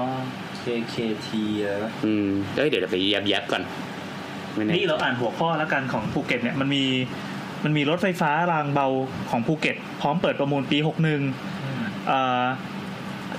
ภูเก็ตพัฒนาเมืองเปิดตัวสมาร์ทซิตี้แห่งใหม่ของประเทศไทยก็ก็เป็นการโฆษณานะ แล้วก็มีสมาร์ทบัสด้วยเริ่มให้บริการแล้ว เออเริ่มให้บริการแล้วเหรอสมาร์ทบัสเนี่ยนะ ก็ทำ ดูหน้าตาคล้ายๆ แบบที่ขอนแก่น เออทำสไตล์เดียวขอนแก่นเลยสมาร์ทบัสที่ใช้องค์ใช้แอปเหมือนกันเนาะแล้วก็การทางพิเศษเร่งรัดโครงการอุโมงค์กระทู้ป่าตอง มีอุโมงค์เนี่ยก็ เจาะออกมาเจาะ ก็ ทะลุเนี่ย เออเขาบอกว่าประมาณประมูลปีนี้ก็หนึ่งจุดสี่หมื่นล้าน คือ แล้วก็ ที่ที่เราบอกว่าลักษณะสภาพของภูเก็ตมันเป็นเกาะและเขา เออ ฉะนั้นในการคมนาคมภายในเมืองอ่ะ ที่ราบโคตรมีจำกัดอะ ใช่ฉะนั้นถ้าถ้ามีอุโมงค์มันก็จะย่นเวลาในการเดินทางภายในเมืองได้ ถ้าใครว่างๆเราไปดูในเว็บข่าวฐานเศรษฐกิจนะครับ มันมีหัวข้อข่าวว่ากทพเร่งอุโมงค์กระทู้ป่าตองอย่างเงี้ยก็ประมูลปีนี้ 1.4 หมื่นล้าน มันมีภาพเรนเดอร์ให้ดูคร่าวๆ เรียกว่าเรนเดอร์ได้ไหมเหมือนเป็นภาพกราฟิกให้ดูอะเขาไปเจาะอุโมงค์สองสองอุโมงค์ก็เป็นเลน อันนี้ทำไปแล้ว เลนขาไปอะขากลับที่เขาหน้าเกิด ไม่เรียบร้อย เออ ก็ขุดภูเขาเลยประมาณ 4 กิโล เขาจะขุดสองฝั่งแล้วก็ไปเจอกันดีกว่า ถ้าเราจะไม่ผิดเหมือนมันจะมีองค์กรที่เป็นแบบเอกชนร่วมกันที่ทำเป็นติงแทงของภูเก็ตอ่ะคล้ายๆที่ขอนแก่นอ่ะ อืม เหมือนเดี๋ยวเขาจะเปิดออฟฟิศละที่ที่เซ็นทรัลภูเก็ตที่ทำใหม่ อ๋ออืมอันนี้ก็อยู่ในทศวรรษนี้เหมือนกันก็ปี 2567 ก็เสร็จ คิดคิดค่าลอดอุโมงค์เลย15 ถึง 240 บาทโหราคาโคตรแกว่ง ครับ โอเค มีอะไรอีกไหมอ่ะ เออแล้วก็มีอะไรนะไอเรื่องสนามบินอ่ะของเอทีที่หาดใหญ่ก็จะขยายเหมือนกัน อ่า แล้วก็ นี่มาหัดใหญ่บ้าง ใช่ก็ ครับ ขยายเหมือนกัน แล้วก็หาดใหญ่ก็เป็นอีกเมืองหนึงที่อยากทำระบบรางในเมืองอืมก็คือเขาคิดว่าจะทำโมโนเรลอืมโมโนเรลหาดใหญ่ ซึ่งเรามองว่าจริงๆหาดใหญ่อ่ะมันจะมีจุดที่ต่างจากเมืองอื่นนิดหน่อยตรงที่ว่าลักษณะการกระจายตัวของเมืองหาดใหญ่อ่ะเป็นเมืองที่ค่อนข้าง มันอยู่เป็นเป็นแถวเป็นแนวอ่ะมันมีความอัดประมาณหนึ่งซึ่งมันเหมาะแก่การทำขนส่งมวลชนแบบเนี้ย เพราะว่ามันจะมีความหนาแน่นของคนแล้วจุดที่ไปมันไม่ต้องเยอะแต่ว่าคนได้ใช้ ก็คือโหนดมันก็กระจายโหนดได้ตุ๊กๆๆๆ ใช่ ไปอืม ใช่อืมจะเห็นได้จากว่าจริงๆเมืองหาดใหญ่เป็นเมืองที่แบบมีตึกสูงค่อนข้างเยอะเออถ้าเทียบกับเมืองต่างจังหวัดอื่น คิดไม่ออกอะ ทำไมอ่ะ ไม่เคยไปเหรอ ๆไม่ไปหรอ เคยไปภูเก็ตเคยไปพังงาแต่ไม่เคยไปหาดใหญ่ หาดใหญ่เป็นเป็นเมืองที่ที่ที่เป็นประเทศไทยร้อยเปอร์เซ็นถ้าขอนภูเก็ตอะไรมันจะดูเป็นเมืองฝรั่งใช่ไหมอันนี้คือเป็นเมืองเมืองไทยที่เป็นหัวเมืองที่เจริญอะโอเคดูดี เคยกินไก่หัดใหญ่ อ่าเนี่ยมันก็จะมีโครงการจากรัฐบาลบ่อยๆที่เป็นเป็นประมาณนี้ อันนี้ก็มีหัวพาดหัวข่าวเหมือนกันบอกว่าหนุนหัดใหญ่เป็นเมืองศูนย์กลางการประชุมนานาชาติของภาคใต้บ้าง เป็นสมาร์ทซิตี้แห่งใหม่ ให้ทันสมัยเทียบเท่าฟูกุโอกะบ้างเงี้ยแล้วก็มีการเตรียมยกระดับสถานีขนส่งทั่วประเทศครั้งใหญ่ก็คือเป็นนำร่องเร่งด่วนที่หัดใหญ่เลยก็มีนั่นแหละอันนั้นก็มีมีกระบี่มีตรังนะแล้วก็เบตง ที่เขามีการการพัฒนาพวกสนามบิน เออเบตงจะสร้างสนามบินใหม่เหมือนกำลังทำอยู่ อ๋อ คือที่สามจังหวัดชายแดนภาคใต้อ่ะทุกวันเนี้ยมันจะมีสนามบินอยู่ที่นราธิวาส ที่เดียวปะ ที่เดียว แล้วก็ถ้าถ้าถ้าคนอื่นอยากใช้หมายถึงว่าแต่นราธิวาสมันค่อนข้างจำกัดเนาะหมายถึงว่าเที่ยวบินมันก็น้อยอะไรอย่างเงี้ยจังหวัดมันก็ไม่ได้ใหญ่มาก ถ้าใครอยากจะไปใช้ที่แบบ มีเที่ยวบินหลากหลายกว่านั้น ก็ต้องไปที่หาดใหญ่ อืม เออคือหาดใหญ่เป็นเหมือนทับการเดินทางของภาคใต้เหมือนกัน แล้วทำไมถึงต้องไปเบตงอ่ะ เพราะว่ามันติดกับ คือที่เขาสร้างที่เบตงอะเพราะว่าเหมือน ก็ถ้าย้อนกลับไปเรื่องรู้รู้จักรู้เบตงเป็นที่เดียวที่มีป้ายทะเบียนที่ อ่า ไม่ใช่ ที่เขี ชื่ ย อน ว่า จังหวัเบตงดใช่ไหมมาเขียนว่าเบตงเพราะว่าเขารู้สึกว่าการคมนาคมระหว่างเมืองกับเบตงอ่ะมันลำบากมีเขากั้นมีนู่นนี่นั่นอะไรเงี้ยฉะนั้นเนี่ยการถ้าสร้างที่เบตงอ่ะ มันก็เอื้อประโยชน์ให้คนเบตง ในพื้นที่แล้วก็รอบข้าง เลย เออที่มันทุกวันนี้คมนาคมจะไปนราธิวาสก็ยากไปหาดใหญ่ก็ยากอะไรเงี้ย เหมือนสร้างสะพานเชื่อมอย่างเงี้ย ใช่แล้วเขาก็คิดว่าในอนาคตถ้าไม่ไม่รู้ว่าถ้ามันสามารถขยายเป็นแบบแบบอุดรได้หรือเปล่าอย่างเช่นที่มีประเทศเพื่อนบ้านมาใช้ อ่า ด้วย ใช่เลยเขาบอกว่าตัวนี้มันห่างจากมาเลยแค่สิบกิโลเออ ก็คือเหมือนเหมือนสร้างเสร็จแล้วก็จำไม่มาเลยได้เลย ใช่เพราะฉะนั้นเนี่ยพอเรามีตรงนี้ปุ๊บอะมันได้คนมาเลยมาใช้ด้วยเป็นตลาดของสนามบินนี้ด้ เอ วย อ เสร็จปีหน้าหกสองเนี่ย ใช่แต่ว่าสนามบินเนี้ยมันสร้างขนาดค่อนข้างเล็กก็มันเขาก็ถกกันเหมือนกันถึงประโยชน์เพราะว่าถ้าจำไม่ผิดมันรับเครื่องประมาณแบบ A 3 2 0หรือว่า 737ยังไม่ได้ ที่ทำศูนย์วิจัยสามเจ็ดก็คือเครื่องที่เราเห็นบินกันพวกแอร์เอเชีย อ๋อนี่คือน กแอร์อะไรเงี้ย เอาต้องเป็นไซส์เล็กกว่านั้นเหรอ จะใช่ก็ไม่แน่ใจว่าเดี๋ยวเขาจะทำยังไงขยายหรืออะไรยังไงเพิ่มเติม อยากให้ลองไปค้นภาพดูนะครับ ในเพจไทยแลนด์สกายไลน์ก็ได้เขาโพสต์วันที่ 25 กันยาเพราะเฟซบุ๊กมันไปค้นย้อนหลังยากเนอะแต่มันมีภาพที่ถ่ายจากมุมสูงจากโดรนอะสวยมากเลย คือมันเป็นสนามบินที่กำลังสร้างเป็นดินแดงๆนะแล้วล้อมรอบไปด้วยแบบป่าเขาทั้งหมดเลย เป็นป่าหมดเลยอะแล้วอยู่ก็เจาะแหว่งมาเป็นเป็นเป็นพื้นที่ราบ เป็นรูปสนามบิน โอเคเบตง โอเคเบตงมันมีอะไรอีก ภาคใต้หมดยัง เออแล้วก็เพราะมีอีกอันหนึงอันนี้มันไม่ได้รีสไว้แหละแต่ว่าเราอยากพูดเพิ่มเติมตะกี้เห็นใน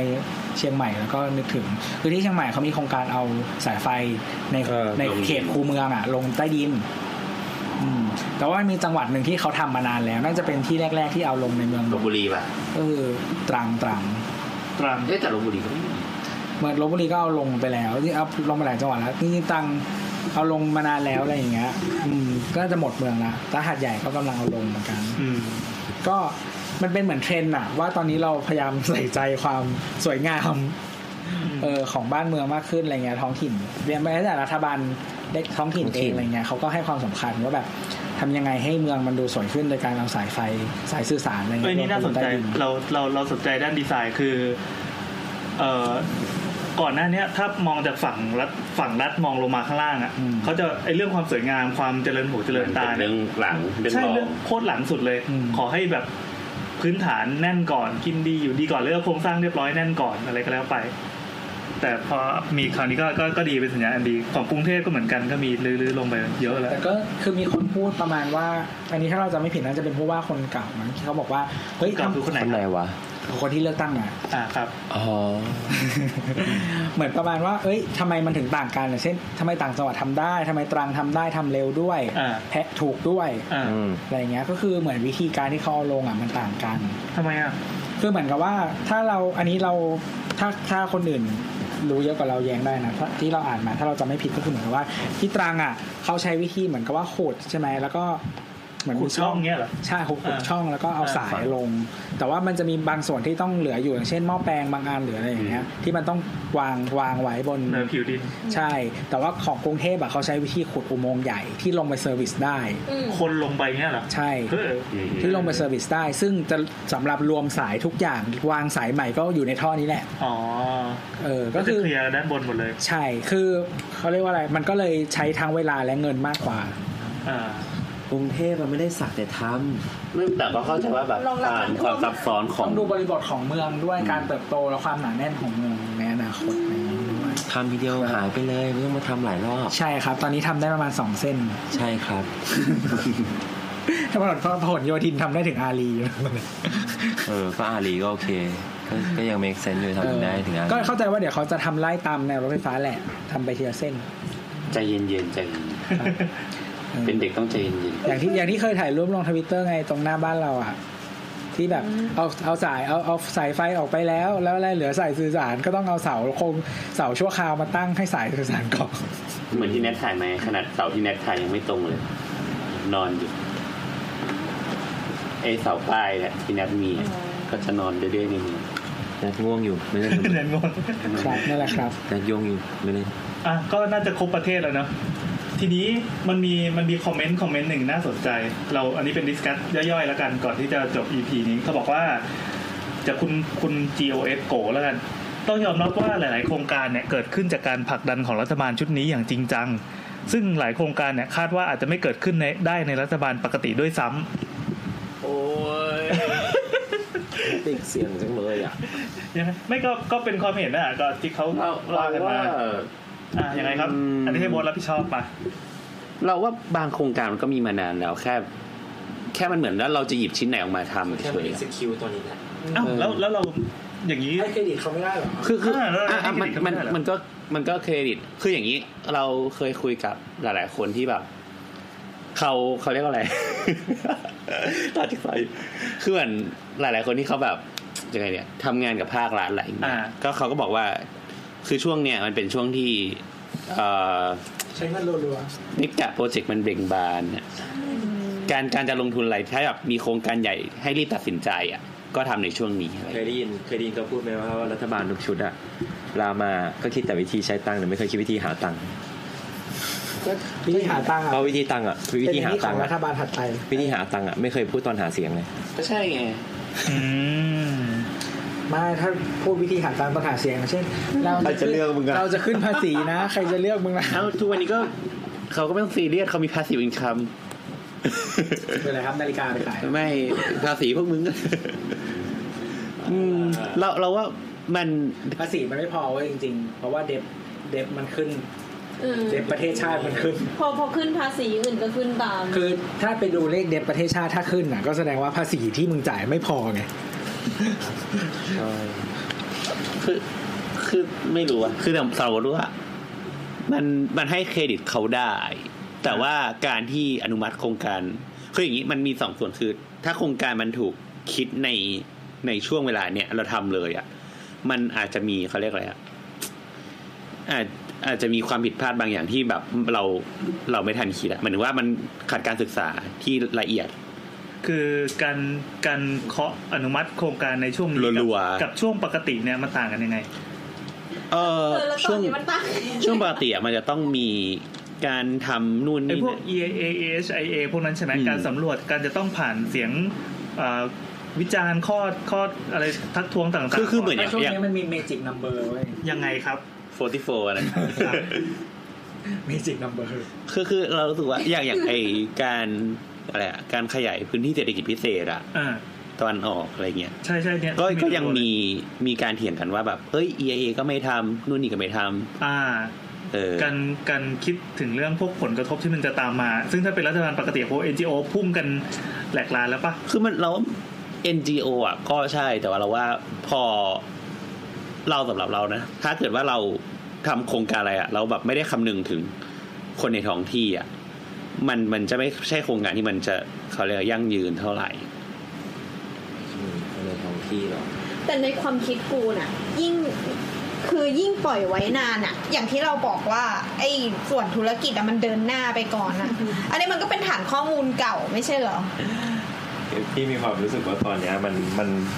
เขามีเหตุผลในการที่เขาจะมาลอนช์โปรเจกต์รัวๆได้พี่ เพราะว่า ยังไงครับ เพราะว่าที่ผ่านมาเนี่ยต้องยอมรับว่าประเทศไทยมันค่อนข้างจะแบบสตั๊ก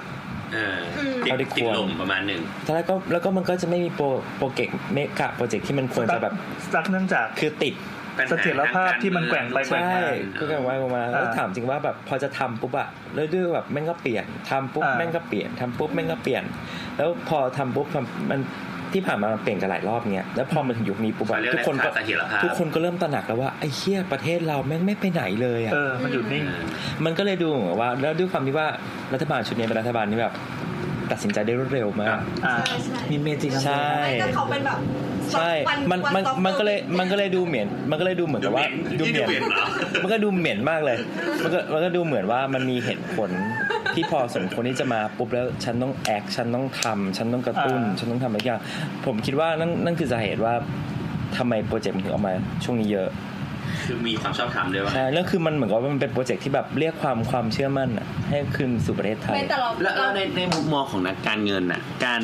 เขาเรียกว่าการลอนช์โปรเจกต์แบบอย่างเงี้ยไม่การโปรเจกต์เงี้ยมันช่วยกระตุ้นเศรษฐกิจด้วยป่ะในอีกในอีกแง่หนึง ในลองเทอมอ่ะใช่ เราต้องบัฟกับเขาหลายอย่าง ไม่ว่าจะเป็นมาตรมาตรการด้านภาษี อ่ อย่างหลายอย่างเนี่ยเหมือนกับว่ามันมันก็ถูกดิวมาเพื่อกับแบบผู้ประกอบการรายหนึ่งอยู่แล้วอะอย่างเช่นแบบ ที่ที่พูดมาเลยก็โบอิงแอร์บัสอย่างเงี้ยที่แบบเราขอให้เขามาลง อย่างนั้นจริงเราขอเขาจริงๆหรือมันจะเป็นการที่แบบเหมือนกับว่าเชิญชวนอยู่ใน BUI ที่ออกมาว่าเฮ้ยช่วยมาตั้ง HQ ที่ประเทศไทยเถอะ แต่มันคือการล็อกสเปกว่ะ ไม่ใช่ที่การล็อกสเปกแต่เป็นแค่แบบการการเวียดนามก็ทำ จริงใครเขาก็ท ใครก็ ำอทำย่างที่จีนเนี่ยเพิ่งลอนช์มาที่บอกว่าแบบถ้า you invest ในจีนนะ แล้ว you reinvest เงินนะจะแบบได้ tax break เยอะมาก ไปหักภาษีอะไรเงี้ย ก็เหมือน ก็เหมือน คนก็ทำ รัฐบาลอยากเหมือนว่าประเทศอยากได้โครงสร้างพื้นฐานหรือบางอย่าง แต่เราไม่อยากลงทุนเองก็คือก็มีทำคอนแทคทำนู่นทำนี่ MOU ไป FDI ของไทยก็ค่อนข้างต่ำที่ผ่าน คิด มา ซะว่ามันเป็นการเจรจาธุรกิจ ใช่แต่แต่แต่ที่ผ่านมาอย่างเงี้ยเมื่อกี้ที่ตัวรีวิวทีละภาคทีละภาคทีละภาคก็จะเห็นเลยว่าแบบ ทำร่วมกับ จะมีแค่ตะวันออกภาคเดียวอะที่จะไม่ค่อยลงทุนเพื่อสังคมสักเท่าไหร่ อ่า จะเห็นว่าแบบ เออเออ จะมี ใช่ อินดัสเทรียลพาร์ค เหมือนทำให้คนอื่นเลย อย่างมากอย่างภาคอื่นภาคใต้อ่ะมีแอร์พอร์ตอ่ะอันนี้ อ่า แอร์พอร์ตเพราะว่าเพราะว่าประเทศไทยตอนนี้ส่วนมากมันขึ้นอยู่กับการท่องเที่ยวไง อ่า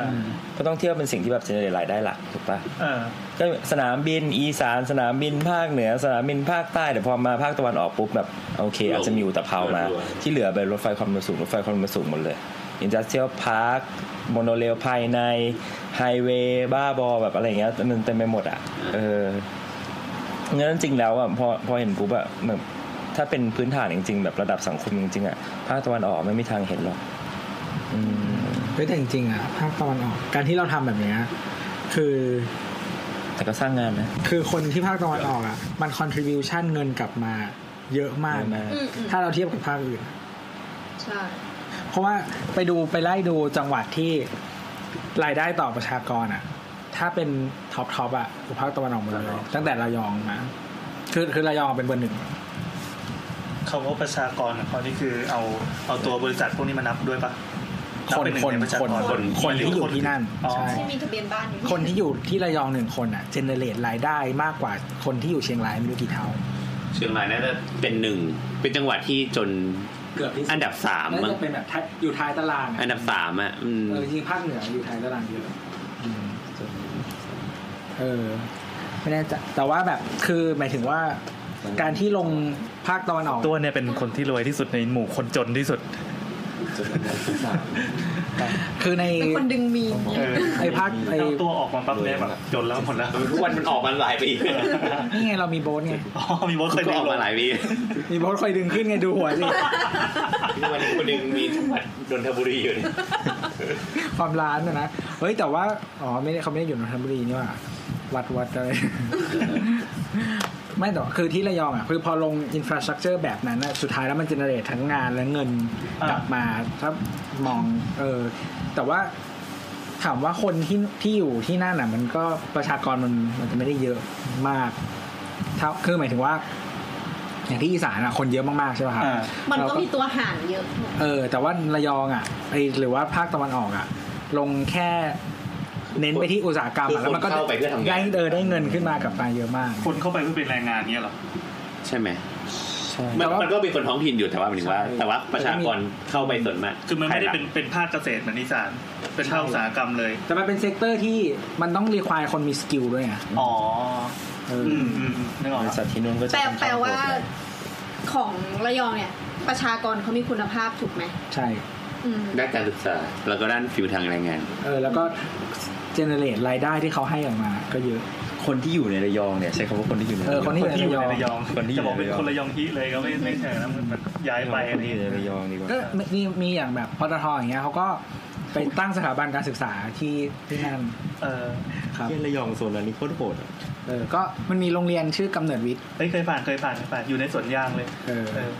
นั่นแหละก็มีโรงเรียนกำเนิดวิทย์แล้วเดี๋ยวเขาจะตั้งแบบมหาวิทยาลัยนู่นนี่นั่น มหาลัยปตท เออมันชื่อ R A I S T อ๋ออ๋อ เออประมาณนั้นแหละ มันมีคอร์สเปิดแล้วนี่ ที่เขาก็เริ่มแล้วก็นี่ ส แห อง ละ คอร์สสามคอร์ส อืมก็นี่แหละคือผลิตบุคลากรที่เขารู้สึกว่าที่อื่นยังผลิตให้เขาไม่ได้อะที่แบบคุณภาพสูง ไม่ถูกใจไม่ถูกใจ เออไม่ถูกใจทำเองละกัน โรงเรียนโรงเรียนซีพีอ่ะ เออสายที่ซีพีของพี่โบอะ อ่ะโอเค EP นี้ยังเหลืออะไรให้เก็บตัวอีกไหมครับ โอ้ ก็ก็เราเราก็ได้ข้อสรุปนิดหน่อยนะว่าว่า อ่าถ้ารัฐบาลเรามีเสถียรภาพนะ รัฐหรือรัฐบาลรัฐบาล ถ้ารัฐบาลเรามีเสถียรภาพสักอย่างไอ้พวกโครงการเนี้ยมันก็จะฉลุยเราไม่ต้องไปพูดถึงเรื่องเรื่องมันจะเป็นทุจริตคอร์รัปชันอะไรหรือเปล่าก็เป็นอีกประเด็นหนึ่งที่จะค่อยมาเถียงกันอีกที เราว่าต้องแยกประเด็น อ่าอ่า ใช่ใช่ ถ้าถ้าเอาแค่เรื่องเสถียรภาพอย่างเดียวมันทำให้ทุกอย่างมันมันไหลเร็วจริงๆจำได้ว่าก่อนหน้าเนี้เคยมีคนบอกว่าบอกตั้งแต่ปี 57 58แล้วบอกว่าคอยดู 5 ปีถัดจากนี้ไปอ่ะคนที่ไปติดคุกหรือว่าหายไปจากประเทศไทย หรือไม่ก็หลับไป 5 ปีแล้วตื่นมา คุณจะเจอประเทศไทยที่ จำไม่ได้ เปลี่ยนเออเหมือนเปลี่ยนเปลี่ยนภาพลักษณ์ไปเลย ให้เปรียบเทียบกับอย่างเซนเจิ้นก็ได้ อืม เซนเจิ้นที่ ตัว เรา ไวมาก จะจำว่าอย่างจีนแม่งเป็นเมืองของก๊อปของปลอมอะไรเงี้ย แต่พอปัจจุบันเนี้ยถ้าใครไปกระโดดไปอีกทีหนึ่งจะเห็น ก็ ว่า ยังเป็นอยู่ อ้าวชิบหายแล้ว แม่เพิ่งไปมานี่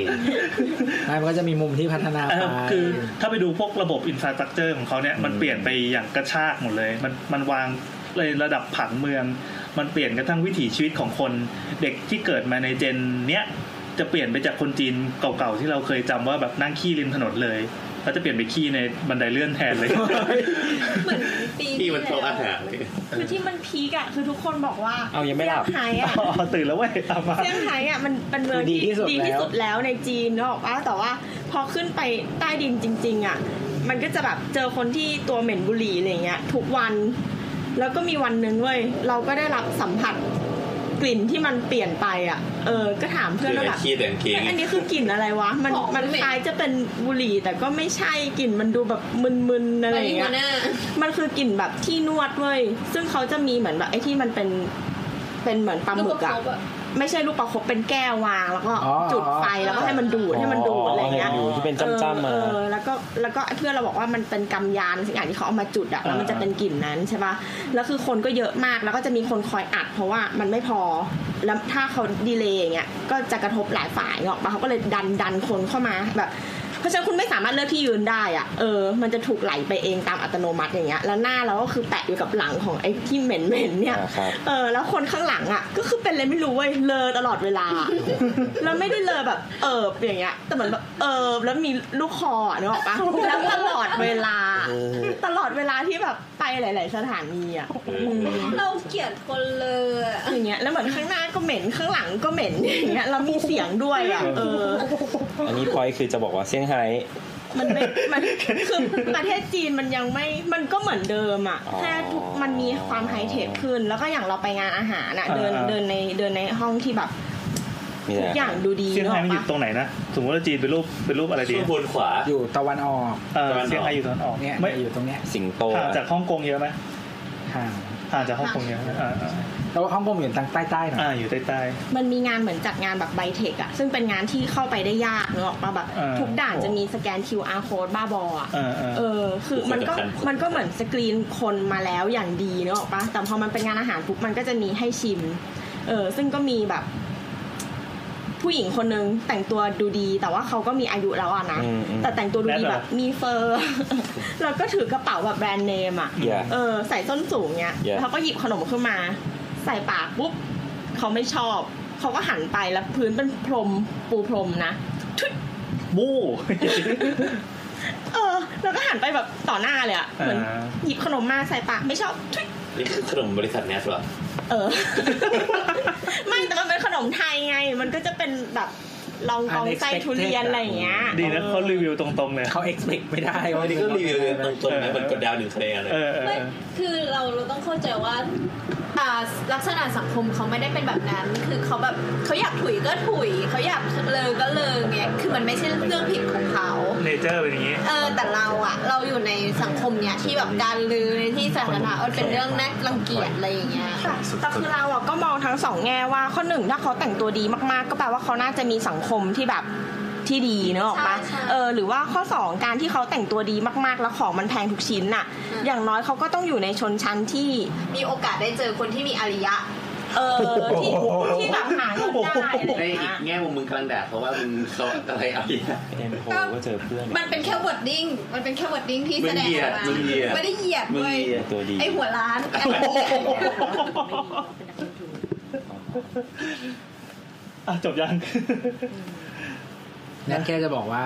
คนจีนก็ยังไม่ได้ดีข ค นาด นจีน นั้น ก็เหมือนเดิมนั่นที่บอกอะเหยียดดี ไม่ที่เราเน้นตรงเซนเจิ้นเพราะว่ามันเป็นมันเป็นเขตที่เขา โตเร็ว เขาดันดันเหมือนกับที่รัฐบาลรัฐไทยอ่ะดันภาคตะวันออกนั่นแหละ มันจะเป็นเขตเศรษฐกิจคือมันดันไปไปติดกับ ไม่มันขิงใส่ฮ่องกง เออใช่ประมาณ กู นั้น ก็ทำได้นะ ใช่ใช่มันมัน อังกฤษมึงสร้างฮ่องกงมาแล้ว กูทำให้ดีก มัน ว่า เป็นสร้างเมืองโคตรเศรษฐกิจแห่งใหม่ที่ไม่รู้สิคือเราเรายังไม่ไปแต่ว่าแบบแบบอ่านมาจากจากหนังสงหนังสืออะไรอย่างนี้ก็เลยรู้สึกว่าสนใจ รู้สึกมันจะมีเก็บสถิติจำนวนเศรษฐีที่ไปอยู่ตามเมืองต่าง เออ ๆ ของจีนน่ะอยู่สามเมืองเลยนะที่ติดอันดับอะ เออ ในสิบอันดับอะ เรื่องอะไรปักกิ่งเซินเจิ้นเหรอ เออ หูฮั่นไม่ใช่ ไม่ โอเค เรา เรามีดราม่าเลยเหรอเนี่ยที่ฮ่องกงอ่ะ เฮ้ยสองชั่วโมงครึ่งแล้วว่ะ โอ้โห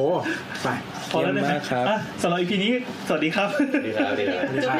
สวัสดีครับทุกคน สวัสดีปีใหม่ค่ะ เนี่ย